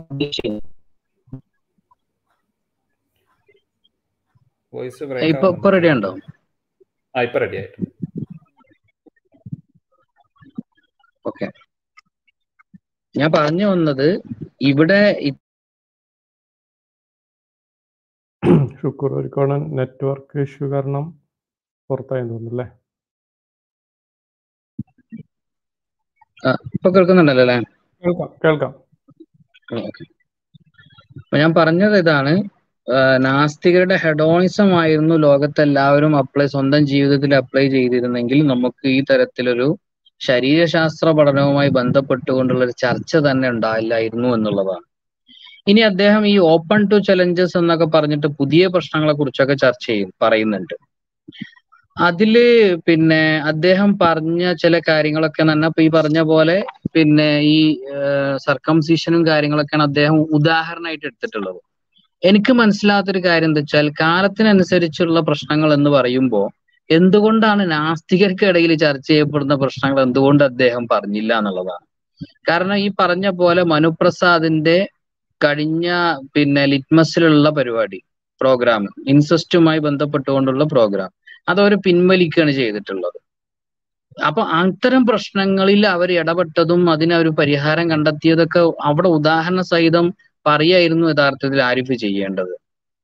ഇനി മാത്രമല്ല മനുപ്രസാദിന്റെ തന്നെ പിന്നെ ഫേസ്ബുക്കിൽ അദ്ദേഹം പറഞ്ഞിട്ടുള്ളത് ഏജ് ഓഫ് കൺസെന്റുമായി ബന്ധപ്പെട്ടുകൊണ്ടുള്ള നിയമം പിൻവലിക്കണമെന്നും പിന്നെ ചെറിയ കുട്ടികളുമായിട്ടുള്ള ലൈംഗിക ബന്ധം അംഗീകരിക്കണം എന്നുള്ളതുമാണ് അദ്ദേഹം പറഞ്ഞിട്ടുള്ളത്.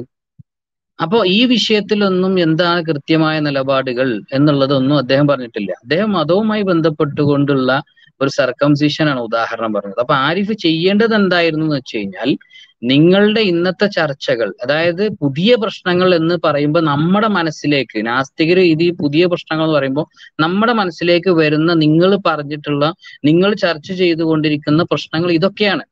ഇൻസെസ്റ്റിനെ കുറിച്ചാണ് ഏജ് ഓഫ് കൺസെന്റിനെ കുറിച്ചാണ്. ഏജ് ഓഫ് കൺസെന്റ് കുറക്കണോ? ഏത് പ്രായം തൊട്ട് ഏജ് ഓഫ് കൺസെന്റ് കൊടുക്കാം? ഇങ്ങനെയൊക്കെയുള്ള വിഷയങ്ങളാണ് നിങ്ങൾ നിങ്ങളിപ്പോ ചർച്ച ചെയ്തുകൊണ്ടിരിക്കുന്നത്. അതേപോലെ മൃഗരതി ശവരതി ഇതൊക്കെയാണ് നിങ്ങളുടെ ചർച്ചകളിൽ തന്നെ വരുന്നത്. പീഡോഫീലിയ അത് നോർമലൈസ് ചെയ്യണോ എന്നുള്ളതാണ് നിങ്ങൾ പിന്നെ ചർച്ച ചെയ്യുന്നത്. ഇതാണ് ഞങ്ങൾ കണ്ടുകൊണ്ടിരിക്കുന്നത്. അല്ലാതെ നിങ്ങൾ ഇവിടെ പിന്നെ പലപ്പോഴും നിങ്ങളൊക്കെ മതവിശ്വാസികളെ പരിഹസിക്കാറുണ്ട്. ടോയ്ലറ്റിലേക്ക് ഏത് കാലെടുത്ത് വെക്കണം എന്ന വിഷയത്തിൽ പണ്ഡിതന്മാർ ചർച്ച നടത്തും എന്ന് പറഞ്ഞത് നിങ്ങൾ പരിഹസിക്കാറുണ്ട്. അങ്ങനെ പരിഹസിക്കുന്ന നിങ്ങൾ ഇപ്പൊ ചർച്ച ചെയ്തുകൊണ്ടിരിക്കുന്ന നിങ്ങൾ തർക്കിച്ചുകൊണ്ടിരിക്കുന്ന വിഷയങ്ങളൊന്നും പൊതുരംഗത്ത് സംസാരിക്കാൻ പോലും പറ്റാത്ത കോലത്തിലുള്ളതാന്നുള്ളതാണ് നിങ്ങൾ മനസ്സിലാക്കേണ്ടത്. അപ്പൊ നിങ്ങൾ ഈ പുതിയ പ്രശ്നങ്ങൾ എന്നൊക്കെ പറയുമ്പോൾ ഇതും കൂടി ഒന്ന് മനസ്സിൽ വെക്കണം എന്നുള്ളതാണ് നമുക്ക് പറയാനുള്ള ഒരു വിഷയം. ഇനി അടുത്തത് പോയിന്റ് എന്ന് പറയുന്നത് ഇതിനേക്കാളൊക്കെ രസകരമായ ഒരു പോയിന്റ് ഇൻക്ലൂസീവ് ആയിരിക്കും എന്നുള്ളതാണ് അദ്ദേഹം പറഞ്ഞിട്ടുള്ളത്. ഇൻക്ലൂസീവ് എന്ന് അദ്ദേഹം പറഞ്ഞിട്ട് അദ്ദേഹം പറ എഴുതിയിട്ടുള്ള കാര്യം ഫേസ്ബുക്കിൽ എഴുതിയിട്ടുള്ളത് അത് എല്ലാവരെയും ഉൾക്കൊള്ളുന്ന ഒന്നായിരിക്കും. ആരെയും ഭ്രഷ്ട് കൽപ്പിക്കില്ല കാഫിർ എന്ന വിവേചനം ഉണ്ടാവില്ല. ഇതിനേക്കാളും വലിയൊരു തമാശ വേറെ എന്തെങ്കിലും ഉണ്ടോ എന്നുള്ളതാണ് സത്യം. കാരണം ലോകത്തിലുള്ള മതങ്ങളെ മുഴുവൻ തള്ളിപ്പറഞ്ഞ് ലോകത്തിലുള്ള മതവിശ്വാസികളെ മുഴുവൻ റൈറ്റ് ബ്രെയിൻ കൊണ്ടാണ് അവർ ചിന്തിക്കുന്നതെന്നും പറഞ്ഞ് അവരെ മാറ്റി നിർത്തി അവർക്ക് ഒരു ബുദ്ധിപരമായി അവർക്ക് വലിയ ഒരു മെച്ചമൊന്നുമില്ലാത്ത ആളുകളാണ് എന്ന തരത്തിലൊക്കെ പറയുന്ന ആളാ പറയുന്നത് കാഫിർ എന്ന വിവേചനം ഉണ്ടാവില്ല എന്നുള്ളത്. അപ്പൊ ഇത് യഥാർത്ഥത്തിൽ ഇതിനേക്കാളും വലിയൊരു കോമഡി വേറെ ഇല്ല എന്നുള്ളതാണ്. പിന്നെ ഇദ്ദേഹം ഈ വിഷയം പിന്നെ വീഡിയോയിൽ അവതരിപ്പിക്കുമ്പോൾ നമ്മളാണ് നല്ലത് എന്നൊരു സംഭവം ഉണ്ടാവില്ല എന്നാണ് പിന്നെ ഈ ആരിഫ് പറഞ്ഞിട്ടുള്ളത്. ആക്ച്വലി പിന്നെ നിങ്ങൾ എന്തായി പറഞ്ഞുകൊണ്ടിരിക്കുന്നത് നിങ്ങൾ നിങ്ങൾ പറയുന്നത് മുഴുവൻ നിങ്ങളുടെ ഈ മതങ്ങളും മറ്റൊക്കെ പ്രശ്നമാണ് എന്നും നിങ്ങൾ മുന്നോട്ട് വെക്കുന്ന സ്വതന്ത്ര ചിന്ത മാത്രമാണ് ശരി എന്നുമാണ് നിങ്ങൾ പറഞ്ഞുകൊണ്ടിരിക്കുന്നത് പിന്നെ നിങ്ങൾ എന്ത് അടിസ്ഥാനത്തിലാണ് നമ്മൾ ആണ് നല്ലത് എന്നൊരു ഒരു വാദം ഇല്ല എന്ന് പറയുന്നത്? അപ്പൊ അവിടെ തന്നെ കോൺട്രഡിക്ഷൻ വന്നു. അപ്പൊ ഒരു തരത്തിലും ഇൻക്ലൂസീവ് ആകാത്ത ലോകത്തിലുള്ള എല്ലാ മതങ്ങളെയും മതവിശ്വാസികളെയും മതപ്രവാചകന്മാരെയും എല്ലാം പരിഹസിച്ച് നടക്കുന്ന നിങ്ങളെ പറയുന്നത് ഈ മതം ഇൻക്ലൂസീവ് ആയിരിക്കും എന്നുള്ളത്. അത് പറയാൻ എന്ത് അർഹത നിങ്ങൾക്കുള്ളത് എന്നുള്ളതാണ്. ഇനി അതിനേക്കാളും വലിയൊരു തമാശ അടുത്ത പോയിന്റിലാണ് അത് രണ്ടും ഏകദേശം അടുത്ത വരുന്ന രണ്ട് കാര്യങ്ങളും ഏകദേശം ഒരേപോലെ എന്ന് എനിക്ക് തോന്നുന്നു. No blasphemy no apostasy law അപ്പൊ ഇതിൽ അദ്ദേഹം പറയുന്ന ഒരു കാര്യം എന്താന്ന് വെച്ച് കഴിഞ്ഞാൽ ഈ മതത്തിൽ നിന്നാൽ അതായത് ഈ ആരിഫിന്റെ സ്വപ്ന മതത്തിൽ നിന്നിട്ട് ഒരാൾക്ക് തോന്നുകയാണ് ഇസ്ലാമാണ് കുറച്ചും കൂടി ബെറ്റർ എന്ന് തോന്നിക്കഴിഞ്ഞാൽ അതിലേക്ക് പോകാനുള്ള അവസരം ഉണ്ടാവും എന്നാണ് അപ്പൊ ഞാൻ എനിക്ക് ആരിഫിനോട് ചോദിക്കുള്ളത് ആരിഫ് ഈ ബോംബ് പൊട്ടൂലേ എന്നുള്ളതാണ്. ഒരാൾ ഇസ്ലാമിലേക്ക് പോയി കഴിഞ്ഞാൽ ബോംബ് പൊട്ടാൻ സാധ്യത ഉണ്ട് അതുകൊണ്ടാണ് നിങ്ങൾക്ക് ഈ ബേജാറ് എന്നൊക്കെ പറഞ്ഞിട്ട് ഇപ്പൊ നിങ്ങൾ പറയുന്നു ഇസ്ലാമിലേക്ക് പോകുന്നതിന് നിങ്ങൾ ഒരു പ്രശ്നമാക്കൂല എന്നുള്ളത്. അപ്പൊ ഏതെങ്കിലും ഒന്നും നിങ്ങൾ പറയാ. ഇവിടെ നിങ്ങളുടെ ചരിത്രം പരിശോധിച്ചു കഴിഞ്ഞാൽ നമുക്ക് മനസ്സിലായിട്ടുള്ള ഒരു കാര്യം എന്താന്ന് വെച്ചാൽ നിങ്ങൾ ഒരു ഒരു ടോളറൻസും കൊടുത്തിട്ടില്ല എന്നുള്ളതാണ്. നിങ്ങളുടെ ഡിബേറ്റ് തന്നെ പരിശോധിച്ച് നോക്കിയാൽ നമുക്ക് അതാ മനസ്സിലാക്കാൻ പറ്റുന്നത്. നിങ്ങൾ നിങ്ങളുടെ എതിർപക്ഷത്ത് വരുന്നതിന് യാതൊരു വിധത്തിലും ടോളറേറ്റ് ചെയ്യാത്ത തരത്തിലാണ് ആരിഫ് സംസാരിച്ചത്. അപ്പൊ നിങ്ങളുടെ ചരിത്രം എങ്ങനെയാണ്? നിങ്ങളുടെ ധാർമ്മികതയുടെ അടിസ്ഥാനം വെച്ച് നിങ്ങൾക്ക് ചെയ്യാൻ പറ്റുന്നതും അതാണ്. അതായത് നിങ്ങൾ മതങ്ങൾ മുഴുവൻ നിങ്ങൾക്ക് ഒരു രാജ്യത്തെ അധികാരം ലഭിച്ചപ്പോൾ മതങ്ങൾ നിങ്ങൾ നിരോധിക്കുകയാണ് ചെയ്തത്. അതിനെതിരെ സംസാരിച്ച പുരോഹിതന്മാരെ നിങ്ങൾ പീഡിപ്പിക്കുകയാണ് ചെയ്തിട്ടുള്ളത്.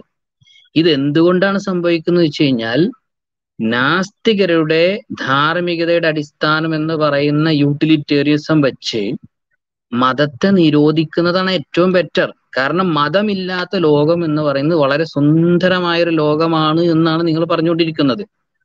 സ്വാഭാവികമായിട്ടും മതത്തെ നിരോധിച്ചു കഴിഞ്ഞാൽ സുന്ദരമായ ഒരു ലോകം നിങ്ങൾക്ക് സൃഷ്ടിച്ചെടുക്കാൻ കഴിയും. ഇന്നല്ലെങ്കിൽ അടുത്ത തലമുറയിലേക്ക്. അങ്ങനെയാണല്ലോ നിങ്ങൾ പറയാറ്. മതം എന്ന് പറയുന്നത് മറ്റൊരു ഒരു മറ്റൊരു പിന്നെ പാരന്റ്സ് കുട്ടികൾക്ക് കൊടുക്കുന്നതാണ്. അതുകൊണ്ടാണ് അത് തുടർന്നു പോകുന്നത്. ഇത് നിരോധിച്ചു കഴിഞ്ഞാൽ പിന്നെ കുട്ടികൾക്ക് ഇത് കൊടുക്കാൻ പറ്റൂലല്ലോ. അങ്ങനെയെങ്കിൽ സുന്ദരമായ ഒരു ലോകം സൃഷ്ടിച്ചെടുക്കാൻ പറ്റും എന്നതിന്റെ അടിസ്ഥാനത്തിൽ നിങ്ങൾ ഈ മതം നിരോധിക്കും. മതം നിരോധിച്ചിട്ടുണ്ട് നിങ്ങൾ. നിങ്ങൾ മതവിശ്വാസികളെ പീഡിപ്പിച്ചിട്ടുണ്ട്. അൽബേനിയ പോലുള്ള രാഷ്ട്രങ്ങൾ അത്തീസ്റ്റ് കൺട്രി ആയിട്ട് നിങ്ങൾ പ്രഖ്യാപിച്ചിട്ടുണ്ട്. അപ്പൊ ഇങ്ങനെയുള്ള കാര്യങ്ങൾ സ്വാഭാവികമായിട്ട് നിങ്ങൾക്ക് അങ്ങനെ ചെയ്യാൻ കഴിയുള്ളൂ എന്നുള്ള സത്യം.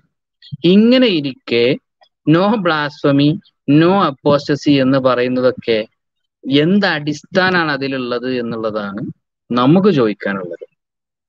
ഇനി അവസാനത്തെ പോയിന്റ് എന്ന് പറയുന്നത് no indoctrination just free thinking എന്നാണ്. അതായത് ഇതിൽ ഒന്നും പേടിപ്പിക്കുകയോ അല്ലെങ്കിൽ പിന്നെ പേടിപ്പിച്ചുകൊണ്ടോ അനുസരിപ്പിക്കുക ഉണ്ടാവില്ല കൊതിപ്പിച്ചുകൊണ്ട് അനുനയിപ്പിക്കുകയും ചെയ്യുകയില്ല എന്നൊക്കെയാണ് പറഞ്ഞിട്ടുള്ളത്. മനുഷ്യന്റെ അനാലിറ്റിക്കൽ കപ്പബിലിറ്റിയെ പൂർണമായും പ്രോത്സാഹിപ്പിക്കുന്ന ഒന്നായിരിക്കും എന്നാണ് പറഞ്ഞിട്ടുള്ളത്. അപ്പൊ ഇതിൽ രസകരമായ ഒരു കാര്യം എന്താ വെച്ചാൽ ഈ പറഞ്ഞു കേട്ടാൽ നമുക്ക് എന്താ തോന്നുന്നത് ഇസ്ലാം അനാലിറ്റിക്കൽ കപ്പബിലിറ്റി ഒന്നും അംഗീകരിച്ചിട്ടില്ല എന്നുള്ള നിലക്കാണ് നമുക്ക് തോന്നുക. യഥാർത്ഥത്തിൽ ഇസ്ലാം എന്ന് പറയുന്നത് അനാലിറ്റിക്കൽ കപ്പബിലിറ്റിയുമായി ബന്ധപ്പെട്ടുകൊണ്ടാണ് കൂടുതൽ ചോദിക്കുന്നത് തന്നെ. വെല്ലുവിളികൾ നടത്തുന്നതും നിങ്ങൾ ചിന്തിക്കുന്നില്ലേ പഠിക്കുന്നില്ലേ എന്നൊക്കെ പറഞ്ഞുകൊണ്ടിരിക്കുന്നത്.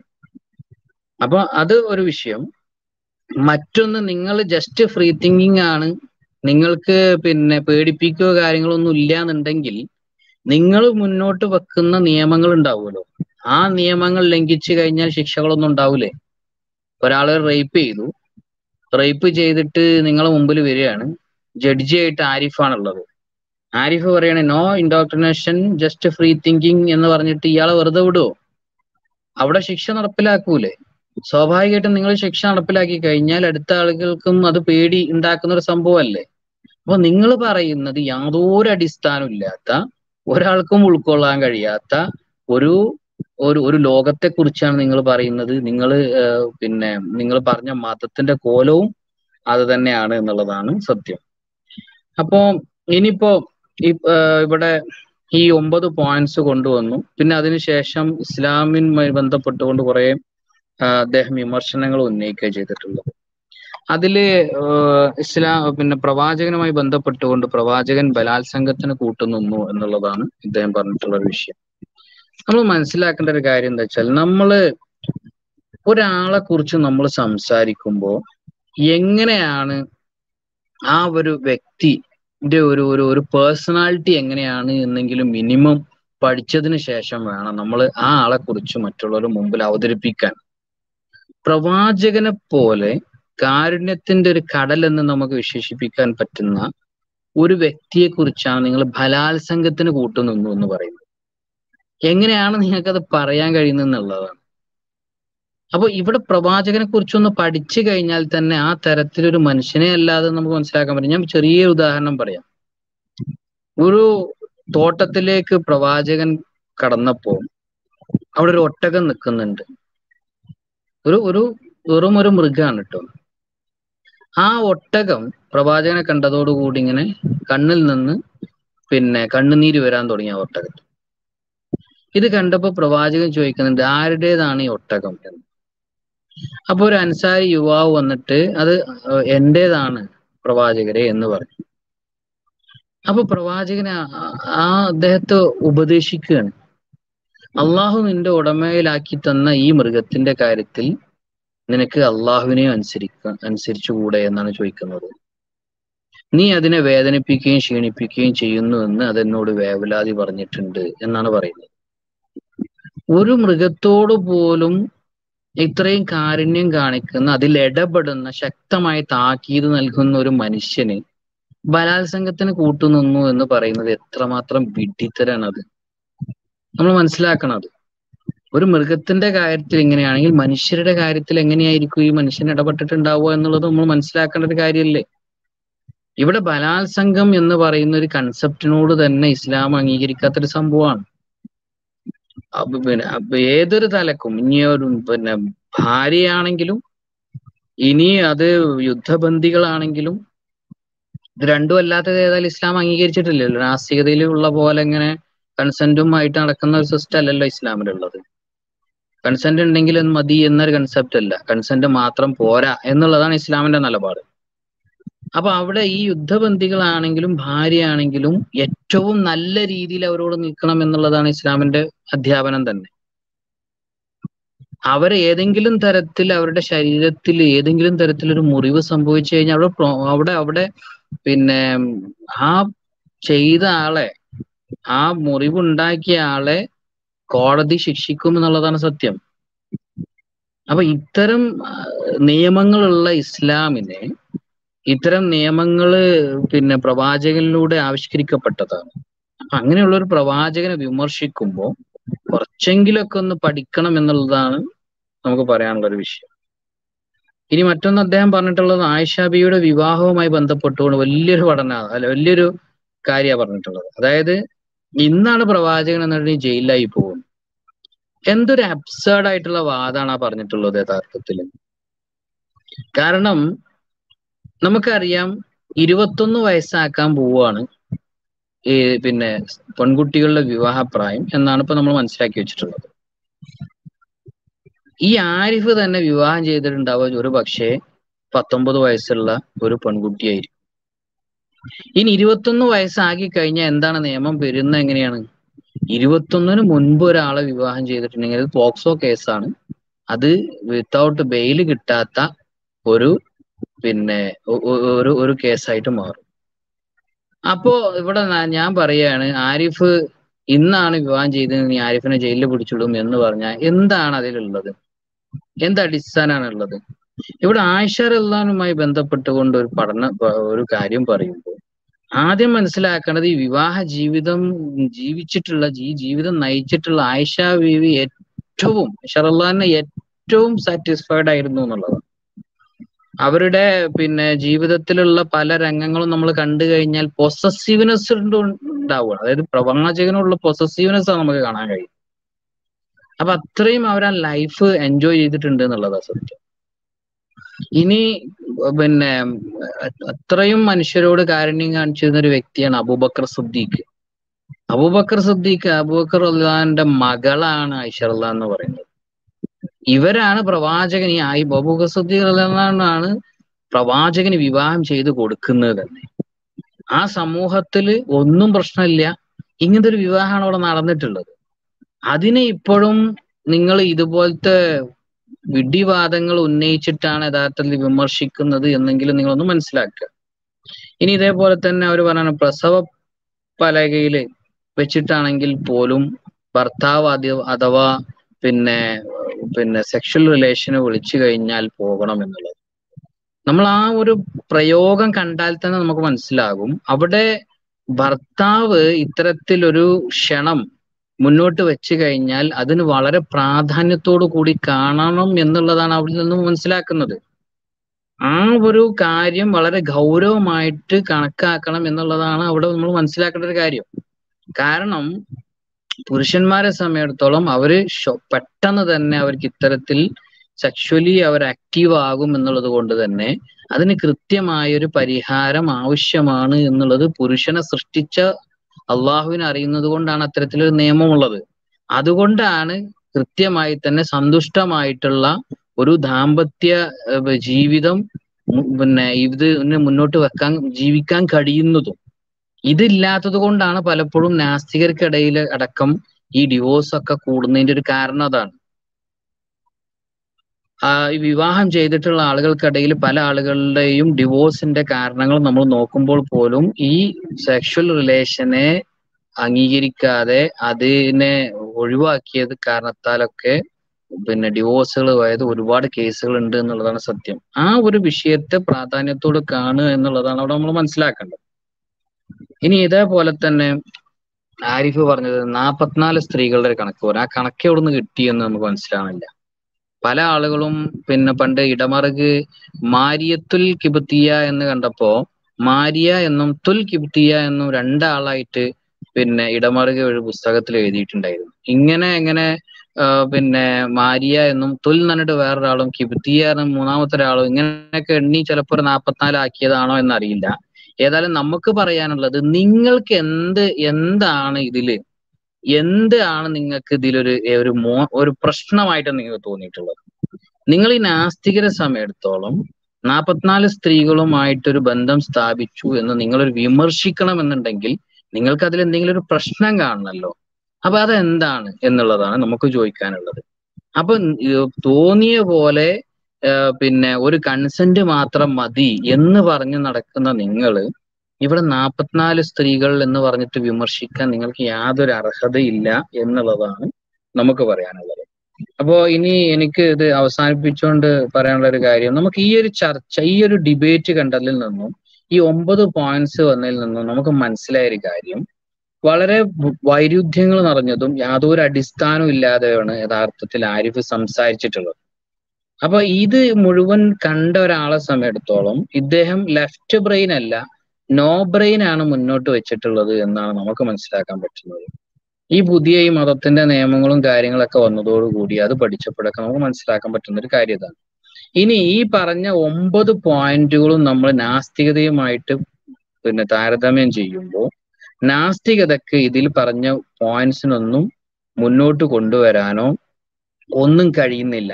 എന്ന് വെച്ചാൽ ആരിഫ് ഇപ്പൊ നിൽക്കുന്ന പ്ലാറ്റ്ഫോം ഈ പറഞ്ഞ ഒമ്പത് പോയിന്റുകളും കൊണ്ടുവരാൻ കഴിയുന്നതല്ല എന്നുള്ളതാണ് നമുക്ക് മനസ്സിലാക്കാൻ പറ്റുന്നത്. അപ്പൊ എന്താണ് സംഭവിക്കുക?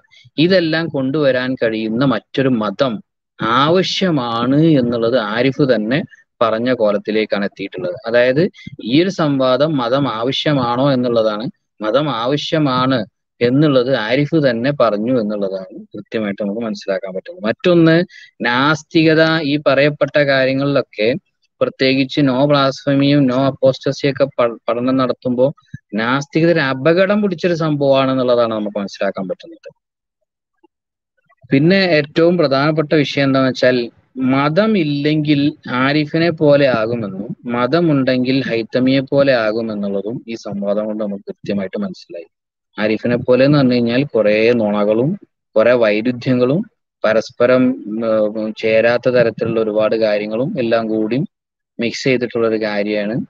പിന്നെ ആരിഫ് മുന്നോട്ട് വെച്ചത്. എന്നാൽ ഹൈത്തമി എന്ന് പറയുന്നത് സ്വാഭാവികമായിട്ടും ഖുർആാനിന്റെ പിന്നെ നിങ്ങൾ ഏറ്റവും നല്ല രീതിയിൽ സംവാദം നടത്തുക എന്നുള്ളതിനെ കൃത്യമായി തന്നെ പിന്നെ പാലിച്ചുകൊണ്ട് അദ്ദേഹം പിന്നെ അത് നമുക്ക് ഈ ഈ ചർച്ച എവിടെയെല്ലാം ഫേസ്ബുക്ക് ആണോ ഇനി അവരുടെ തന്നെ യൂട്യൂബ് ചാനലും അവരുടെ തന്നെ ഫേസ്ബുക്ക് എടുത്ത് നോക്കിയാൽ പോലും അതിന്റെ ഇടയിൽ പോലും ആളുകൾ പറയുന്നത് പിന്നെ വിമർശിക്കുന്നത് യഥാർത്ഥത്തിൽ പിന്നെ ആരിഫിനെയാണ്. ഹൈത്തമിയാണ് എല്ലാവരും സപ്പോർട്ട് ചെയ്യുന്നത്. അതിൽ അതിൽ നിന്ന് തന്നെ കൃത്യമായിട്ട് മതം വേണം എന്നുള്ളത് ഇവിടെ മുമ്പ് വാസിൽ പറഞ്ഞ പോലെ ഈ ഇതിന്റെ കാര്യങ്ങൾ ഒന്നും മനസ്സിലായിട്ടില്ലെങ്കിൽ പോലും ഇവിടെ ഈ സംസാര ശൈലിയിൽ നിന്ന് മാത്രം തന്നെ മതം വേണം എന്നുള്ളത് ആരിഫ് തെളിയിച്ചു എന്നുള്ളതാണ് നമ്മൾ മനസ്സിലായിട്ട് ഇത്രയാണ് എനിക്ക് പറയാനുള്ളത്. ഈ ഡിബേറ്റിൽ ആരിഫ് ഉന്നയിച്ച വാദങ്ങളുടെ നിരർത്ഥകത വളരെ ലളിതമായി സരളമായിട്ട് തന്നെ ശുക്കൂർ വരിക്കോടൻ സൂചിപ്പിച്ചു. ഒരു പോയിന്റ് ആഡ് ചെയ്യാനുള്ളത് സാധാരണ പറയാറുണ്ട് നൂറ് സ്വതന്ത്ര ചിന്തകർക്ക് ആയിരം അഭിപ്രായമാണ്. പക്ഷെ എല്ലാ സ്വതന്ത്ര ചിന്തകർക്കും ഒരൊറ്റ അഭിപ്രായമാണ്. എബ്രമാഷ് ആയാലും ആരിഫ് ആയാലും സംവാദത്തിൽ ഒരു പോയിന്റ് പോലും മുന്നോട്ടേക്കാൻ പറ്റിയിട്ടില്ല എന്നുള്ള കാര്യത്തിൽ അവർക്കൊക്കെ ഒരേ അഭിപ്രായമാണ്. നമ്മുടെ സമയം വളരെ വൈകിട്ടുണ്ട് ഒന്ന് രണ്ട് വളരെ പ്രധാനപ്പെട്ട പോയിന്റുകൾ കൂടി കവർ ചെയ്യേണ്ടതുണ്ട്. സി പി അബ്ദുസമദ് ഒറ്റ മിനിറ്റ്. ഞാൻ നേരത്തെ പറഞ്ഞതിൽ ഇപ്പോ പിന്നെ ഈ നക്ഷത്രം കൊണ്ട് പിശാചിനെ എറിയും എന്ന് ഖുറാനിൽ ഇല്ല എന്നുള്ളൊരു കമന്റ് വന്നിട്ടുണ്ടായിരുന്നു. അപ്പൊ ഞാൻ അവിടെ ഉദ്ദേശിച്ചെന്ന് വെച്ചാൽ ആരിഫ് പറഞ്ഞ് മുൻനിർത്തിയിട്ടുള്ള ഒരു മറുപടിയാണ് അവിടെ പറഞ്ഞത്. അതായത് നക്ഷത്രം പെറുക്കി എറിയുന്ന ഏറ് എന്ന് പറഞ്ഞിട്ടുള്ള മുപ്പരുടെ ആ ഒരു പരാമർശം മുൻനിർത്തിയിട്ടുള്ള മറുപടിയാണ് ഞാൻ പറഞ്ഞത്. അപ്പൊ അത് മൂപ്പര് സ്ട്രോമാൻ ആയിരിക്കാം. അപ്പൊ അതായാൽ പോലും അതിന്റെ ലോജിക്കിനെ വിശകലനം ചെയ്യുകയാണ് ചെയ്തിട്ടുള്ളത്. അസ്സാം. അതോടൊപ്പം തന്നെ കമൻസിൽ ചർച്ചയ്ക്ക് അവസരം കൊടുക്കാത്തതിനെ വിമർശിച്ചിട്ട് ചില കമന്റ്സ് ഒക്കെ കണ്ടു. സാധാരണ ഞങ്ങൾ ചർച്ചയ്ക്ക് എല്ലാവരെയും വിളിക്കാറാണ് ചെയ്യാറ്. തവണ നമുക്ക് എന്താ വെച്ചാൽ ഒരു ദിവസം ചെയ്താൽ പോലും ചേരാത്ത അത്ര അബദ്ധങ്ങളും പിന്നെ ഈ സമയം രണ്ട് രണ്ടര മണിക്കൂർ മതിയാവില്ല അതുകൊണ്ട് തന്നെയാണ് ഞങ്ങളുടെ പോസ്റ്റിലൊന്നും ഇങ്ങനെ ഒരു ചർച്ചയ്ക്ക് എല്ലാവരെയും ക്ഷണിച്ചുകൊണ്ട് ഒരു കമന്റ് ഇല്ലാതിരുന്നത്. തീർച്ചയായിട്ടും അടുത്ത തന്നെ നമ്മൾ എല്ലാവരെയും ഇൻവൈറ്റ് ചെയ്തിട്ടുള്ള ഒരു പരിപാടി ലൈവ് സംഘടിപ്പിച്ചതാണ്. പിന്നെ എന്തായാലും നമ്മൾ ഇത് മാത്രമല്ല ഇപ്പൊ തന്നെ സമയം രണ്ട് മണി രണ്ടര മണിക്കൂറായി. നമ്മൾ രണ്ട് മണിക്കൂറിൽ തീർക്കാനാണ് വിചാരിച്ചിരുന്നത്. മാത്രമല്ല ആരിഫ് പറഞ്ഞ പതിനഞ്ചോളം ക്ലിപ്പുകൾ നമ്മൾ തയ്യാറാക്കി വെച്ചതാണ്. പക്ഷേ അത് സമയക്കുറവ് കൊണ്ട് അത് നമുക്ക് കവർ ചെയ്യാൻ പറ്റിയിട്ടില്ല. അത് മറ്റൊരു വീഡിയോ ആക്കിയിട്ട് അത് നമ്മൾ പ്രസന്റ് ചെയ്യുന്നതായിരിക്കും. ഒരേ സെന്റൻസിൽ വൈരുദ്ധ്യങ്ങൾ പറഞ്ഞു പോകുന്ന ആധുനിക ലോകത്ത് സോഷ്യൽ മീഡിയ ഉള്ള കാലത്ത് മതങ്ങളൊന്നും പുതിയ മതങ്ങൾ ഉണ്ടാവുന്നില്ല എന്ന് പറഞ്ഞിട്ട് തന്നെ പുതിയ മതത്തിന്റെ പേര് പുള്ളി ആഡ് ചെയ്ത്. അങ്ങനത്തെ ഒരുപാട് അബദ്ധങ്ങൾ ആ വിഷയവുമായി യോജിച്ചു പോവാത്ത കമന്റ്സുകൾ അങ്ങനത്തെ ആർഗ്യുമെന്റ്സ് എല്ലാം ഞങ്ങൾ ഇൻഷാല്ല വളരെ പെട്ടെന്ന് തന്നെ മറ്റൊരു വീഡിയോ ആക്കിയിട്ട് പ്രസന്റ് ചെയ്യുന്നതാണ്. ഓക്കെ അസ്സാം വലൈക്കും ഞാൻ പറയുന്നത് കേൾക്കുന്നുണ്ടല്ലോ അല്ലെ? കേൾക്കാം കേൾക്കാം. ഓക്കെ ഇവിടെ വളരെ വിശാലമായിട്ട് സംവാദത്തിനെ പറ്റിയുള്ള അവലോകനം നടന്നു കഴിഞ്ഞിട്ടുണ്ട്. സോ സമയം വൈകി അതേപോലെ കുറെ പോയിന്റുകൾ പറഞ്ഞു. ഇതൊക്കെ മുൻനിർത്തിക്കൊണ്ട് തന്നെ അല്പം കുറച്ച് കാര്യങ്ങൾ മാത്രം പറയാനാണ് ഉദ്ദേശിക്കുന്നത്. മുന്നേ നടന്ന ഒരുപാട് വിഷയങ്ങളുള്ള സംസാരങ്ങൾ കേട്ടിട്ടില്ല. അവസാനത്തെ സാരിഫ് ഖാന്റെയും സാരിഫ് ഖാന്റെ കുറച്ച് ഭാഗവും ഷുക്കൂർ ഖാന്റെ സംസാരമാണ് കേട്ടിട്ടുള്ളത്. അതുകൊണ്ട് ആവർത്തന വിരസത വരുന്നുണ്ടെങ്കിൽ ക്ഷമിക്കുക. ഇവിടെ സംവാദത്തിനും മുഴുവനായിട്ട് നമുക്ക് നോക്കിക്കാണുമ്പോൾ മനസ്സിലാക്കാൻ പറ്റുന്ന രണ്ട് കാര്യങ്ങളാണ് പറയാൻ ഉദ്ദേശിക്കുന്നത്. ആദ്യമായിട്ട് തന്നെ ഈ സംവാദത്തിൽ ആരാണ് ജയിച്ചത് ആരാണ് തോറ്റത് എന്ന് ചർച്ച ചെയ്യുന്നതിലപ്പുറം ഈ സംവാദം നമുക്ക് കാണിച്ചു തരുന്നത് ഈ ജയപരാജയങ്ങൾക്കപ്പുറം രണ്ട് വ്യക്തമായ ആശയധാരകളെയാണ്. വ്യക്തമായ ക്ലിയർ ആയ ഡിഫറൻസിനെയാണ് എന്താണ് ഇസ്ലാം? ഇസ്ലാം എങ്ങനെയാണ് ഒരു വ്യക്തിയാക്കി മാറ്റുന്നത്? എന്താണ് സ്വതന്ത്ര ചിന്ത? എന്താണ് നാസ്തികത? എന്താണ് നിരീശ്വരവാദം? അതെങ്ങനെയാണ് ഒരു വ്യക്തിയാക്കി മാറ്റുന്നത്? ഈ രണ്ട് ആശയങ്ങളുടെയും ഒരു പ്രൊഡക്റ്റിനെയാണ് നമുക്ക് വളരെ വിശദമായിട്ട് ഇവിടെ കാണാൻ കഴിഞ്ഞത്. ആ ഒരു ഒരു ഒരു കാണിച്ചു തരുന്നത് തന്നെ ഈ സംവാദം അവസാനിച്ചിട്ടുണ്ട്. അവിടെ പറഞ്ഞ വിഷയങ്ങൾ ചർച്ച ചെയ്യുന്നതിനപ്പുറം അതിന്റെ റെലവൻസ് നോക്കുന്നതിനപ്പുറം ആ രണ്ട് വ്യക്തികളെയും ഇത് ഏത് ആശയങ്ങളുടെ ഔട്ട്പുട്ട് ആണ് എന്ന് കാണിച്ചു തരുന്ന ഒറ്റ കാര്യത്തിൽ തന്നെ സംവാദം ഉന്നയിക്കുന്ന അതിപ്രധാനമായ ചോദ്യം മതം മനുഷ്യന് വേണമോ ആവശ്യമുണ്ടോ എന്ന ചോദ്യം അവസാനിച്ചിട്ടുണ്ട്. മതം യഥാർത്ഥത്തിലുള്ള ഒരു മനുഷ്യനെ സൃഷ്ടിക്കാൻ അനിവാര്യമാണ് എന്നും മനുഷ്യൻ മനുഷ്യനായി മാറണമെങ്കിൽ മതം വേണമെന്നും അവിടെ തെളിയിച്ചു കഴിഞ്ഞു. ഹൈത്തമിയെ പോലെ മാന്യതയുള്ള വിഷയാധിഷ്ഠിതമായി സംസാരിക്കുന്ന അത്തരത്തിൽ ഒരുപാട് വിശേഷണങ്ങൾ നമുക്ക് പറയാൻ കഴിയും. ഞാൻ അതിലേക്ക് ഇൻഷാല്ല വരാം. അത്തരത്തിലുള്ള ഒരു മനുഷ്യൻ ഉണ്ടാവണമെങ്കിൽ ഇവിടെ മതം അനിവാര്യമാണ് എന്നും മതം ഒരു മനുഷ്യനിൽ നിന്നും ഇറങ്ങിപ്പോകുമ്പോൾ ഒരു വ്യക്തി എത്രത്തോളം അധപ്പതിക്കുമെന്ന് കാണിച്ചു തരുന്ന ഒരു അവസ്ഥയിലേക്ക് ആരിഫ് ഹുസൈനിന്റെ ഒരു ഒരു പ്രകടനം അവിടെ കാണാൻ കഴിഞ്ഞു എന്നുള്ളതാണ്. അതിൽ ഏറ്റവും ഇമ്പോർട്ടന്റ് ആയിട്ടുള്ള കാര്യം ആരിഫ് ഹുസൈൻ തന്റെ വിഷയാവതരണം തുടങ്ങിയപ്പോഴാണ് ആരംഭിച്ചപ്പോഴാണ് ഒരു സംവാദം എന്തിനാണ് സംഘടിപ്പിക്കുന്നത് വളരെ പ്രധാനപ്പെട്ട ചോദ്യമാണ്. സംവാദത്തിലൂടെ അടിസ്ഥാനപരമായിട്ട് നമ്മൾ മനസ്സിലാക്കുന്നത് ആശയ കൈമാറ്റം നടക്കുക എന്നുള്ള കാര്യമാണ്. ആശയങ്ങൾ കൈമാറുക ഇരുപക്ഷത്തുമുള്ള ശ്രോതാക്കൾക്ക് ഈ ആശയങ്ങളിൽ ഏതാണ് മികച്ചത് എന്ന ബോധ്യമുണ്ടാകും വിധം സമർത്ഥനങ്ങൾ ഉന്നയിക്കുക എന്നുള്ളതാണ്. ഇത് നടത്താതെ പൂർണമായും തന്റെ എതിർപക്ഷത്ത് നിൽക്കുന്നയാളെയും ആ ആളുടെ ആശയത്തെയും ആ ആൾ ഉൾക്കൊള്ളുന്ന വംശത്തെയും അധിക്ഷേപിക്കുക എന്നത് മാത്രമാണ് തന്റെ ലക്ഷ്യമെന്ന് ഫസ്റ്റ് പ്രയോഗത്തിലൂടെ അദ്ദേഹം കാണിച്ചു തന്നു. അഴുത് ബിഡിഗ്നാഹി മിന ലുട്ടാത്തു റജീം അങ്ങനെ ഒരു പ്രയോഗം വെച്ചിട്ടാണ് അദ്ദേഹം തുടങ്ങിയത്. അഥവാ ഇസ്ലാം വളരെ പ്രശസ്തമായിട്ട് കാണുന്ന അതൊരു പ്രാർത്ഥന ഒരു ഒരു അത്തരത്തിൽ പല വിശേഷണങ്ങളും ഇസ്ലാമിൽ ഖുർആൻ പാരായണം ചെയ്യുന്നതിന് മുമ്പ് നമ്മൾ പാരായണം ചെയ്യാറുള്ള വചനം. അടക്കം ഒരുപാട് പ്രത്യേകതകളുള്ള ഒരു മുസ്ലിം വിശ്വാസിയെ സംബന്ധിച്ച് ഒരു ബില്യണിലധികമുള്ള ലോകത്തെ മുസ്ലിങ്ങളെ സംബന്ധിച്ച് അത് വളരെ ഇമ്പോർട്ടന്റ് ആയിട്ടുള്ള ഒരു പ്രയോഗം. അതിനെ കളിയാക്കിക്കൊണ്ട് അതിനെ അധിക്ഷേപിച്ചുകൊണ്ടാണ് അദ്ദേഹം അവിടെ പ്രയോഗിച്ചത് അതവിടെ സംസാരിച്ചത്. വേറെ ഏതെങ്കിലും ഒക്കേഷനിലാണ് നമുക്ക് മനസ്സിലാക്കാം. അതിന് അവരുടേതായിട്ടുള്ള ന്യായീകരണങ്ങൾ ഉണ്ടാവും പക്ഷെ ഇതൊരു സംവാദമാണ്. നേരത്തെ പറഞ്ഞ പോലെ സംവാദത്തിന്റെ ലക്ഷ്യം എന്താണ്? സംവാദത്തിന്റെ ലക്ഷ്യം ആശയ കൈമാറ്റം എന്നുള്ളതാണ്. അവിടെ ഈ പ്രയോഗം എന്തിനു കൊണ്ടുവന്ന് വെച്ചു ചോദിക്കുമ്പോൾ ഒന്ന് ആ വ്യക്തിയുടെ നേച്ചർ ആ വ്യക്തിയുടെ പ്രകൃതം ആ വ്യക്തി നിലകൊള്ളുന്ന ആശയത്തിന്റെ പ്രകൃതം. ഇത് രണ്ടും കാണിച്ചു തരുന്നതാണത്. ഒപ്പം തന്നെ വളരെ മാന്യത ഇല്ലാത്തൊരു ഒരു ഒരു ഒരു സംസാരത്തിന്റെ ആരംഭം എന്ന നിലയ്ക്ക് മാന്യതയുടെ മാന്യതകേടിന്റെ ഏറ്റവും എക്സ്ട്രീം ലെവൽ കാണിച്ചെന്നാണ് മനസ്സിലാക്കാൻ സാധിക്കും. ഈ രണ്ട് വ്യക്തികളുടെയും ഇവിടെ പറഞ്ഞതുപോലെ സംസാരങ്ങളൊന്ന് എടുത്ത് പരിശോധിച്ചാൽ പൂർണമായിട്ടും വിഷയങ്ങളോട് ചേർന്ന് നിൽക്കുന്ന എപ്പിസ്റ്റമോളജി ഫിലോസഫി എങ്ങനെയാണ് മനുഷ്യർ ജീവിക്കുന്നത് എങ്ങനെയാണ് മനുഷ്യർ തങ്ങളുടെ ജീവിതത്തിലുള്ള ആശയങ്ങളെ ഉൾക്കൊള്ളുന്നത് എത്തരത്തിലാണ് തെരഞ്ഞെടുക്കുന്നത്. അങ്ങനെ പൂർണമായും മതം മനുഷ്യൻ ഈ രണ്ടുമായി ചേർന്ന് നിൽക്കുന്നതായിരുന്നു ഹൈത്തമയുടെ സംസാരം. എന്നാൽ നേരെ അപ്പുറത്തേക്ക് നോക്കുമ്പോൾ ഈ ആരിഫ് ഹുസൈന്റെ സംസാരങ്ങളിൽ മുഴുവൻ ആ പ്രയോഗങ്ങളൊക്കെ ഒന്ന് എടുത്തു നോക്കാം. അടിമത്തം മുഹമ്മദ് നബി സ്ത്രീയുമാ സ്ത്രീകളുമായിട്ടുള്ള ബന്ധങ്ങൾ അവിടെ ബലാത്സംഗം എന്ന പ്രയോഗം അതേപോലെ തന്നെ ഒരു നിലക്കും പ്രവാചകന്റെ ജീവിതവുമായിട്ട് ചേർത്ത് വെക്കാൻ കഴിയാത്ത പ്രവാചകന്റെ ഭാര്യമാരുടെ എണ്ണങ്ങൾ സ്വയം വ്യാഖ്യാനിച്ചെടുക്കുന്ന കാര്യങ്ങൾ. അതേപോലെ തന്നെ ബോംബ് ഗുണ്ടകൾ ബാലരമ ചിറകുള്ള കുതിര അങ്ങനെ ഒരു ഒരു ഞാൻ പറയുന്നത് കേൾക്കുന്നുണ്ടോ? കേൾക്കാം കേൾക്കാം. ഓക്കെ വീഡിയോ സ്റ്റെക്കായി വന്നിട്ടുണ്ടല്ലേ അങ്ങനെ ഒരു ഒരു സമൂഹത്തെ മുഴുവൻ ഒരു വംശത്തെ മുഴുവൻ അഥവാ തന്റെ എതിർ സംവാദകൻ നിൽക്കുന്ന ആ ഒരു സൊസൈറ്റിയെ മുഴുവൻ അധിക്ഷേപിക്കുക എന്ന ഉദ്ദേശം മാത്രം അതിൽ ന്യായാലയ നിൽക്കുന്നതായിട്ട് കാണാൻ കഴിയും. ഇതൊന്ന് ഒന്ന് ഈ വ്യക്തിയുടെ ഉദ്ദേശ്യം അല്ലെങ്കിൽ ഈ ആശയക്കാരുടെ പ്രകൃതം കാണിച്ചിരുന്നതാണ്. രണ്ടാമത്തെ കാര്യം ഈ വിഷയവുമായി സംസാരിക്കാനുള്ള ഒരു ഒരു കണ്ടന്റ് തങ്ങളുടെ കയ്യിലുള്ള എന്നുള്ളതാണ്.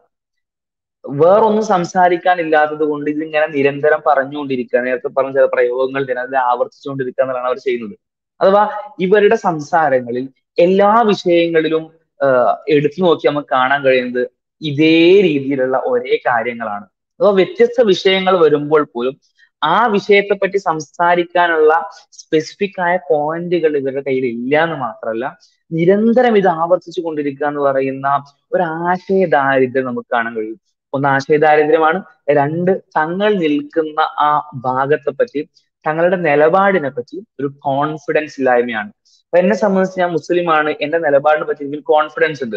ഇസ്ലാമുമായി ബന്ധപ്പെട്ട ചർച്ചകൾക്കിടയിൽ എനിക്കൊരു ഭാഗം തന്നാൽ സ്വാഭാവികമായിട്ടും എനിക്ക് അറിവില്ലാത്ത മേഖലയാണെങ്കിൽ പോലും ഒന്നോ രണ്ടോ ദിവസങ്ങൾ തന്നാലെങ്കിലും എന്റേതായ കാഴ്ചപ്പാടിൽ ആ വിഷയം അവതരിപ്പിക്കാൻ എനിക്ക് കഴിയും. ആ കഴിയുന്നത് എന്തുകൊണ്ടാണ്? എനിക്ക് ഞാൻ വിശ്വസിക്കുന്ന ഞാൻ നിലകൊള്ളുന്ന എന്റെ നിലപാടിൽ ആത്മാർത്ഥതയുള്ളത് കൊണ്ടും ആത്മവിശ്വാസമുള്ളത് കൊണ്ടുമാണ് ഞാൻ നിൽക്കുന്ന ഈ ഒരു ഐഡിയോളജി ആശയം സമഗ്രമാണ്. എല്ലാ ഭാഗത്തേക്കും ഫ്ലെക്സിബിൾ ആണ്. അതുകൊണ്ട് തന്നെ ഇന്ന ഭാഗത്തിൽ എനിക്ക് വളരെ വ്യക്തമായിട്ട് പറയാൻ പറ്റുന്ന നിലപാടുണ്ടാവും എന്ന് ഉത്തമ ബോധ്യം എനിക്കുണ്ട് എന്നാൽ അത്തരത്തിലല്ല അവരുടെ ആശയമുള്ളത് എന്നും വളരെ വലിയ ആശയദാരിദ്ര്യം ഉണ്ട് എന്നും നമുക്ക് ഇത് കാണിച്ചിരുന്നുണ്ട് പിന്നെ ഇവിടെ വന്ന വിഷയം എന്തായിരുന്നു? സംവാദത്തിൽ ഉണ്ടായിരുന്ന വിഷയം എന്തായിരുന്നു? മതം വേണോ എന്നുള്ളതാണ്. വേറെ ഏതെങ്കിലും വിഷയങ്ങളെ പോലെയുള്ള വിഷയങ്ങളല്ല. മറിച്ച് ഒരു നിരീശ്വരവാദിയെ സംബന്ധിച്ച് ഒരു നാസ്തികനെ സംബന്ധിച്ച് ഒരു നിരീശ്വരവാദി നാസ്തിക പ്രസ്ഥാനത്തിന്റെ നേതാവായി സ്വയം അവതരിപ്പിക്കപ്പെടുന്ന വ്യക്തിയെ സംബന്ധിച്ച് ആ വ്യക്തിയുടെ ജീവിതത്തിലെ ഏറ്റവും പ്രധാനപ്പെട്ട വിഷയമാണ് മതം വേണോ എന്നുള്ളത്. കാരണം ഒരുപക്ഷെ പാരമ്പര്യമായി ഏതെങ്കിലും മതവിശ്വാസമുള്ള കുടുംബത്തിൽ ജനിച്ചു വീണ് ആ മതത്തിന്റെ ഭാഗമായി ജീവിച്ചു പോകുന്ന ഒരു മനുഷ്യനെ സംബന്ധിച്ച് അവർ ഒരുപാട് ആലോചിച്ചിട്ടുണ്ടാവില്ല. എനിക്ക് മതം വേണോ? മതത്തിന്റെ ഒന്നും ആലോചിച്ചിട്ടുണ്ടാവില്ല. അവർ അവരുടെ ജീവി അവരുടെ ജീവിതത്തിൽ അവർക്ക് കാണാൻ കഴിയുന്ന മതം അവരെ സംബന്ധിച്ച് അവർക്ക് ഓക്കെയാണ് തങ്ങളുടെ ലൈഫിന് ഓക്കെയാണ് സമാധാനം നൽകുന്നുണ്ട്. ഗുണം നൽകുന്നുണ്ട്. ലോജിക്കലി വലിയ പ്രശ്നങ്ങളൊന്നുമില്ല. അപ്പൊ അതുകൊണ്ട് അവർ അതിനെപ്പറ്റി പോലും ചിന്തിച്ചിട്ടുണ്ടാവില്ല. നമ്മളതനുസരിച്ച് ജീവിക്കുന്നു. അതിനപ്പുറത്തേക്ക് ഒരു ചിന്ത വേണോ? അത് ആവശ്യമാണോ? ചിന്ത വന്നിട്ടുണ്ടാവില്ല. ഒരു വിശ്വ ഒരു ഒരു നിരീശ്വരവാദിയെ സംബന്ധിച്ച് ഒരു നാസ്തികനെ സംബന്ധിച്ച് അവരവരുടെ ജീവിതത്തിലെ ഏറ്റവും പ്രധാനപ്പെട്ട ഡിസിഷൻ എടുക്കുന്നത് ഈ ചോദ്യത്തിൽ നിന്നാണ്. ഈ ചോദ്യമാണ് അവരുടെ ജീവിതത്തിൽ അവരുടെ ഐഡന്റിറ്റി ആയിട്ട് മാറുന്നത്. ഈ ആരിഫ് തന്നെ ഒരുപാട് ഫേസ്ബുക്ക് പോസ്റ്റുകളിലൊക്കെ എഴുതുന്നതായിട്ട് നമുക്ക് കാണാൻ കഴിയും. എമു എക്സ് മുസ്ലിം അതായത് ആ വ്യക്തി തന്നെ സ്വയം അവതരിപ്പിക്കുന്നത്. എമു എന്നുള്ളത് സർക്കാസ്റ്റിക്കായിട്ട് പറയുന്നതാണ്. പക്ഷെ അദ്ദേഹം സ്വയം എക്സ് മുസ്ലിം എന്ന് പറയുന്ന ഒരുപാട് സമയം നമുക്ക് കാണാൻ കഴിയും. അപ്പൊ ആ വ്യക്തി തന്നെ സ്വയം അവതരിപ്പിക്കുന്നത് എക്സ് മുസ്ലിം ആയിട്ടാണ് നിരീശ്വരവാദിയായിട്ടാണ് നാസ്തികനായിട്ടാണ് ഈ പ്രയ ഈ പ്രയോഗങ്ങളും ഈ പ്രത്യേകതകളും എങ്ങനെയാണ് ആ വ്യക്തിയിൽ കയറുന്നത്? ഈ പ്രയോഗങ്ങളൊക്കെ ആ വ്യക്തിയിൽ പ്രവേശിക്കണമെങ്കിൽ ആദ്യം ആ വ്യക്തി ആൻസർ ചെയ്തിട്ടുള്ള ഉത്തരം ആൻസർ ചെയ്തിട്ടുള്ള ചോദ്യം മതം വേണോ മനുഷ്യൻ എന്നുള്ളതാണ്. ആ ചോദ്യത്തിന് ആദ്യം മതം മനുഷ്യന് വേണ്ട എന്ന ഉത്തരം നൽകുകയും ആ നൽകലിന് ശേഷം ചില പ്രത്യേക നിലപാടുകളിലേക്ക് എത്തുകയും വേണം. എങ്കിൽ മാത്രമേ ആ വ്യക്തിക്ക് ഇതേപോലത്തെ പ്രയോഗങ്ങളൊക്കെ തങ്ങളുടെ ലൈഫിനോട് ചേർത്ത് വെക്കാൻ പറ്റുള്ളൂ. അതായത് ഒരു നിരീശ്വരവാദിയെ സംബന്ധിച്ച് ആ വ്യക്തി ഏറ്റവും കൂടുതൽ ചിന്തിച്ചിട്ടുള്ള വിഷയമാണ് അല്ലെങ്കിൽ വിഷയമാവണം മനുഷ്യന് മതം വേണോ എന്നുള്ളത്. ആ ചോദ്യത്തെ പറ്റി പോലും അടിസ്ഥാനപരമായുള്ള ധാരണയില്ല എന്ന് പറയുന്നത് എത്ര വലിയ ആശയ ദാരിദ്ര്യത്തെയാണ് തുറന്നു കാണിക്കുന്നത്. നേരത്തെ പറഞ്ഞതുപോലെ എന്നും ആവർത്തിക്കാറുള്ള ഒരു ഒരുപാട് വാദങ്ങൾ ഇസ്ലാമിനെ പറ്റി കുറ്റം പറയാൻ വേണ്ടി ആരോപിക്കുന്നത് ഇസ്ലാമിന്റെ പ്രശ്നങ്ങളെ പറ്റി പറയാൻ ആരോപിക്കുന്നത് ഇസ്ലാം ദൈവികമല്ല എന്ന് പറയാൻ വേണ്ടി ആരോപിക്കുന്നത്. ഇവിടെ ഇപ്പൊ മതം വേണോ മനുഷ്യനെ എന്ന ചോദ്യത്തിലും ആവർത്തിക്കുന്ന അതേ കാര്യങ്ങൾ. മതം വേണോ മനുഷ്യനെന്ന ചോദ്യത്തിൽ എന്തൊക്കെ പറയാനുണ്ട്? ഒരു നിരീക്ഷണവാദിയുടെ ആസ്പെക്റ്റിൽ ഒന്ന് നോക്കിയാൽ പോലും എന്തൊക്കെ പറയാൻ കഴിയും അവിടെ? മതം എന്താണ് ഒരു മതം എന്ന് പറയുന്ന ഒരു കൺസെപ്റ്റ് അതിനടിയിലേക്ക് വരുന്ന വിഷയങ്ങൾ എന്തൊക്കെയാണ്? മനുഷ്യൻ ആരാണ്? മനുഷ്യൻ ജീവിക്കുന്നതിന്റെ മോട്ടീവ് എന്താണ്? മനുഷ്യ പ്രവർത്തിക്കുന്ന പ്രവർത്തനങ്ങൾ തിരഞ്ഞെടുക്കാൻ അവന് കാരണമായി ഭവിക്കുന്ന കാര്യങ്ങൾ എന്തൊക്കെയാണ്? അങ്ങനെ കാരണമായി ഭവിക്കുന്ന കാര്യങ്ങൾക്ക് നേരത്തെ പറഞ്ഞ മതം എന്ന ഡെഫിനിഷനിൽ വരുന്ന കാര്യങ്ങളുടെ അനിവാര്യതയുണ്ടോ? അതിന് അനിവാര്യത ഇല്ല എന്നാണ് പറയുന്നതെങ്കിൽ എന്തുകൊണ്ടൊക്കെ അനിവാര്യത ഇല്ല? അത്തരത്തിലുള്ള അനിവാര്യതകൾക്ക് അപ്പുറം മനുഷ്യൻ തീരുമാനങ്ങൾ എടുക്കുന്ന കേസുകൾ ഏതൊക്കെയാണ്? ഇങ്ങനെ എന്തൊക്കെ പറയാനുണ്ട്? അത്തരത്തിലുള്ള വാദങ്ങളിലേക്കൊന്നും കൊണ്ടുപോകാൻ പറ്റാത്തത്ര ഫ്ലെക്സിബിൾ അല്ലാത്ത വളരെ ലിമിറ്റഡ് ആയിട്ടുള്ള ഒരു ആർഗ്യുമെന്റ് ആണ് ഇവർ ഹോൾഡ് ചെയ്യുന്നതെന്നാണ് എന്ന് മനസ്സിലാക്കാൻ സാധിക്കുക ഒപ്പം തന്നെ നേരത്തെ പറഞ്ഞ ഇവരുടെ ഏറ്റവും അടിസ്ഥാനപരമായിട്ടുള്ള വിഷയമാണ് ഈ മതം വേണം എന്നുള്ള കാര്യം നിരീശ്വരവാദികളെ സംബന്ധിച്ച്. നേരത്തെ പറഞ്ഞു മുസ്ലിങ്ങളെ സംബന്ധിച്ച് അല്ലെങ്കിൽ വിശ്വാസികളെ സംബന്ധിച്ച് ഒരു പക്ഷേ അവരുടെ ലൈഫിൽ ചിലപ്പോൾ ചിന്തിച്ചിട്ട് പോലും ഉണ്ടാവില്ല. അവരെ സംബന്ധിച്ച് അവർ ജീവിക്കുന്ന മതം അവർക്ക് ഓക്കെ ആണെങ്കിൽ അവർ അതിലങ്ങനെ ജീവിച്ചു പോകും. പക്ഷെ നിരീശ്വരവാദികൾ വളരെ ടേണിംഗ് പോയിന്റിൽ ഒരു ഡിസിഷൻ എടുത്ത ആളുകളാണ്. സ്വാഭാവികമായിട്ടും അവർക്ക് അവരുടെ ജീവിതത്തിൽ ഏറ്റവും പ്രധാനപ്പെട്ട ചോദ്യമാണിത്. ആ ചോദ്യത്തിൽ ആ ചോദ്യത്തിൽ വരുന്ന എതിർവാദങ്ങളെ പറ്റിയുള്ള ബോധ്യം ഉണ്ടാകുക എന്ന് പറയുന്നത് അനിവാര്യമാണ്. കാരണം ഞാൻ എന്റെ ലൈഫിൽ അത്ര ഇമ്പോർട്ടന്റ് ആയിട്ടുള്ള ഒരു ഒരു ഡിസിഷൻ എടുത്തു. ആ ഡിസിഷന് ഓപ്പോസിറ്റ് ആയിട്ടുള്ള ഒരു ഡിസിഷൻ കൂടി ഉണ്ട്. അപ്പൊ ഈ രണ്ട് ഡിസിഷനുകളിൽ ഒന്ന് ഞാൻ ചൂസ് ചെയ്യുമ്പോൾ സ്വാഭാവികമായിട്ടും മറ്റൊന്ന് എന്തുകൊണ്ട് ചൂസ് ചെയ്തില്ല ഉത്തരം എനിക്ക് വേണം. കാരണം വളരെ ഇമ്പോർട്ടന്റ് ആയിട്ടുള്ള ഡിസിഷൻ ആണ് ലൈഫിലെ ഒന്ന് ഞാൻ വളരെ വ്യക്തമായിട്ട് തിരഞ്ഞെടുത്താണ് ഇമ്പോർട്ടന്റ് ആയ ഡിസിഷൻ ആണ് ഒന്ന് തെരഞ്ഞെടുക്കുകയും ചെയ്തു. അങ്ങനെയാണെങ്കിൽ രണ്ടാമത്തത് എന്തുകൊണ്ട് പറ്റില്ല എന്ന ഉത്തമമായ ബോധ്യം എനിക്ക് ഉണ്ടാവണം നിരീശ്വരവാദികൾ എന്ന് പറയുമ്പോൾ അവരൊക്കെ എന്തൊക്കെയാ പറയാറുള്ളത്? അവർക്ക് സമൂഹത്തിന് ഒരുപാട് പ്രഷറുകൾ വരുന്നുണ്ട് ഒരുപാട് പ്രയാസങ്ങൾ വരുന്നുണ്ട്. ഈ ലോകത്ത് ഒരുപക്ഷെ സ്വാതന്ത്ര്യ സമരക്കാലത്ത് അതിജീവിച്ച സ്വാതന്ത്ര്യ സമര സേനാനികളെക്കാളും പ്രയാസങ്ങൾ അനുഭവിക്കുന്നുണ്ടെന്ന് ആൾക്കാർ വ്യാഖ്യാനിക്കാം അത്രത്തോളം ബുദ്ധിമുട്ട് അനുഭവിച്ച് ജീവിക്കുന്ന ആളുകളാണ് ഈ ഒരു നിലപാട് പ്രഖ്യാപിച്ചതിന്റെ പേരിൽ മാത്രം. അങ്ങനെ നിലപാട് പ്രഖ്യാപിച്ചതാണെങ്കിൽ സ്വാഭാവികമായിട്ടും എന്തുകൊണ്ട് മറ്റേ നിലപാട് ഞങ്ങൾ സ്വീകരിച്ചില്ല എന്നും എന്തുകൊണ്ട് ഈ നിലപാട് ഞങ്ങൾ സ്വീകരിച്ചു എന്നുള്ളതിലും ഈ രണ്ട് വിഷയത്തിലും വളരെ വ്യക്തമായ ബോധ്യം ഉണ്ടാവണം. ഇവിടെ ഉന്നയിക്കപ്പെട്ട എത്ര വിഷയങ്ങളാണ് ആ ബോധ്യമില്ലായ്മ നമുക്ക് തുറന്നു കാണിച്ചു തന്നത് ഇ എ എന്നെ പറ്റി പറഞ്ഞു. അഥവാ എവല്യൂഷണറി ആർഗ്യുമെന്റ് അഗെയിൻസ്റ്റ് നേച്ചുറലിസം അഥവാ നേച്ചുറലിസത്തിനെതിരെ പ്രകൃതിവാദം അല്ലെങ്കിൽ ഭൗതികവാദത്തിനെതിരെ നിലനിൽക്കുന്ന ഏറ്റവും മികച്ച ആർഗ്യുമെന്റുകളിൽ വാദങ്ങളിൽ ഒന്നാണ് എവല്യൂഷണറി ആർഗ്യുമെന്റ് അഗെയിൻസ്റ്റ് നേച്ചുറലിസം അഥവാ എവല്യൂഷൻ പ്രകാരം മനുഷ്യന് യുക്തിയുണ്ട് എന്ന് ഉറപ്പിച്ച് തീരുമാനിക്കാൻ കഴിയില്ല. സത്യം കണ്ടെത്താൻ കഴിയുന്ന യുക്തിയാണ് മനുഷ്യന് ഇവോൾവ് ചെയ്തു വരാനുള്ള സാധ്യത എന്ന് എവല്യൂഷൻ പ്രകാരം പറയാൻ കഴിയില്ല. അങ്ങനെ പറയാൻ കഴിയില്ലെങ്കിൽ മനുഷ്യ യുക്തിയെ സംശയിക്കേണ്ടതായിട്ടുള്ള ഒരു കേസ് വരും. അങ്ങനെ മനുഷ്യ യുക്തിയെ സംശയിക്കുകയാണെങ്കിൽ മനുഷ്യ യുക്തി സത്യമാണ് നമുക്ക് പറഞ്ഞു തരുന്നത് എന്ന് ഉറപ്പില്ലാത്തൊരു കേസിലേക്ക് നമ്മൾ എത്തും. സ്വാഭാവികമായിട്ടും മനുഷ്യന്റെ യുക്തി സത്യമാണ് പറഞ്ഞു തരുന്നത് എന്നുള്ള ഉറപ്പ് നമുക്ക് ഇല്ലാതെയാവുമ്പോൾ സ്വാഭാവികമായിട്ടും യുക്തിവാദമോ നിരീശ്വരവാദമോ അടങ്ങുന്ന വാദങ്ങൾ യുക്തിവാദം എന്ന് പ്രയോഗിച്ചതിന് സോറി ഭൗതികവാദം യുക്തിവാദം അവർക്ക് ഒരിക്കലും പറയാൻ കഴിയില്ല അപ്പൊ ഈ ഭൗതികവാദമോ നിരീശ്വരവാദമോ ശരിയാണ് എന്ന് പറയാനുള്ള കപ്പാസിറ്റി പോലും മനുഷ്യനില്ല എന്ന് പറയേണ്ടി വരും. അഥവാ നേരെ കോൺട്രഡിക്ട് ചെയ്യും. ഈ എവല്യൂഷൻ ഒരു ഒരു അതോറിറ്റിന്റെ ഒരു ഒരു എല്ലാം കൺട്രോൾ ചെയ്യുന്ന ഒരാളുടെ കൺട്രോളിൽ അല്ലെങ്കിലുള്ള കാര്യമാണ് പറയുന്നത്. അപ്പൊ ഇത് വളരെ ഇമ്പോർട്ടന്റ് ആയിട്ടുള്ള ഒരു ആർഗ്യുമെന്റ് ആണ് നാച്ചുറലിസ്റ്റിനെതിരുള്ളത് ഇതിനെപ്പറ്റി ആ വ്യക്തിക്ക് ഒരു ബോധം പോലില്ല എന്നുള്ളതാണ് നമുക്ക് അവിടെ അതുമായി ബന്ധപ്പെട്ട ഒരു ചോദ്യം വന്നപ്പോൾ ആ വ്യക്തി നൽകിയ ഉത്തരത്തിന് മനസ്സിലാക്കാൻ സാധിച്ചത്. യാതൊരു ഐഡിയയും അതിനെപ്പറ്റി ആ വ്യക്തിക്കില്ല. അതേപോലെ തന്നെ ഈ കോൺസ്റ്റിറ്റ്യൂഷൻ കോൺസ്റ്റിറ്റ്യൂഷൻ ഒബ്ജക്റ്റീവ് മൊറാലിറ്റിയും കോൺസ്റ്റിറ്റ്യൂഷനുമായിട്ട് കണക്ട് ചെയ്ത ചോദ്യം ചോദിച്ചപ്പോ ആ വ്യക്തിക്ക് അതിലുള്ള ധാരണയില്ലായ്മ. ഒബ്ജക്റ്റീവ് മൊറാലിറ്റി എന്താണെന്ന് അറിയില്ല. അതിന്റെ ഭാഗമായിട്ട് വരുന്ന വിമർശനങ്ങൾ എന്താണെന്ന് അറിയില്ല. അറ്റ്ലീസ്റ്റ് സംവാദത്തിന് വരുമ്പോഴെങ്കിൽ പോലും ന്യായീകരിക്കാനുള്ള പോയിന്റുകളെങ്കിലും അത്തരം വിഷയങ്ങൾ കണ്ടെത്തിക്കൂടെ എന്നുള്ളതാണ് ചോദ്യം. അഥവാ ആശയ ദാരിദ്ര്യത്തിന്റെ പീക്ക് ലെവലിലാണ് ഈ ആശയം നിൽക്കുന്ന ഒന്ന്. അതിൽ തന്നെ കുറച്ച് പറയാനുള്ള പോയിന്റ്സ് ഒക്കെ ഉണ്ട്. അതുപോലും പരിശോധിക്കാതെയാണ് റെപ്രസെന്റേറ്റീവ് ആയിട്ടുള്ള വ്യക്തി വന്നിട്ട് എന്നുള്ളതാണ്. അപ്പൊ അതൊക്കെ നമുക്ക് ഈ സംവാദം കാണിച്ചു തന്ന വലിയ കാര്യങ്ങളാണ്. ഈ ഈ സംവാദം പൊതുസമൂഹത്തിന് മുന്നിലുള്ള റെഫറൻസ് ആണ്. ഒരു വിശ്വാസി നിരീശ്വരവാദി സംവാദത്തിനുള്ള ആ ഒരു ഒരു ടിപ്പിക്കൽ ആയിട്ടുള്ള ഉദാഹരണം. ഒരു ഒരുപാട് പ്രകോപ പ്രകോപനങ്ങളൊന്നും ഇല്ലാത്ത ഹൈത്തമിയുടെ വളരെ മനോഹരമായ സമീപനം. അത് ഒരു വലിയൊരു ഒരു ഒരു ഐഡന്റിറ്റിയാണ് ഇസ്ലാമിനുള്ളത്. അതേപോലെ തന്നെ ഹൈത്തമി പറഞ്ഞ ഒരുപാട് കാര്യങ്ങളിൽ ഇസ്ലാം സമൂഹത്തിന് കൊടുക്കുന്ന ഒരുപാട് ഉത്തരങ്ങളുണ്ട്. ഇപ്പോ പല ആളുകളും സംശയിക്കാറുള്ളത് പോലെ ഇസ്ലാമാണ് ശരിയായിട്ടുള്ള മതമെങ്കിൽ എന്തുകൊണ്ട് മറ്റുള്ള ആളുകളിൽ നന്മ കാണുന്നു? അതേപോലെ തന്നെ ഇസ്ലാമിന്റെ എതിരായിട്ടുള്ള ചോദ്യങ്ങളായിട്ട് പലരും ഉന്നയിക്കാറുള്ളതാണ്.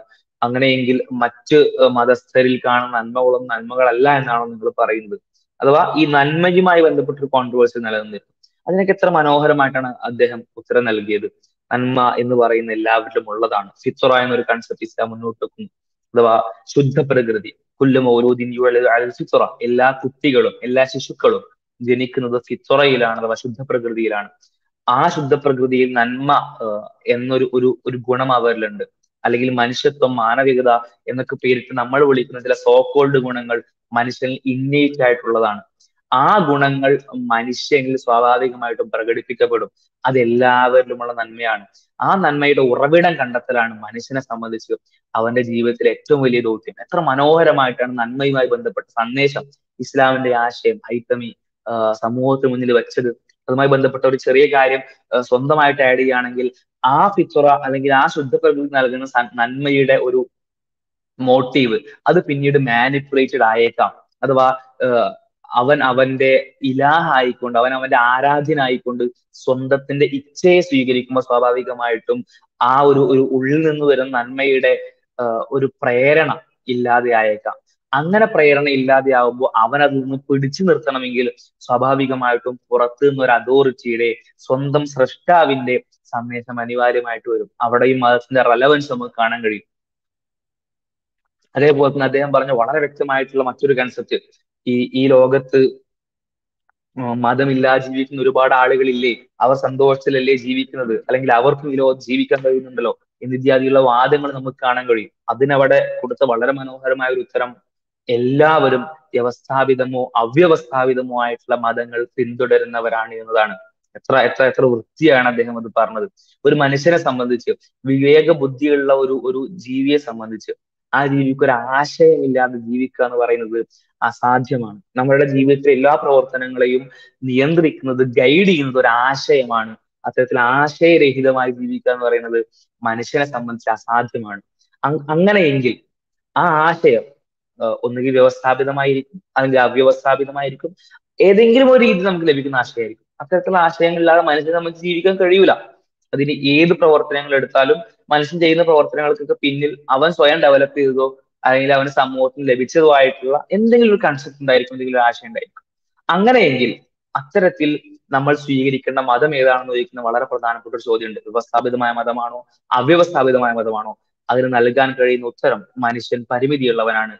മനുഷ്യൻ ലിമിറ്റഡ് ആണ് മനുഷ്യൻ സ്വയം കണ്ടെത്തുകയോ മറ്റു മനുഷ്യർ കൂടി കണ്ടെത്തിയ ആശയങ്ങൾ സ്വീകരിക്കുകയോ ചെയ്യുന്നത് സ്വാഭാവികമായിട്ടും മനുഷ്യന്റെ ജീവിതത്തിന്റെ ബെറ്റർ സർവൈവലിനെ സഹായിക്കുന്നതല്ല. അത് മനുഷ്യനെ സംബന്ധിച്ച് പ്രയാസകരമായ ജീവിതമാണ് സമ്മാനിക്കുക. അവിടെ അവിടെ ഏറ്റവും നല്ല ജീവിതം നമുക്ക് ഉണ്ടാവണമെങ്കിൽ നമ്മുടെ സമൂഹത്തിൽ ഉണ്ടാവണമെങ്കിൽ വ്യവസ്ഥാപിതമായ മതം ഉണ്ടാവണം. ഒപ്പം തന്നെ ആ വ്യവസ്ഥാപിതമായ മതം അത് ഡയറക്റ്റ് ചെയ്യുന്നത് എല്ലാം നിയന്ത്രിക്കുന്ന എല്ലാം അറിയുന്ന എല്ലാവരുടെയും ഉടമയായ പടച്ചവനായിരിക്കണം. ആ പടച്ചവനിൽ നിന്നുള്ള ഡയറക്ഷൻ ആയിരിക്കണം വ്യവസ്ഥാപിതമായ മതത്തിന്റെ അടിസ്ഥാനം. അതേപോലെ തന്നെ ഹൈത്തമി പറഞ്ഞ വളരെ മനോഹരമായ മറ്റൊരു കൺസെപ്റ്റ് അല്ലെങ്കിൽ അത് അദ്ദേഹം മുന്നോട്ട് വെച്ച് മറ്റുള്ള എല്ലാവർക്കും ഒരു ഒരു ഒരു ഒരു എന്താണ് ഇസ്ലാം എന്നുള്ളതിന്റെ വ്യക്തമായ ബോധ്യം ലഭിക്കുന്ന ഒരു കൺസെപ്റ്റ് എന്ന് പറഞ്ഞാൽ ഈ ഇസ്ലാമിന്റെ ഇൻക്ലൂസീവ്നെസ്സും എത്തിയസത്തിന്റെ ഒരു ഒരു ഒരു ഒരു തീരെ ഇൻക്ലൂസീവ് അല്ലാത്തൊരു ബിഹേവിയറുമാണ് അഥവാ ഇവിടെ പറഞ്ഞ കാര്യം നിരീശ്വരവാദികളിൽ പോലും മറ്റു മതവിശ്വാസികളിൽ പോലും ആത്യന്തികമായി നന്മകൾ ഉണ്ടാവാം. ആ നന്മകളെ അംഗീകരിക്കും എന്ന് പറയുന്ന വളരെ മനോഹരമായ ഒരു ആശയമാണ് അവിടെ മുന്നോട്ട് വെച്ചത്. എന്നാൽ എത്തീസോ ഞങ്ങൾ പറയുന്നത് മാത്രമാണ് നന്മ. ഞങ്ങൾ പറയുന്നത് മാത്രമാണ് ശരി. ഞങ്ങളുടെ ആളുകൾക്ക് മാത്രമാണ് അത്തരത്തിലുള്ള പ്രകൃതങ്ങൾ ഉണ്ടാവുക എന്ന് പറഞ്ഞുകൊണ്ട് മറ്റുള്ളവരുടെ നന്മകൾ അംഗീകരിക്കുന്നില്ല എന്ന് മാത്രമല്ല വളരെ വംശീയമായ വളരെ വെറുപ്പ് ഉൽപ്പാദിപ്പിക്കുന്ന ഒരു ദേഷ്യമൊക്കെ വെച്ച് പെരുമാറുന്ന പോലെ അത്രയും ഒരു ഒരു ഒരു ഇറിറ്റേഷൻ ഉണ്ടാക്കുന്ന രീതിയിലുള്ള പ്രയോഗങ്ങൾ ഉപയോഗിച്ചുകൊണ്ട് തീരെ ഇൻക്ലൂസീവ് അല്ലാത്ത ഒരു ഒരു ഒരു ഒരു ഒരു പ്രയോഗം മുന്നോട്ട് ചെയ്ത് കാണാൻ കഴിയും. അതേപോലെ തന്നെ ഇവിടെ നേരത്തെ സൂചിപ്പിച്ച ഒരു കാര്യമാണ്. ആ കാര്യം കൂടെ പറഞ്ഞുകൊണ്ട് ഞാൻ അവസാനിപ്പിക്കാം. ആരിഫ് മുന്നോട്ട് വെച്ചൊരു മതം. ആ മതം ശരിക്കും സംവാദം നൽകുന്ന വലിയൊരു സന്ദേശമാണ്. അതായത് മതം മനുഷ്യന് വേണോ എന്നുള്ളതാണ് സംവാദത്തിന്റെ ചോദ്യം. ആരിഫ് ആ മതത്തിനെ പറ്റി സംസാരിച്ചതോടെ സംവാദത്തിന്റെ ആ ചോദ്യത്തിന്റെ ഉത്തരം ആരിഫ് പറയാതെ പറഞ്ഞു. മതം മനുഷ്യന് വേണം. ആ മതം ഏതാണെന്നുള്ള ചോദ്യമാണ് രണ്ടാമത് വരിക.